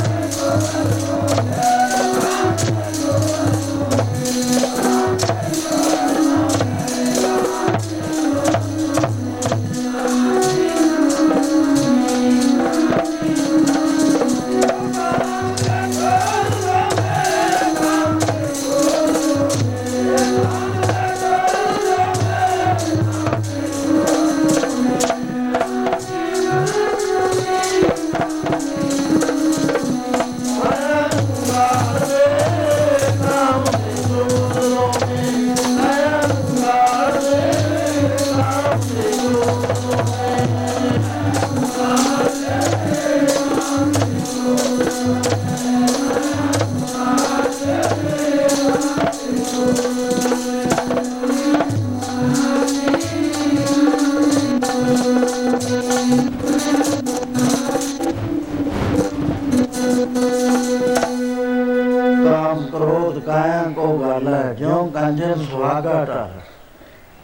ਕਿੰਨੀ ਮਾੜੀ ਚੀਜ਼ ਹੈ ਸਾਰਾ ਸਰੀਰ ਰੋਗੀ ਹੋ ਜਾਂਦਾ। ਸੋ ਮਹਾਰਾਜ ਕਹਿਣਗੇ ਇਸ ਤੋਂ ਵੀ ਭਿਆਨਕ ਇਹਦੇ ਵਿੱਚ ਨਿੰਦਿਆ। ਨਿੰਦਿਆ ਕੀ ਕੰਮ ਕਰਦੀ ਹੈ? ਕਿੰਨਾ ਹੀ ਦਾਨ ਕਰ ਲੋ ਕਿੰਨਾ ਹੀ ਪੁੰਨ ਕਰ ਲੋ ਖੂਹ ਲਵਾ ਲੋ ਗੁਰਦੁਆਰਾ ਬਣਾ ਲੋ ਹੋਰ ਜੋ ਕੁਝ ਕਰਨਾ ਕਰ ਲੋ ਭੂਮੀ ਦਾਨ ਕਰ ਲੋ ਪੈਸਾ ਕਰ ਲੋ ਸੋਨਾ ਦਾਨ ਕਰ ਲਓ। ਵਾਜੇ ਨਿੰਦਿਆ ਕਰਦੇ ਨਾ, ਕਰੇ ਨੇ ਸਭ ਬਿਠਾ ਹੈ ਐਸੀ ਬਿਮਾਰੀ ਹੈ ਐਸੀ ਭਿਆਨਕ ਬਿਮਾਰੀ ਹੈ ਮਹਾਰਾਜ ਕਹਿੰਦੇ ਨਿੰਦਾ ਭਲੀ ਕਿਸੇ ਕੀ ਨਹੀਂ ਮਾਨੋ ਮੁਗਧ ਕਰਾਂ, ਮੂੰਹ ਕਾਲੇ ਤੇ ਨਾ ਨਿੰਦ ਨਰ ਕੇ ਕੋਰ ਬਚਾਨ ਇਹ ਬਾਣੀ ਨੂੰ ਕੌਣ ਬਦਲ ਦੂਗਾ? ਕੋਈ ਨਰਕ ਦੇ ਵਿੱਚ ਵਾਸਾ ਕਰਾ ਦਿੰਦੇ ਬੇਮਤਲਬ ਦੀ ਗੱਲ ਐਵੇਂ ਕਿਸੇ ਦੀ ਗੱਲ ਨਹੀਂ। ਇੱਕ ਮਿਸਾਲ ਦੇ ਨਾਲ ਮਹਾਰਾ, ਮਹਾਂਪੁਰਸ਼ ਸਮਝਾਇਆ ਕਰਦੇ ਨੇ ਕਿ ਇੱਕ ਰਾਜਾ ਸੀ, ਆਜ ਰਾਜਾ, ਸ਼੍ਰੀ ਰਾਮਚੰਦਰ ਜੀ ਤੋਂ ਪਹਿਲਾਂ ਹੋਇਆ ਉਹ ਤਿੰਨ ਪੁਸ਼ਤਾ। ਉਹ ਦਾਨ ਕਰਿਆ ਕਰਦਾ ਸੀ 10 ਵਜੇ ਤੱਕ। ਇੱਕ ਦਿਨ ਇੱਕ ਮਹਾਤਮਾ ਆਏ। ਉਹ 10 ਵਜੇ ਦੇ ਬਾਅਦ ਆਏ। ਉਸ ਤੋਂ ਬਾਅਦ ਉਹ ਡਿਊਟੀ ਦਿੰਦਾ ਸੀ ਤਵੇਲੇ ਵਿੱਚ ਗਿਆ ਹੋਇਆ। ਉਥੇ ਕੋਲੇ ਦੇਖ ਰਿਹਾ ਇੰਸਟਰਕਸ਼ਨਾਂ ਦੇ ਰਿਹਾ ਕਮਾਂਡਰ ਇਨ ਚੀਫ ਨੂੰ। ਸੈਨਾਪਤੀ ਨੂੰ। ਵੀ ਇਹ ਬਦਲ ਦੋ ਇਹ ਕੋਲੇ ਕਮਜ਼ੋਰ ਨੇ, ਇਹਨਾਂ ਥਾਂ ਨਵੇਂ ਲਿਆਓ। ਸ਼ਾਂਤ ਉੱਥੇ ਚਲੇ ਗਏ। ਜਾ ਕੇ ਉਹਨਾਂ ਨੇ ਸਤ ਕਰਤਾਰ ਦਾ ਵਾਜਾ ਦਿੱਤਾ। ਕੁਝ ਕਰੋੜ ਆ ਗਿਆ ਇਹਨੇ ਕਿਹਾ ਹੈ ਮੈਂ ਦਸ ਵਾਰ ਚੁੱਕੇ ਨੇ ਮੈਂ ਕੰਮ ਤੇ ਆ ਤੇ ਇਹਨੂੰ ਇੰਨਾ ਨਹੀਂ ਪਤਾ ਵੀ ਹੁਣ ਇਹਦੇ ਕੋਲ ਤਾਂ ਕੁਝ ਨਹੀਂ ਖਾਲੀ ਰਾਜੇ ਕਿਹੜਾ ਪੈਸੇ ਜੇਬਾਂ ਚ ਪਾ ਕੇ ਰੱਖਦੇ ਨੇ ਜਾਂ ਚੈੱਕ ਰੱਖਦੇ ਨੇ ਉਹਨਾਂ ਦੇ ਸੈਕਟਰੀਆਂ ਕੋਲ ਹੁੰਦਾ ਵੀ ਮੇਰੇ ਕੋਲ ਕੁਝ ਨਹੀਂ ਉਹਨੇ ਕਿਹਾ ਸੰਤ ਜੀ ਐਸ ਵੇਲੇ ਤਾਂ ਮੇਰੇ ਕੋਲ ਦੇਣ ਨੂੰ ਕੋਈ ਚੀਜ਼ ਨਹੀਂ ਕਦੇ ਜਿਹੜਾ ਕੁਝ ਦੇਣਾ ਦੇ ਦੇ ਉਹ ਹੀ ਫੜ ਜਾਣਾ ਉਹਨੇ ਲੈ ਚੱਕੀ ਪਾਤੀ ਉਹਨਾਂ ਦੇ ਚਿਪੀ ਉਹਨੇ ਬਚਨ ਕਰਦਾ ਕਹਿੰਦਾ ਤੇਰਾ ਦਾਨ ਵਧੇ। ਸਮਾਂ ਪਾ ਕੇ ਇੱਕ ਦਿਨ ਜੰਗਲ ਜਾਂਦਾ ਹੈ, ਜਦੋਂ ਸਾਦਾ ਦੀ ਕੁਟਿਆ ਕੋਲ ਲੰਘਿਆ, ਉਸ ਵੇਲੇ ਕੀ ਦੇ ਇਹਨਾਂ ਢੇਰ ਲੱਗਿਆ ਪਿਆ ਰੇਤਾ ਕਹਿਣ ਲੱਗਾ ਕੋਲਾ ਨਜ਼ਰ ਕੋਈ ਨਹੀਂ ਆਉਂਦਾ, ਅਗਾੜੀਆਂ ਪਛਾਣੀਆਂ ਕਿਤੇ ਨਜ਼ਰ ਨਹੀਂ ਆਉਂਦੀਆਂ, ਚਰਨੇ ਖੁੱਲੀਆਂ ਕਿਤੇ ਨਜ਼ਰ ਨਹੀਂ ਆਉਂਦੀਆਂ। ਇਹ ਡਲ ਦਾ ਢੇਰ ਕਿਨੇ ਲਾ ਦਿੱਤਾ ਇਸ ਜਾ ਕੇ ਨਮਸਕਾਰ ਕਰੀ। ਵਾਹ ਪਛਾਣ ਕੇ ਬੈਠੋ। ਕਹਿੰਦਾ ਮਹਾਰਾਜ ਦੀ ਕਿ ਸ਼ੰਕਾ ਮਨ ਚ ਪੈ ਗਿਆ। ਕਹਿੰਦੇ ਕਿ ਕਹਿੰਦਾ ਇੱਥੇ ਘੋੜਾ ਤਾਂ ਤੁਹਾਡੇ ਕੋਈ ਨਜ਼ਰ ਨਹੀਂ ਆ ਰਿਹਾ। ਲੈਂਦਾ ਢੇਰ ਕਿਵੇਂ ਲੱਗ ਗਿਆ? ਕਹਿੰਦੇ, ਰਾਜਨ, ਤੇਰੇ ਆਦਾ ਇੱਕ ਦਿਨ ਮੈਂ ਗਿਆ ਸੀ, ਤਾਂ ਲੈਦਰ ਮੇਰੇ ਪਾਈ ਸੀ। ਮੈਂ ਮੈਂ ਕਿਹਾ ਤੇਰਾ ਦਾਨ ਬਲੇ ਕਹਿੰਦਾ, ਮਹਾਰਾਜ, ਇਹ ਕਿਵੇਂ ਹਟੇਗਾ? ਇਹ ਕਹਿੰਦਾ, ਦਾਨ ਦਿੱਤਾ ਤਾਂ ਇਹ ਤੈਨੂੰ ਖਾਣਾ ਪੈਣਾ ਚਾਹੇ ਸੂਰ ਹੋ ਕੇ ਖਾਈ ਚਾਹੇ ਕਿਵੇਂ ਖਾਈ, ਇਹ ਖਾਣਾ ਕੋ ਉਸ ਵੇਲੇ ਰਾਜੇ ਨੂੰ ਬਹੁਤ ਅਫਸੋਸ ਹੋਇਆ ਵੀ ਮੈਂ ਲਾਪਰਵਾਹੀ ਦੇ ਨਾਲ ਕਿੰਨੀ ਗਲਤ ਕਰ, ਗੱਲ ਕਰ ਫੇਰ ਪੁੱਛਿਆ ਕਿ ਮਹਾਰਾਜ, ਕੋਈ ਉਪਾਅ ਦੱਸੋ? ਉਹ ਕਹਿੰਦੇ ਉਪਾਅ ਤਾਂ ਕੋਈ ਹੈ ਵੀ ਤੂੰ ਜੇ ਆਪਣੀ ਨਿੰਦਿਆ ਕਰਾ ਲਵੇਂ ਨਾ ਆ ਸਾਰੇ ਲੋਕ ਤੇਰੀ ਨਿੰਦਿਆ ਕਰ ਰਹੇ ਇਹ ਇਹ ਤੋਂ ਬਚ ਜਾਏਗਾ। ਉਸ ਵੇਲੇ ਬੇਅੰਤ ਕਰੀ, ਦੂਏ ਦਿਨ ਸ਼ਹਿਰ ਚ। ਨੌਜਵਾਨ ਲੜਕੀ ਲਈ, ਸ਼ਰਾਬ ਦੀ ਬੋਤਲ ਹੱਥ ਚ ਲਈ। ਬੱਗੀ ਤੇ ਬੈਠਾ ਹੈ ਕੇਸ ਖੁੱਲੇ ਨੇ ਹਾਂ ਧੂਤ ਕਰਦਾ ਜਾਂਦਾ, ਦੁਨੀਆ ਦੇਖਦੀ ਹੈ ਸਾਰੀ। ਫਿਰ ਰਾਜੇ ਦੀ ਮਤ ਮਾਰੀ ਗਈ। ਸਾਰੀ ਰਾਤ ਨਿੰਦਿਆ ਹੋਈ। ਕੋਈ ਬੰਦਾ ਨਾ ਬਚਿਆ ਸ਼ਹਿਰ ਚ। ਸਵੇਰੇ ਗਿਆ, ਉੱਥੇ ਦੇਖਿਆ ਹੀ ਨਹੀਂ ਭਾਈ ਜਿੰਨੀ ਦਿੱਤੀ ਸੀ। ਉਹ ਕਹਿੰਦੇ, ਮਹਾਰਾਜਾ ਦਾ ਥੋੜੀ ਜੀ ਬਚ ਗਈ। ਕਹਿੰਦੇ, ਇਹ ਵੀ ਖਾ ਦੇ ਨਹੀਂ ਤੈਨੂੰ ਖਾਣੀ ਪੈਣੀ ਹੈ ਨਹੀਂ ਬਾਹਰ ਜਾਣੇ ਫੇਰ ਮੁੜ ਕੇ। ਕਹਾ ਮਹਾਰਾਜ, ਮੈਂ ਕਿਵੇਂ ਕਰਾਂ? ਕਿਰਪਾ ਕਰਕੇ ਮੈਨੂੰ ਦੱਸੋ, ਕਹਿਣ ਲੱਗੇ, ਇੱਕ ਲੋਹਾਰ ਹੈ ਉਹਦੀ ਜਿਹੜੀ ਅਵਸਥਾ ਹੈ ਨਾ, ਉਹ ਬ੍ਰਹਮ ਗਿਆਨ ਦੀ ਅਵਸਥਾ ਹੈ ਤਤ ਵੇਤਾ ਮਹਾਪੁਰਸ਼ ਹੈ ਲੁਕਿਆ ਹੋਇਆ। ਜੇ ਉਹ ਤੇਰੀ ਨਿੰਦਿਆ ਕਰਦੇ, ਤੇਰਾ ਖਤਮ ਹੋ ਜਾਏ। ਉਸ ਵੇਲੇ ਉਹਨੇ ਆਇਆ ਕਿ ਜ਼ਿਮੀਦਾਰ ਦਾ ਕਿਸਾਨ ਦਾ ਦੇਖਦਾ ਰਿਹਾ। ਮੁੰਡਾ ਸਾਹਿਬ ਨੇ ਦਾਤੀਆਂ ਲਈਆਂ ਬੋਰੀ ਚ ਪਾ ਲੀਆਂ ਜਾ ਕੇ ਉੱਥੇ ਕਹਿਣ ਲੱਗਿਆ ਵੀ ਮੇਸਰੀ ਜੀ, ਮੇਰੇ ਦਾਦੇ ਕੱਢ ਲੋ ਦਾਤੀਆਂ ਦੇ ਕਣਕ ਵੱਢਣ ਵਾਲੀ ਆ ਰਹੀ ਹੈ ਉਹ ਕਹਿੰਦਾ ਦੇ ਭਾਈ, ਦਾਤੀਆਂ ਦੇਤੀਆਂ ਬਹਿ ਗਿਆ। ਇੱਕ ਦਾਤੀ ਦੇ ਦੰਦੇ ਉਹਨੇ ਜਦ ਕੱਢਦੇ। ਕਹਿਣ ਲੱਗਾ ਮਿਸਰੀ ਜੀ, ਤੁਸੀਂ ਤਾਂ ਬੋਲਦੇ ਚੱਲਦੇ ਨਹੀਂ ਆਇਆ ਆਪਣਾ ਟਾਈਮ ਕਿਵੇਂ ਪਾਸ ਹੋਊਗਾ? ਕਹਿੰਦੇ, ਤੂੰ ਹੀ ਬੋਲ ਪਾ। ਕਹਿੰਦਾ ਪਰ ਕੱਲ ਪਤਾ ਕੀ ਹੋਇਆ ਆਪਣੇ ਸ਼ਹਿਰ ਚ? ਉਹ ਰਾਜੇ ਨੇ ਕੀ ਕਰਿਆ? ਉਹ ਤੇਰੇ ਨੇ ਟਕੋਲਾ ਬੰਦ ਕਰਤਾ ਹੈ ਦੇਖਣ ਲੱਗ ਗਿਆ। ਕਹਿੰਦਾ ਕਹਾਂ ਗੱਲ ਕਰੀ। ਕਹਿੰਦਾ ਕੀ ਗੱਲ ਮਹਾਰਾਜ? ਕਹਿੰਦਾ ਚੱਕ ਦਾਤੀਆਂ ਆਪਣੀ ਲੈ ਤੂੰ ਆਪ ਖਾ, ਮੈਂ ਨਹੀਂ ਖਾਣੀ।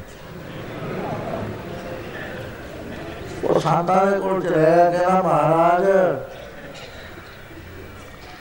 ਉਹਦਾ ਉਹਦਾ ਨਿੰਦਿਆ ਕਰੀ ਨਹੀਂ ਕਹਿੰਦੇ ਫੇਰ ਤੂੰ ਖਾ ਕਹਿੰਦੇ ਕਿਵੇਂ ਖਾਵਾਂ ਕਹਿੰਦੇ ਬੁਖਾਰੀ ਬਣ ਕੇ ਮੇਰੇ ਤੇ ਭੀਖ ਮੰਗ ਲੈ ਲਈ ਭੀਖ ਮੰਗ ਉਹ ਫਿਰ ਮੰਗਤਾ ਬਣ ਕੇ ਕਹਿਣ ਲੱਗੇ ਝੋਲੀ ਵਾਲੀ ਵੀ ਨਾ ਪੁੱਛੋ ਮੇਰੀ ਝੋਲੀ ਲਿੰਦ ਦੀ ਪਿੱਛਾ ਦੇ ਦੋ ਕਹਿੰਦੇ ਮਹਾਰਾਜ ਹੁਣ ਕੀ ਕਰਾਂ ਪੇਸ਼ਾ ਤਾਂ ਵੀ ਇਤੋਂ ਦਾ ਹੋ ਗਿਆ ਸਾਫ਼ ਮੈਂ ਖਾਉਂ ਕਿਵੇਂ ਕਹਿੰਦੇ ਇਹਦਾ ਤੈਨੂੰ ਬਿਲੀ ਦੱਸਦੇ ਨੇ ਇਹਨੂੰ ਜਾਲ ਨਹੀਂ ਕਪੜਾ ਛਾਣ ਕਰ ਲਈ, ਫੇਰ ਜਾਲ ਨਹੀਂ ਫੇਰ ਕਪੜਾ ਛਾਣ ਕਰ ਲਈ। ਰਗੜ ਨਹੀਂ ਪਾਉਡਰ ਬਣਾ ਲੈ। ਇਹਦੇ ਵਿੱਚ ਤੂੰ ਚੂਰਨ ਲਾ ਲੈ। ਚੂਰਨ ਲਾ ਕੇ ਦੋ ਗੋਲੀਆਂ, ਚਾਰ ਗੋਲੀਆਂ ਜਿਹੜੀਆਂ ਖਾ ਸਕਦਾ ਰੋਜ਼ ਖਾਈ। ਮਹਾਰਾਜ ਕਹਿੰਦੇ, ਅਜਾ ਸੇ ਹੋਵੇ, ਭੀਖਿਆ ਖਾਏ। ਐਸੀ ਕਰਕੇ ਮਿਲੀ ਨਿੰਦਿਆ ਕਰਨ ਦਾ ਜਿਹੜਾ ਹੈ ਬਾਕੀ ਦਾ ਖਾ ਲਿਆ ਸੀ, ਲੋਕਾਂ ਨੇ। ਸਾਨੂੰ ਪਤਾ ਨਹੀਂ ਲੱਗਿਆ। ਸੋ ਮਹਾਰਾਜ ਇਸ ਤਰ੍ਹਾਂ ਨਾਲ ਬਰਮਾਨ ਕਰ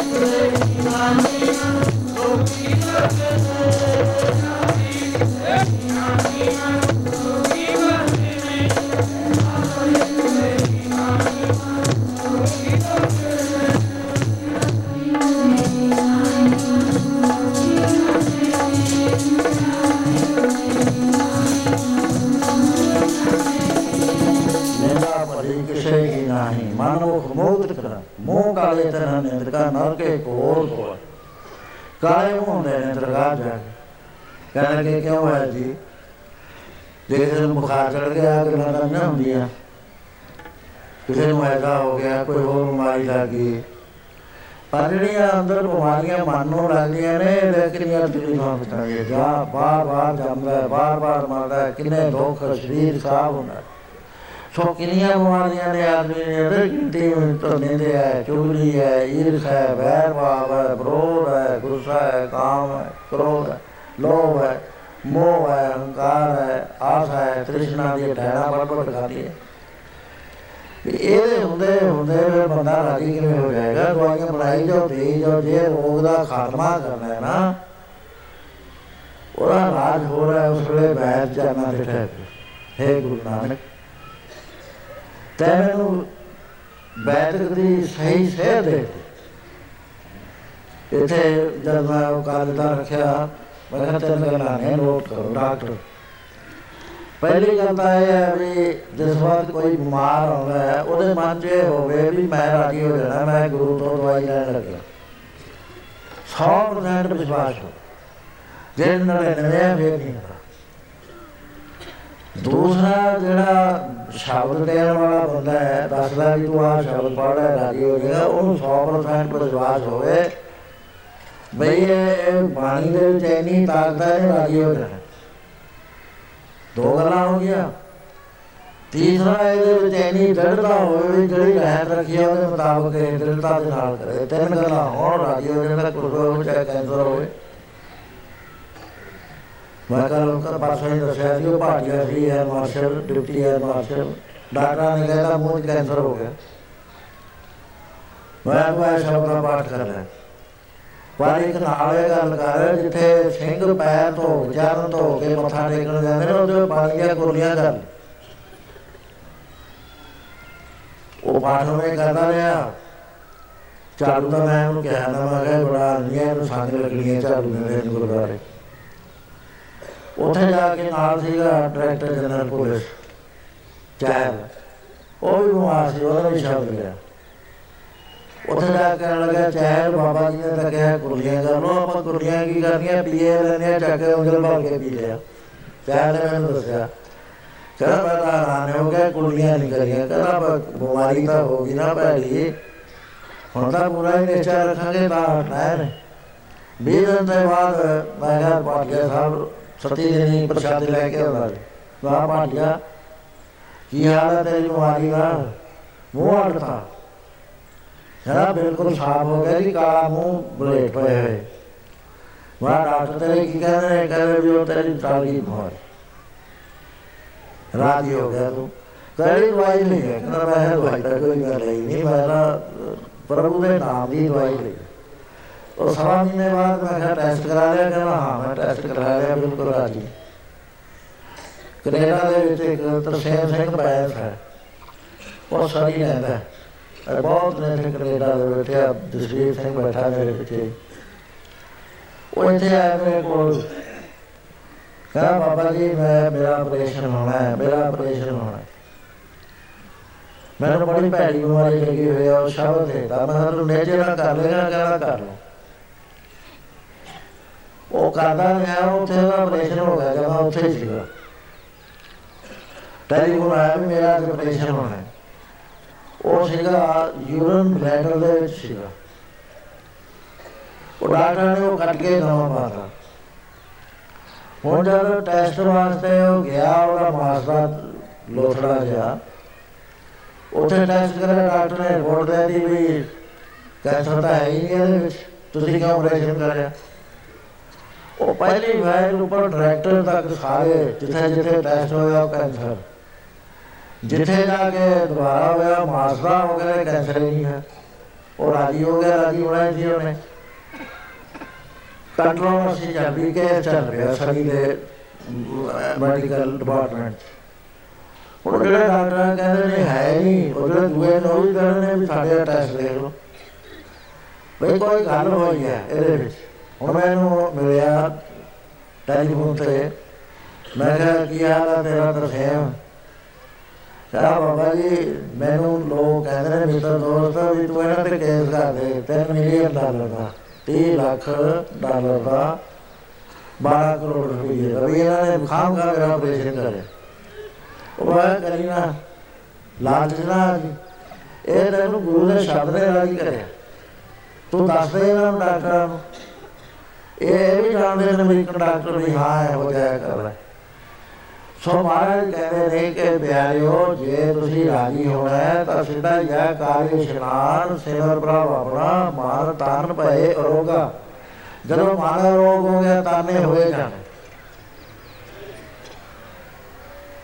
ਹਰ ਹਰ ਦੇਖਿਆ ਪਰ ਇਹ ਵੀ ਦਿਲਦਾ ਨਹੀਂ ਹੈ ਇੱਥੇ ਮੇਰੇ ਕੋਲ ਆਉਂਦੇ ਆ ਬਾਬਾ ਜੀ ਰਾਜੀ ਨਹੀਂ ਮੈਂ ਤਾਂ ਜਪਜੀ ਸਾਹਿਬ ਨੇ ਜਾਣਦੀ ਤੁਸੀਂ ਆਪੇ ਹੀ ਜਾਣੀ ਕਰੋ ਬਾਬਾ ਮੇਰੇ ਕੋਲ ਨਹੀਂ ਤਾਕਤ ਹੋਗਰ ਅੱਜ ਦਾ ਚਾਹੇ ਸਿਪਾਹੀਆਂ ਜੇ ਤੁਸੀਂ ਮੇਰੇ ਵੀ ਰਾਜ ਕਿਧਰ ਨੂੰ ਜ਼ਿਆਦਾ ਸੀ ਇਸ਼ਾਰਾ ਕਰ ਰਹੇ ਆ ਰਾਜ ਜਾਂਦਾ ਸਾਡੇ ਮਨ ਦੇ ਵਿਸ਼ਵਾਸ ਹੈ ਵੀ ਬਾਣੀ ਨੇ ਰਾਜੀ ਕਰ ਦੇਣਾ ਨਾਮ ਨੇ ਰਾਜੀ ਕਰਨਾ ਹੀ, ਕਰਨਾ ਇਸ ਵਿਸ਼ਵਾਸ ਦੇ ਵਿੱਚ ਅਸੀਂ 100% ਪੱਕੇ ਆ।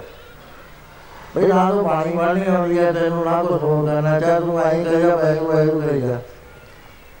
ਗੁਰਦਾਂ ਨੇ ਚਾਹੂ ਦੇ ਜਾ ਚਰਨ ਤੋੜ ਗੁਰਸਿੱਖਾਂ ਦੀ ਮੱਥੇ ਦੇ ਕਰੀ ਜਾ ਉਹ ਕੁਝ ਹੋ ਜੂਗਾ ਮਹਾਰਾਜ ਨੂੰ ਆਪੇ ਹੀ ਪੈ ਜਾਣੀ ਹੈ ਸੋ ਇਸ ਤਰ੍ਹਾਂ ਨਾਲ ਸਾਸ ਹੈ ਜੀ ਗੁਰੂ ਨਾਨਕ ਪਾਤਸ਼ਾਹ ਨੂੰ ਜਦੋਂ ਨੇ ਪੁੱਛਿਆ, ਹੈ ਨਾਨਕ, ਕੋਈ ਐਸੀ ਦਵਾਈ ਦੱਸ ਦੇਉ ਖਾ ਕੇ ਸਾਰੇ ਰੋਗਾਂ ਦਾ ਖਾਤਮਾ ਹੋ ਮਹਾਰਾਜ ਕਹਿਣਗੇ ਬੈ ਜੀ ਉਹ ਹੈ ਪਰਮੇਸ਼ਰ ਦਾ ਨਾਮ ਉਹ ਸਾਰੇ ਰੋਗਾਂ ਦੀ ਦਾਨ ਹੈ ਮਨੁੱਖ ਅਦੋਂ ਪਰਮਾਤਮਾ ਕਲਿਆਣ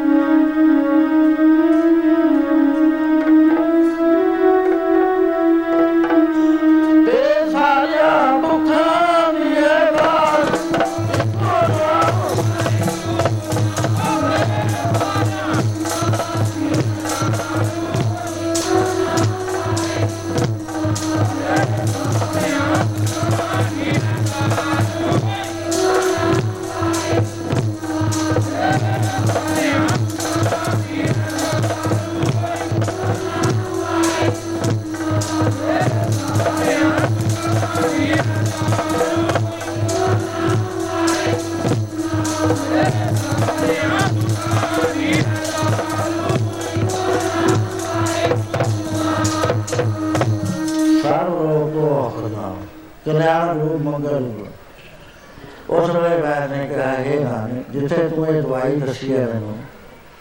ਕਿਰਪਾ ਕਰੇ ਦਵਾਈ ਵੀ ਮੈਨੂੰ ਦੇ ਦੇ ਕਿਉਂਕਿ ਇਹ ਦਵਾਈ ਸਾਧ ਸੰਜੀ ਸਵਾਤ ਗੁਰੂ ਤੇ ਮਿਲਦੀ ਹੈ ਹੋਰ ਕਿਤੋਂ ਮਿਲਦੀ। ਨਹੀਂ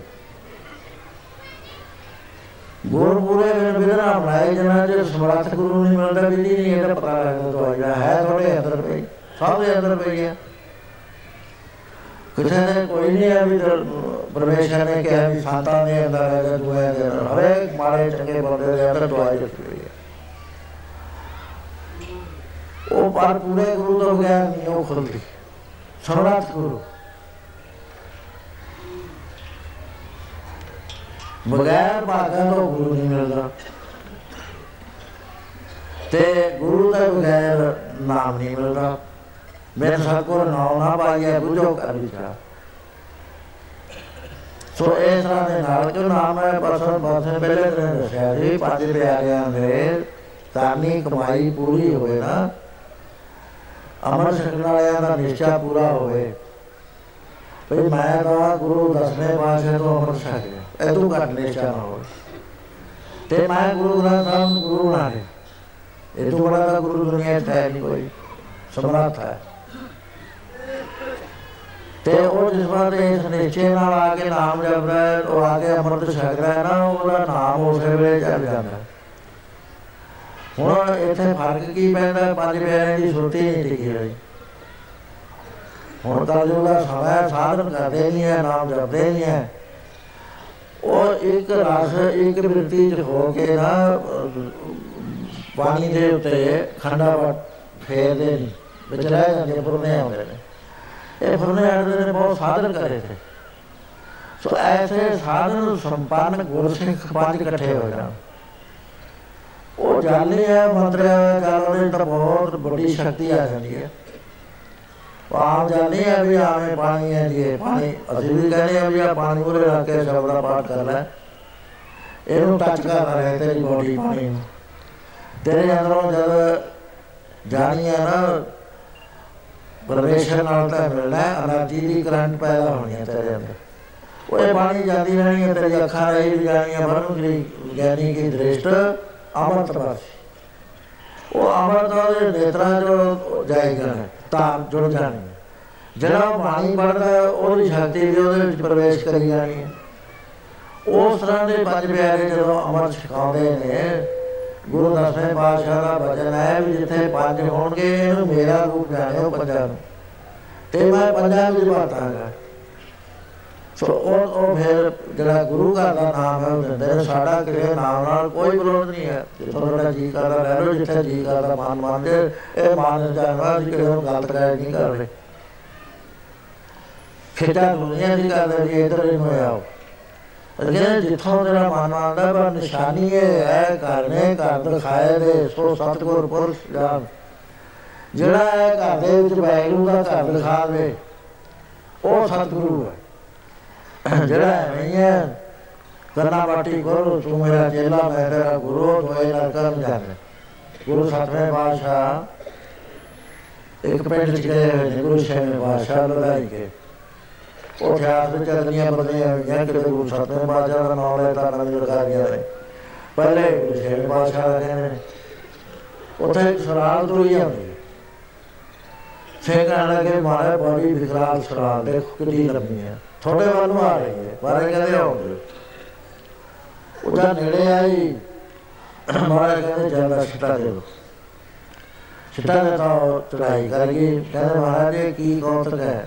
ਮਹਾਰਾਜ ਨੇ ਰੂਹ ਰੋਕ ਲਿਆ ਕਹਿੰਦੇ, ਹਾਂ ਵੀ ਤੂੰ ਇਹ ਬੋਲ ਕੇ ਦੱਸ। ਉਹ ਕਹਿਣ ਲੱਗਿਆ, ਮਹਾਰਾਜ ਜੀ, ਮੈਂ ਕੱਚਾ ਗੁਰੂ ਸੀ। ਮੈਂ ਤਾਂ ਸਵਾਲ ਖਾਂਦਾ ਸੀ ਚੇਲਿਆਂ ਦਾ ਉਹ ਮੇਰੀ ਸੁਰਤੀ ਜਿਹੜੀ ਸੀ ਮਾਇਆਕਾਰ ਹੋਣ ਕਰਕੇ ਅੰਤਕਾਰ ਜੋ ਲక్ష్ਮੀ ਸੇਵੇ ਐਸੀ ਚਿੰਤਾ ਮੈਂ ਜੇ ਮਰੇ ਸਰਬ ਜੋੜ ਹੋਏ ਬਲਬਲ ਉਤਰੇ ਤੇ ਮੈਂ ਸੱਪ ਬਣ ਗਿਆ।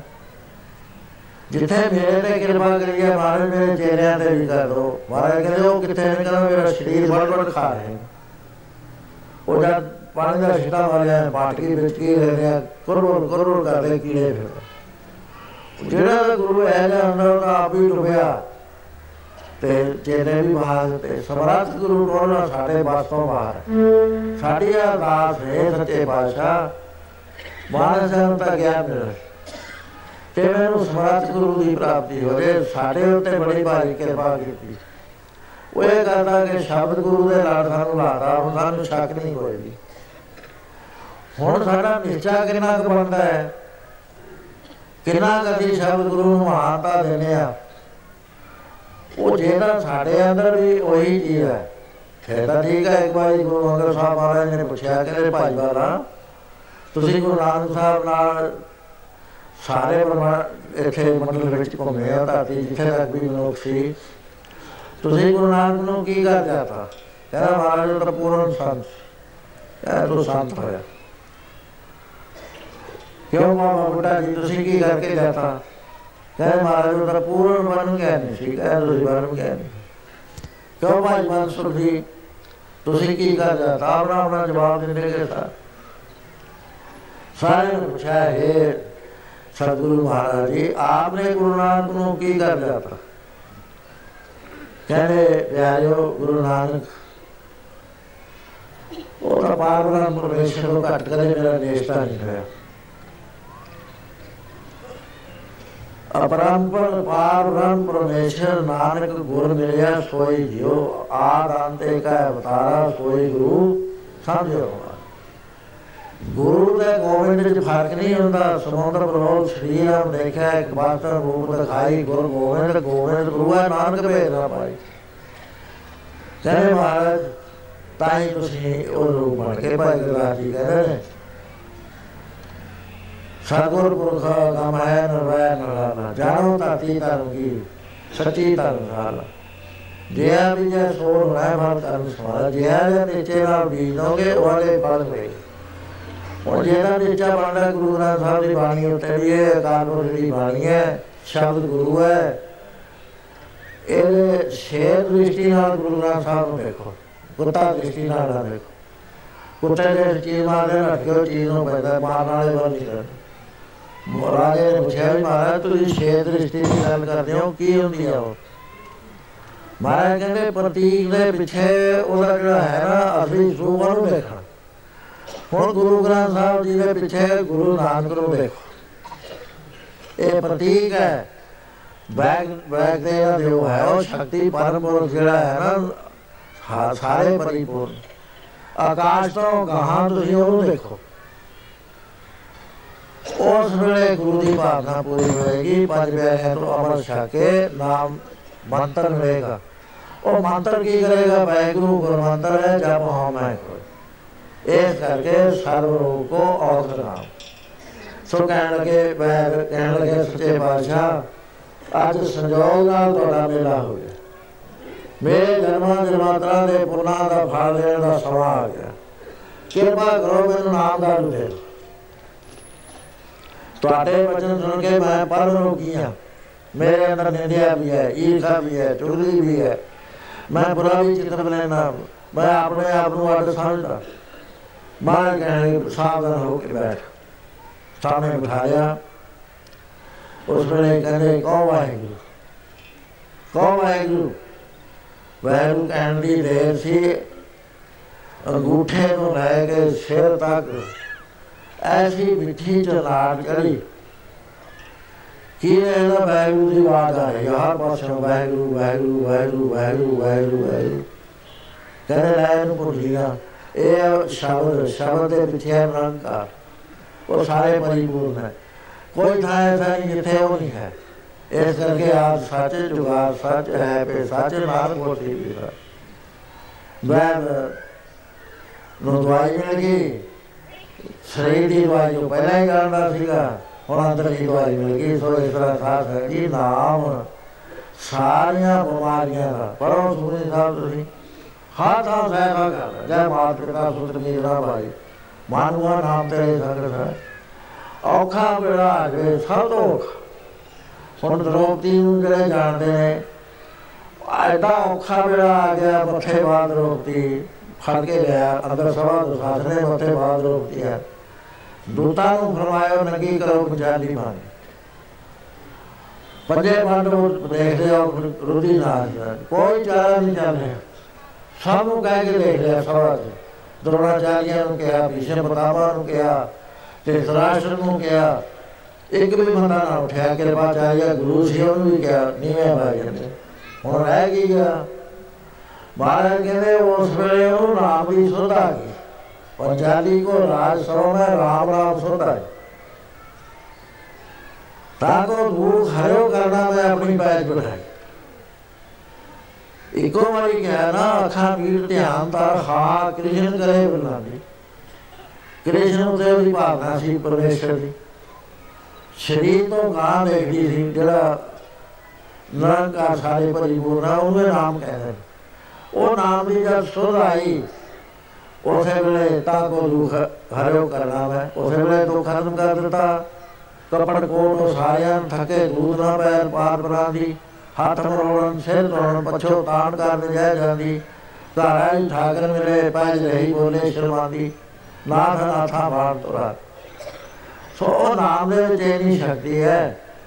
ਇੱਕੋ ਵਾਰੀ ਨਾਮ ਦਾ ਉਚਾਰਨ ਰਾਜੇ ਜਨਕ ਨੇ ਕਰਿਆ ਸੀ, ਨਰਕਾਂ ਦੇ ਸਾਰੇ ਕੁੰਡ ਖਾਲੀ ਹੋ ਉਹ ਨਾਮ ਪਿੱਛੇ ਸਾਨੂੰ ਗੁਰੂ ਸਾਹਿਬ ਲਾਉਂਦੇ ਆ, ਪਿਆਰਿਓ, ਮਨੁੱਖਾ ਜਨਮ ਮਿਲ ਗਿਆ। ਬੰਦਗੀ ਕਰੋ, ਨਾਮ ਜਪੋ, ਸੰਤਾਂ ਦੀ ਸੰਗਤ ਕਰੋ। ਸੰਤ ਰੇ ਰਹਿ ਬੜਾ ਮੁਸ਼ਕਲ ਹੋ ਗਿਆ ਸੰਤਾਂ ਨੂੰ ਪਛਾਣਾ। ਬਾਤੀਆਂ ਨਾਲ ਸੰਤ ਨਹੀਂ ਮਿਲਦੇ। ਕੀ ਪਤਾ ਕਿੱਥੇ ਹੈ ਕੋਈ ਟਰੱਕ ਚਲਾ ਰਿਹਾ ਸੰਤ, ਕੋਈ ਖੇਤੀ ਹਾਲ ਚਲਾ ਰਿਹਾ। ਜਾ ਕੇ ਹੋਰ ਬੈਠਾ ਹੈ ਦੁਕਾਨ ਦੇ ਉੱਤੇ। ਸੰਤ ਹੋਇਆ ਜਦੋਂ ਜਿਹੜਾ ਸਾਸ ਕਰਾਸਨਾ ਵਿਸਰਾ ਹਰ ਨਾਮਾ ਮਾਨਵਾਨ ਤਨ ਸੇ ਨਾਮ ਦਾ ਪੂਰਨ ਸੇ ਸੋ ਅਸੀਂ ਕਿਰਪਾ ਅਰਦਾਸ ਕਰੀਏ ਸੱਚੇ ਬਾਦਸ਼ਾਹ ਤੂੰ ਸਾਨੂੰ ਆਪਣਾ ਬਣਾ ਲੈ ਤੇਰੇ ਬਣ ਜਾਈਏ ਤੇ ਤੋਂ ਨਾਮ ਲੈ ਲਈਏ ਤੇ ਬਣ ਪਿਆਰੇ ਨੂੰ ਸਾਡਾ ਵੀ ਕਲਿਆਣ ਹੋ ਜਾਵੇ ਸੋ ਇਹਨੇ ਮੈਂ ਬਚਨ ਬੇਨਤੀ ਕਰਕੇ ਜੋ ਮੈਂ ਕੀਤੀਆਂ ਨੇ ਸਮਝਣ ਦਾ ਯਤਨ ਕਰੋ ਜਿਨ੍ਹਾਂ ਦੇ ਯਾਦ ਨਹੀਂ ਰਹਿਣੀਆਂ ਉਹ ਫਿਰ ਇੱਥੇ ਕੱਲ ਨੂੰ ਮੈਂ ਕਹਿ ਦੇਣਾ ਇਹਨਾਂ ਨੂੰ ਟੇਪਾ ਜਾ ਦੇਣਗੇ ਇੱਥੇ ਟੇਪਾ ਮਿਲ ਜਾਣਗੀਆਂ। ਸੋ ਉਹ ਲੈ ਲਓ ਕਿਉਂਕਿ ਇਹ ਚੀਜ਼ ਬਾਰ-ਬਾਰ ਹੱਥ ਨਹੀਂ ਆਉਂਦੀ। ਸੋ ਮੈਂ ਇੱਥੇ ਬੰਦੇ ਬਣਾਉਣਾ ਵਾਹਿਗੁਰੂ ਜੀ ਕਾ ਖਾਲਸਾ, ਵਾਹਿਗੁਰੂ ਜੀ ਕੀ ਫਤਿਹ।